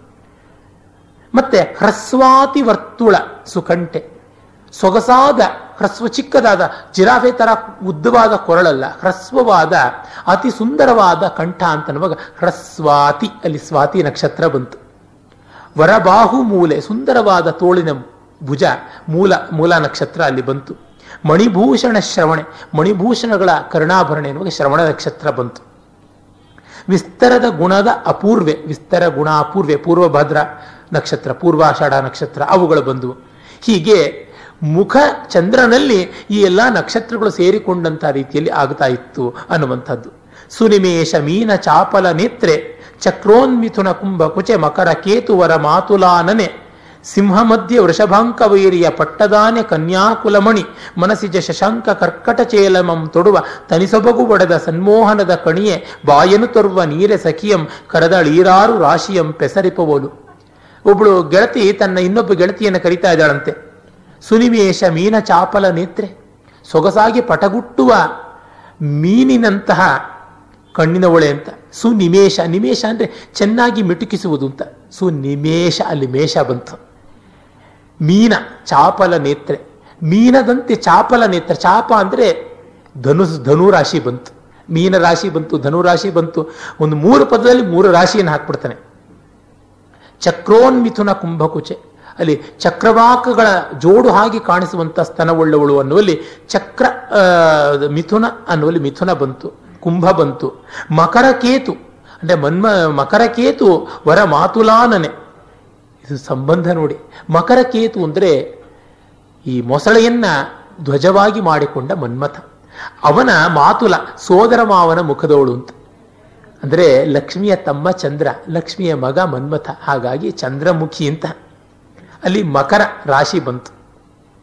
ಸಿಂಹ ಮಧ್ಯೆ, ಸಿಂಹಕಟಿ, ವೃಷಭಾಂಕ ವೈರಿ, ವೃಷಭಧ್ವಜನ ವೈರಿ. ಮನ್ಮಥ ಇದಾನಲ್ಲ, ಅವನ ಪಟ್ಟದಾನೆ ನೀನು, ಮನ್ಮಥನ ಪಟ್ಟದಾನೆ ಅಂತೆ ವೃಷಭ ರಾಶಿ ಬಂತು. ಕನ್ಯಾಕುಲಮಣಿ, ಅಲ್ಲಿ ಕನ್ಯಾ ರಾಶಿ ಬಂತು. ಮನಸಿಜ ಶಶಾಂಕ, ಕರ್ಕಟ ಚೇಲಮಂ ತೊಡುವ ತನಿಸೊಬಗು ಒಡದ ಸನ್ಮೋಹನದ ಕಣಿಯೆ, ಬಾ. ಮನ್ಮಥನ ಮನ್ಮಥ, ಶಶಾಂಕ ಮನಸಿಜ ಶಶಾಂಕ ಕರ್ಕಟ ಚೇಲಮಂ ತೊಡುವ ತರಿಸೊಬಗು ಒಡದ ಸನ್ಮೋಹನದ ಕಣಿಯೇ ಅಂತ. ಚೇಲ ಅಂತಂದ್ರೆ ಸೆರಗು. ಆ ಮನ್ಮಥನ ಮತ್ತು ಚಂದ್ರನ ಅವರ ಒಂದು ಹಿಡಿತ ಏನಿದೆ, ಅದು ನಿನ್ನ ಸೆರಗಿನಲ್ಲಿದೆ. ಕರ್ಕಟ ಅನ್ನೋದಕ್ಕೆ ಹಿಡಿತ ಅಂತ ಒಂದು ಉಂಟು. ಕರ್ಕಟ ಅನ್ನೋದಕ್ಕೆ ಇಕ್ಕುಳ ಅಂತ ಹೇಳ್ತಾರೆ. ನೀನು ಮನ್ಮಥನನ್ನು ಚಂದ್ರನನ್ನು ಕೂಡ ನಿನ್ನ ಸೆರಗನ್ನು ಇಕ್ಕಳದಲ್ಲಿ ಕಟ್ಟಿಕೊಂಡು ಬಂದುಬಿಡ್ತೀಯ ಅನ್ನುವಂಥದ್ದು. ಹಾಗಿರುವಂತೋಳೆ ಬಾ ಅಂತ ಹನ್ನೆರಡು ಈರಾರು ಅಂದ್ರೆ ಎರಡು ಆರು, ಹನ್ನೆರಡು ರಾಶಿಗಳನ್ನು ಸೇರಿಸಿ ಕರೆದಳು ಅಂತ. ಇಲ್ಲಿ ಆ ರಾಶಿಗಳನ್ನು ಸೇರಿಸುವಂಥದ್ದು. ಹೀಗೆ ಈ ತರದ ಚಮತ್ಕಾರಗಳನ್ನು ತುಂಬಾ ಮಾಡುವಂಥದ್ದು ದಿಕ್ಕುಗಳ ಬಗ್ಗೆ ಬರುತ್ತೆ, ಗ್ರಹಗಳ ಬಗ್ಗೆ ಬರುತ್ತೆ ಸಾಮಧಾನ ಭೇದಗಳ ಬಗ್ಗೆ ಈಗ ಕಲಹಂಸ ಗಮನೆ. ಪೂರ್ಣೇಂದು ಮುಖಿ. ಚಾರು ಮಂಗಳ ಗಾತ್ರೆ ಘನಸೌಮ್ಯ ಸುಂದರ ವಿಲಾಸಿನಿ, ವಿಮಲ ಗುರು ಪಯೋಧರೆ, ಸರಸ ಕವಿನುತ ಪ್ರಮದೆ ಮಲ್ಲಿಕಾ ಮಂದಸ್ಮಿತೆ ವಿಲಸದ್ ಭುಜಂಗ ಸಂಗತೆ ಮದನಕೇತು ಚಂಚಲ ನೇತ್ರ ಕೇಳಿ ನಿನ್ನ ದೆಸೆಗಿದೆ. ನವಗ್ರಹಗಳ ಪೆಸರ ಬಲಮಿನ್ನು ಸೋಲ್ದಪ್ಪುದು ನಿನಗೆ ಜನಮೆಂದಳು. ನಿನ್ನಲ್ಲಿಯೇ ನವಗ್ರಹಗಳಿರುವಾಗ ಯಾವ ಗ್ರಹ ಚಾರ ಕೆಟ್ಟಿರುವಂತಾನೆ ನಿನ್ನ ಹತ್ರಕ್ಕೆ ಬಾರದೇ ಇರ್ತಾನೆ ಅಂತ. ಇಲ್ಲಿ ಕಲಹಂಸ ಗಮನೆ, ಪೂರ್ಣೇಂದು ಮುಖಿ. ಹಂಸ ಅಂದ್ರೆ ಸೂರ್ಯ ಅಂತ. ಭಾನುರ್ ಹಂಸ ಸಹಸ್ರಾಕ್ಷ ಸಹಸ್ರಾರ್ಚಿ ಸ್ಥಾಪನ ಸವಿತಾರವಿ ಅಮರಕೋಶದಲ್ಲಿ ಹಂಸ ಅನ್ನುವಲ್ಲಿ ಸೂರ್ಯ ಬಂದ. ಪೂರ್ಣೇಂದು ಮುಖಿ. ಚಂದ್ರಮುಖಿ ಅನ್ನುವಲ್ಲಿ ಇಂದು, ಚಂದ್ರ ಬಂದ. ಚಾರು ಮಂಗಳ ಗಾತ್ರೆ. ಮಂಗಳ ಗಾತ್ರೆ, ಮಂಗಳ ಶರೀರ ಎನ್ನುವಾಗ ಮಂಗಳ ಗ್ರಹ ಬಂತು. ಘನ ಸೌಮ್ಯ, ಸೋಮ ಚಂದ್ರ, ಅವನ ಮಗ ಸೌಮ್ಯ ಬುಧ ಬುಧ ಬಂದ. ಸುಂದರ ವಿಲಾಸಿನಿ ವಿಮಲ ಗುರು ಪಯೋಧರೆ, ಅಲ್ಲಿ ಗುರು, ಗುರುಗ್ರಹ ಬಂತು. ಸರಸ ಕವಿನುತ ಪ್ರಮದೆ ಕವಿಗಳು ಕೊಂಡಾಡ್ತಾ ಇದೆ ನನ್ನನ್ನು ಕವಿಗಳು ಕೊಂಡಾಡೋದೇ ಹೆಣ್ಣುಗಳನ್ನ ಅಂತ ಒಂದು ಅಪಖ್ಯಾತಿ ಬಂದುಬಿಟ್ಟಿದೆಯಲ್ಲ. ಕವಿ ಎಂದರೆ ಶುಕ್ರಾಚಾರ್ಯ. ಹಾಗಾಗಿ ಉಶನ ಕವಿ ಅಂತ ಅಮರಕೋಶ ಹೇಳುತ್ತದೆ. ಹಾಗಾಗಿ ಕವಿ ಅಲ್ಲಿ ಶುಕ್ರ ಬಂತು. ಮಲ್ಲಿಕಾ ಮಂದಸ್ಮಿತೆ ಮಲ್ಲಿಗೆಯ ಹಾಗೆ ಅಮಂದ, ಅಪಾರವಾದ ಸ್ಮಿತ, ನಗು ಉಳ್ಳವಳು ಅಂತ. ಅಲ್ಲಿ ಮಂದ ಅಂದರೆ ಶನಿಗ್ರಹ ಬಂತು. ಮತ್ತೆ ವಿಲಸದ್ ಭುಜಂಗ ಸಂಗತೆ. ಭುಜಂಗ ಅಂದ್ರೆ ವಿಟಪುರುಷರು. ಭುಜಂಗ ಅಂದರೆ ಹಾವು ಅಂತಲು. ಹಾವು ರಾಹು. ಮದನ ಕೇತು ಮನ್ಮಥನ ಧ್ವಜ ಅನ್ನುವಲ್ಲಿ ಕೇತು ಬಂತು. ಹೀಗೆ ನೋಡಿ ಸೂರ್ಯನಿಂದ ಕೇತುವಿನವರೆಗೆ ಅದೇ ಆರ್ಡರ್ನಲ್ಲಿ ಪದ್ಯವನ್ನು ರಚನೆ ಮಾಡಿದ್ದಾನೆ, ಪ್ರಾಸಕ್ಕೆ ತ್ರಾಸ ಬರದೆ ಆ ತರಹ ಮಾಡಿರುವಂತಹದ್ದು ಹೀಗೆ ಅಲ್ಲಿಯ ಹೆಣ್ಣುಗಳು ಕಾಣಿಸ್ತಾ ಇದ್ರು ಅಂತ ತುಂಬ ತುಂಬ ಹದಿನೈದು, ಇಪ್ಪತ್ತು ಪದ್ಯಗಳು ಬರ್ತದೆ ಇರಲಿ. ಇನ್ನ ಇದೆಲ್ಲ ನೋಡ್ತಾ ವೇಶ್ಯಾವಾಟಿಯನ್ನೆಲ್ಲ ದಾಟಿಕೊಂಡು ಬರ್ತಾ ಇದೆ ಇಲ್ಲಿ, ಅಶ್ಲೀಲ ಯಾವುದೂ ಇಲ್ಲ. ಕವಿ ಚಮತ್ಕಾರ ಮಾತ್ರ ಉಂಟು. ತುಂಬಾ ಜನಕ್ಕೆ ವೇಶ್ಯಾವಾಟಿ ಅಂತಂದ್ರೆ ಅದು ಇವತ್ತಿನ ಮುಂಬೈ ಕಾಮಾಟಿಪುರ ಅಂತ, ಅದಕ್ಕೂ ಇದಕ್ಕೂ ಅಜಗಜಾಂತರವಾದದ್ದು. ಇದು ಕೇವಲ ಸೌಂದರ್ಯ ಪ್ರಪಂಚ, ಕಲ್ಪನಾ ಪ್ರಪಂಚ. ಕೃಷ್ಣ ಊಟ ಮಾಡ್ತಾ ಇದ್ದಂತೆ ಆ ಹೊತ್ತಿಗೆ ಭೀಮ ಬಂದ. ಭೀಮನ ಊಟಕ್ಕೆ ಬಸದೆ ಸ್ವಲ್ಪ ತೊಂದರೆ ಮಾಡ್ತಾನೆ. ಆ ಊಟ ಹೇಗಿತ್ತು ನೋಡಿ. ಎಸವ ಪೊಂಬರಿವಾಣ ಮಿಸುನಿ ವಟ್ಟಲ್ಗಳು ಮಿಸುಪ ಶಾಲ್ಯೋದನಂ, ಸೂಪ ಘೃತ ಭಕ್ಷ್ಯ ಪಾಯಸ ಪರಡಿ, ಮಧು ಶರ್ಕರಾಮಿಷ ಪಳಿದ್ಯ ಸೀಕರಣೆ ಶಾಖ ತನಿವಣ್ಗಳ, ರಸರಸಾಯನ ಸಾರ್ಗಳುಪ್ಪುಗಾಯ್ ಬಾಳಕಂ ಕೃಸರಿ, ಕಚ್ಚಡಿ ಪಾಲ್ ಮೊಸರ್ಗಳ್ ಬಗೆಗೊಳಿಸಿ ಪೊಸತನಿಸಿರಲ್ ಸವಿದ ನಚ್ಯುತಂ ದೇವಕಿ ಯಶೋದಯರ್ ತಂದಿಕ್ಕಲು. ಒಬ್ಬ ಅಲ್ಲ, ಇಬ್ಬರು ತಾಯಂದರು ಯಶೋದೆ ದೇವಕಿಯರು ತಂದು ತಂದು ಬಿಡಿಸ್ತಾ ಇದ್ದರೆ ಏನು? ಹೊನ್ನಿನ ಹರಿವಾಣದಲ್ಲಿ ಮತ್ತು ಹೊನ್ನಿನ ಬಟ್ಟಲುಗಳಲ್ಲಿ ಸೊಗಸಾದ ಬಾಸುಮತಿಯರ ಈ ಶಾಲ್ಯೋದನ. ಸೂಪ. ಸೂಪ ಅಂದರೆ ಇವತ್ತಿನ ಸೂಪ್. ತವ್ವೆ. ಘೃತ ತುಪ್ಪ. ಭಕ್ಷ್ಯ. ಭಕ್ಷ್ಯ, ಭೋಜ್ಯ, ಚೋಷ್ಯ, ಲೇಹ್ಯ, ಪಾನೀಯ ಇವು ಐದು ವಿಧವಾದ ಆಹಾರ ಅಂತ ಹೇಳ್ತಾರೆ.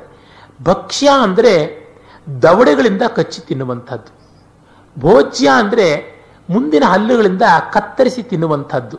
ಇನ್ಸೈಸರ್ಸ್ ಬಳಸಿ ಈಗ ಬಿಸ್ಕತ್ತನ್ನು, ಅವನ್ನ ಸೌತೆಕಾಯಿ ಸ್ಲೈಸನ್ನು ಮುಂದಿಂದ ಕತ್ತರಿಸಿಕೊಂಡು ತಿಂತೀವಿ. ಆದರೆ ಅನ್ನವನ್ನು ನೇರವಾಗಿ ದವಡೆಗೆ ಹಾಕ್ಕೋತೀವಿ. ಅದು ಭಕ್ಷ್ಯ, ಇದು ಭೋಜ್ಯ. ಸಾರಿ ಉಲ್ಟ. ಭೋಜ್ಯ ದವಡೆಗೆ ಹೋಗುವುದು, ಭಕ್ಷ್ಯ ಮುಂದೆ ಬರೋದು. ಚಕ್ಕುಲಿ ಅವುಗಳೆಲ್ಲ ಮುಂದೆ ಕತ್ತರಿಸಿಕೊಂಡು ಮತ್ತೆ ದವಡೆಗೆ ಹಾಕೋತೀವಿ ಅದು ಭಕ್ಷ್ಯ. ಆಮೇಲೆ ಚೋಷ್ಯ ಅಂದರೆ ಹೀರಿ ಕುಡಿಯುವಂಥದ್ದು. ಈಗ ಉದಾಹರಣೆಗೆ ನಾವು ಸ್ವಲ್ಪ ಗಟ್ಟಿಯಾಗಿ ಮಾಡಿರತಕ್ಕಂಥ ಪಾಯಸ ಇತ್ಯಾದಿಯನ್ನು ಘಟಘಟ ಕುಡಿಯೋದಕ್ಕಾಗೋದಿಲ್ಲ. ಸೊರ ಸೊರನೆ ಹೀರಿ ಕುಡಿಯಬೇಕು. ಆ ರೀತಿಯಾದದ್ದು ಕಬ್ಬು, ಅದನ್ನು ಜಗಿದು ರಸವನ್ನು ಹೀರಬೇಕು. ಅದು ಚೋಷ್ಯ ಲೇಹ್ಯ, ನೆಕ್ಕಬೇಕಾದದ್ದು, ಗೊಜ್ಜು ಮೊದಲಾದಂಥವು, ಚಟ್ನಿ ಈ ಥರದ್ದು ಲೇಹ್ಯ. ಆಮೇಲೆ ಪಾನೀಯ ಕುಡಿಯಬೇಕಾದದ್ದು. ಇದನ್ನು ಕೃಷ್ಣನೇ ಭಗವದ್ಗೀತೆಯಲ್ಲಿ ಹೇಳ್ಬಿಟ್ಟ. ಇಂಥದ್ದು ನಾನು ಪ್ರಾಣ ರೂಪಿಯಾಗಿ. ಅಹಂ ವೈಶ್ವಾನರೋ ಭೂತ್ವ ಪ್ರಾಣಿನಾಂ ದೇಹಮಾಶ್ರಿತ, ಪ್ರಾಣಾಪಾನ ಸಮಾಯುಕ್ತ ಪಚಾಮ್ಯನ್ನಂ ಚತುರ್ವಿಧಂ, ಪಾನೀಯ ಎಕ್ಸ್ಟ್ರಾ. ಈ ಥರದ್ದು. ಅದು ಆ ಭಕ್ಷ್ಯ. ಪಾಯಸ. ಪಾಯಸವೇ ಅದರೊಳಗೊಂದು ವೆರೈಟಿ ಪರಡಿ ಪಾಯಸ ಅಂತ ಉತ್ತರ ಕರ್ನಾಟಕದ ಕಡೆ ಮಾಡ್ತಾರೆ. ಇವನು ದೇವನೂರ್ನವನಲ್ಲ, ದೇವಪುರ, ಸುರಪುರದವನು ಅಂತ ಆರ್ಗ್ಯೂ ಮಾಡೋರು ಇದು ಒಂದು ಆಧಾರ ಅಂತ ಹೇಳ್ತಾರೆ. ಕುಮಾರವ್ಯಾಸ ಕೂಡ ಹೇಳ್ತಾನೆ ಪರಡಿ ಪಾಯಸ ಅಂತ ಹೇಳ್ಬಿಟ್ಟಿದ್ದನು ಮತ್ತೆ ಮಧು, ಜೇನು, ಶರ್ಕರೆ. ಆಮಿಷ ಅಂತಂದ್ರೆ ಇಷ್ಟವಾದ ಯಾವುದಾದ್ರು ತಿಂಡಿ ಅಂತಲೂ ಆಗುತ್ತೆ, ಮಾಂಸ ಅಂತಲೂ ಆಗುತ್ತೆ. ಪಳಿದ್ಯ, ಅದು ವಿಶೇಷವಾದಂಥದ್ದು. ಡಿ ವಿ ಜಿಯವರು ಪದೇ ಪದೇ ಒಂದು ಪದ್ಯ ಹೇಳ್ತಾ ಇದ್ರು. ಜಯತೀರ್ಥ ಸ್ವಾಮಿಗಳು ಶ್ರೀಮನ್ ನ್ಯಾಯಸುಧಾ ಅಂತ ಒಂದು ಗ್ರಂಥ ಬರೆದಿದ್ದಾರೆ ಮಧ್ವಾಚಾರ್ಯರ ಅನುವ್ಯಾಖ್ಯಾನದ ವ್ಯಾಖ್ಯಾನ. ಅದನ್ನ ಆರಂಭ ಮಾಡ್ತಾ, ನಾವು ವೇದಾಂತದಲ್ಲಿ ಗಾಢರಲ್ಲ, ವ್ಯಾಕರಣದಲ್ಲಿ ಪಾರೀಣರಲ್ಲ ಏನೂ ಅಲ್ಲ, ಕೇವಲ ಗುರುಕೃಪೆಯಿಂದ ಬರಿತಾ ಇದ್ದೀವಿ ಅಂತ. ಡಿ ವಿ ಜಿಯವರ ಹತ್ರಕ್ಕೆ ಒಮ್ಮೆ ರಂಗನಾಥ್ ಶರ್ಮರು ಬಂದಿದ್ರಂತೆ. ಆಗ ಶರ್ಮಾ, ನಿಮಗೆ ಯಾರು ವ್ಯಾಕರಣ ಕಲಿಸಿದ್ರು ಅಂತ ಕೇಳಿದ್ರಂತೆ. ನಮಗೆ ಗರಣಿ ತಿಮ್ಮಣ್ಣಾಚಾರ್ಯರು ಅಂತ ಇದ್ರು ಅವರು ಅಂತ. ನನಗೆ ಅವರ ತಂದೆ ಗರಣಿ ವೈಯಾಕರಣಿ ಕೃಷ್ಣಾಚಾರ್ಯರೇ ಪಾಠ ಹೇಳಿದ್ರು. ಅರೆ ನಮಗೆ ವ್ಯಾಕರಣ ಬರಲಿಲ್ಲ, ಒಳ್ಳೆ ಮಾಧ್ವ ಬ್ರಾಹ್ಮಣರು, ಅವ್ರ ಮನೆಯ ಊಟ ತಿಂಡಿಗಳಷ್ಟೇ ನಾಲಿಗೆ ಗಿಳಿದಿದ್ದು. ಅವರು ದೊಡ್ಡವರಾದರೂ ಅವ್ರ ಮನೆಯ ಅನ್ನ ರಸ ಬಂತೆ ಹೊರತು ಅಮರಕೋಶದ ಪಾಣಿನಿಯ ರಸ ಬರಲಿಲ್ಲ. ನವೇದಾಂತೆ ವೇತ್ತ ನಚಪರಿಚಿತಂ ಶಬ್ದಶಾಸ್ತ್ರಂ. ನವಾ ತರ್ಕೇ ವೇದೆ ನಚಸರಸತಾ ಕಾವ್ಯ ನಿವೆಹೆ. ವಯಂ ಹುಳಿ ಹುಳಿಪಳಿದ್ಯ ಕೋಸಂಬ್ರಿ ತೊವ್ವಿ ಹಯಗ್ರೀವಾಂಬೋಡಿ ಕರೆಗಡಬು ದಧ್ಯನ್ನ ರಸಿಕಾಹ ಅಂತ. ಹಾಗಾಗಿ ವಯಂ ಶ್ರೀಮದ್ಬ್ಯಾಳಿ ಹುಳಿ. ಅದು ಮಾಧ್ವರಲ್ಲಿ ವಿಶೇಷ ಶ್ರೀಮದ್ ಬೇಳೆ ಹುಳಿಯನ್ನ ಅಂತ ಮಾಡ್ತಾರೆ. ಹುಳಿ ಪಳಿದ್ಯ, ಕೋಸಂಬ್ರಿ. ಇದು ನೋಡಿ ಉತ್ತರ ಕರ್ನಾಟಕದ ದೇಶಸ್ಥ ಬ್ರಾಹ್ಮಣರ ಕನ್ನಡದ ಉಚ್ಚಾರವನ್ನೇ ಸೇರಿಸಿ ಮಾಡಿದ ಪದ್ಯ. ಶ್ರೀಮದ್ ಬ್ಯಾಳಿ, ಹುಳಿ, ಪಳಿದ್ಯ, ಕೋಸುಂಬ್ರಿ, ತೊವ್ವಿ, ಹಯಗ್ರೀವ, ಆಂಬೋಡಿ, ಕರಿಗಡಬು ದಧ್ಯನ್ನ ರಸಿಕಾಹ ಅಂತ. ಆಮೇಲೆ ಪಾಂಡುರಂಗಿಯವರು ನನಗೊಮ್ಮೆ ಹೇಳಿದ್ರು, ಚಿತ್ರಾನ್ನ ಚತುರಾಹ ಅಂತ ಕೂಡ ಇನ್ನೊಂದು ಪಾಠಾಂತರ ಇದೆ ಇದಕ್ಕೆ ರಸಿಕ ಮೊಸರನ್ನದ ರಸಿಕರಲ್ಲ ಚಿತ್ರಾನ್ನ ತಿನ್ನುವುದರಲ್ಲಿ ಚತುರರು ಅಂತ. ಅಂದ್ರೆ, ಈ ಆಹಾರಕ್ಕೆ ಅಷ್ಟು ಬೆಳೆ, ಬೆಲೆ ಕೊಟ್ಟಿದ್ರು, ಪಳಿದ್ಯ, ಸೀಕರಣೆ, ಅದು ಕೂಡ ಮತ್ತೆ ಉತ್ತರ ಕರ್ನಾಟಕದ ಕಡೆಗೆ ಹೆಚ್ಚು ಬಳಕೆ ಇರತಕ್ಕಂಥದ್ದು. ಶಾಖ, ತರಕಾರಿಗಳು ತನಿವನ್ಗಳು ರಸ ರಸಾಯನ ಸಾರುಗಳು ಒಂದಲ್ಲ ಎರಡಲ್ಲ ಹಲವು ಬಗೆಯ ಸಾರುಗಳು. ಈ ಮಂಗರಸ, ಮೂರನೇ ಮಂಗರಸ ಸೂಪಶಾಸ್ತ್ರ ಅಂತ ಕನ್ನಡದಲ್ಲಿ ಬರೆದಿದ್ದಾನೆ, ವಾರ್ಧಕ್ ಷಟ್ಪದಿಯ ಒಂದು ಗ್ರಂಥ. ಅದರೊಳಗೆ ಸುಮಾರು ಹತ್ತತ್ರ ಒಂದು ಎಂಬತ್ತು, ತೊಂಬತ್ತು ಬಗೆಯ ಪಾಯಸಗಳನ್ನ, ಹದಿನೈದು, ಇಪ್ಪತ್ತು ತರ ಇಡ್ಲಿಗಳನ್ನ ಎಲ್ಲ ಮಾಡುವುದನ್ನು ಹೇಳ್ತಾನೆ. ಈ ಪಾಕಶಾಸ್ತ್ರ ಗ್ರಂಥಗಳು ಒಂದು ಕುತೂಹಲ. ಯಾರಾದರೂ ಸ್ಪಾನ್ಸರ್ ಮಾಡಿದ್ರೆ ಹಿಂದಿನ ಪಾಕಶಾಸ್ತ್ರಗಳಲ್ಲಿ ಏನು ಅಡುಗೆ ಮಾಡ್ತಾ ಇದ್ರು ಅದನ್ನು ಬೇಕಾದ್ರೆ ಮಾಡಿಸುವಂತ ಒಂದು ಪ್ರಾಜೆಕ್ಟ್ ತಗೋಬಹುದು. ತಿನ್ನೋದಕ್ಕೆ ಮಾತ್ರ ಜನ ಸಿದ್ಧ ಆಗಬೇಕಷ್ಟೇನೆ. ಉಪ್ಪುಗಾಯಿ ಅಂದ್ರೆ ಉಪ್ಪಿನಕಾಯಿ, ಬಾಳಕ ಅಂದ್ರೆ ನಮ್ಮ ಕಡೆ ಉಪ್ಪು ಮೆಣಸಿನಕಾಯಿ ಅಂತಾರಲ್ಲ ಅದು. ಮತ್ತೆ ಸೊಗಸಾಗಿರ್ತಕ್ಕಂಥ ಪಚ್ಚಡಿಗಳು, ಸಂಡಿಗೆಗಳು, ಹಾಲು, ಮೊಸರುಗಳು. ಮೊಸರುಗಳು ಬೇರೆ ಬಗೆ. ಗಟ್ಟಿ ಮೊಸರು ಒಂದು, ನೀರು ಮಜ್ಜಿಗೆ ಒಂದು ಹಾಗಲ್ಲದೆ ಹಾಲನ್ನು ಬೆರೆಸಿರ್ತಕ್ಕಂಥದ್ದು ಒಂದು, ಮತ್ತೆ ಮೊಸರಿಗೆ ಒಂದಿಷ್ಟು ತುಪ್ಪ ಬೇರೆ ಕಲಿಸೋದುಂಟು ಅದನ್ನು ಸರ್ಪಿಸ್ ಅಂತ ಕರೀತಾರೆ. ಹೀಗೆ ಏನೇನೋ ಈ ಥರದ್ದನ್ನೆಲ್ಲ ಸೇರಿಸಿ ಅದನ್ನು ಬಡಿಸ್ತಾ ಇದ್ರೆ ಅವನು ತಿಂತಾ ಇದ್ದ ಅಂತ. ಇನ್ನು ತಮಗೂ ಊಟದ ಹೊತ್ತಾಯಿತು ಅನ್ಸುತ್ತೆ. ಇಲ್ಲಿಗೆ ಈ ಹೊತ್ತಿಗೆ ನಿಲ್ಲಿಸಿ ನಾಳೆ ನೋಡೋಣ.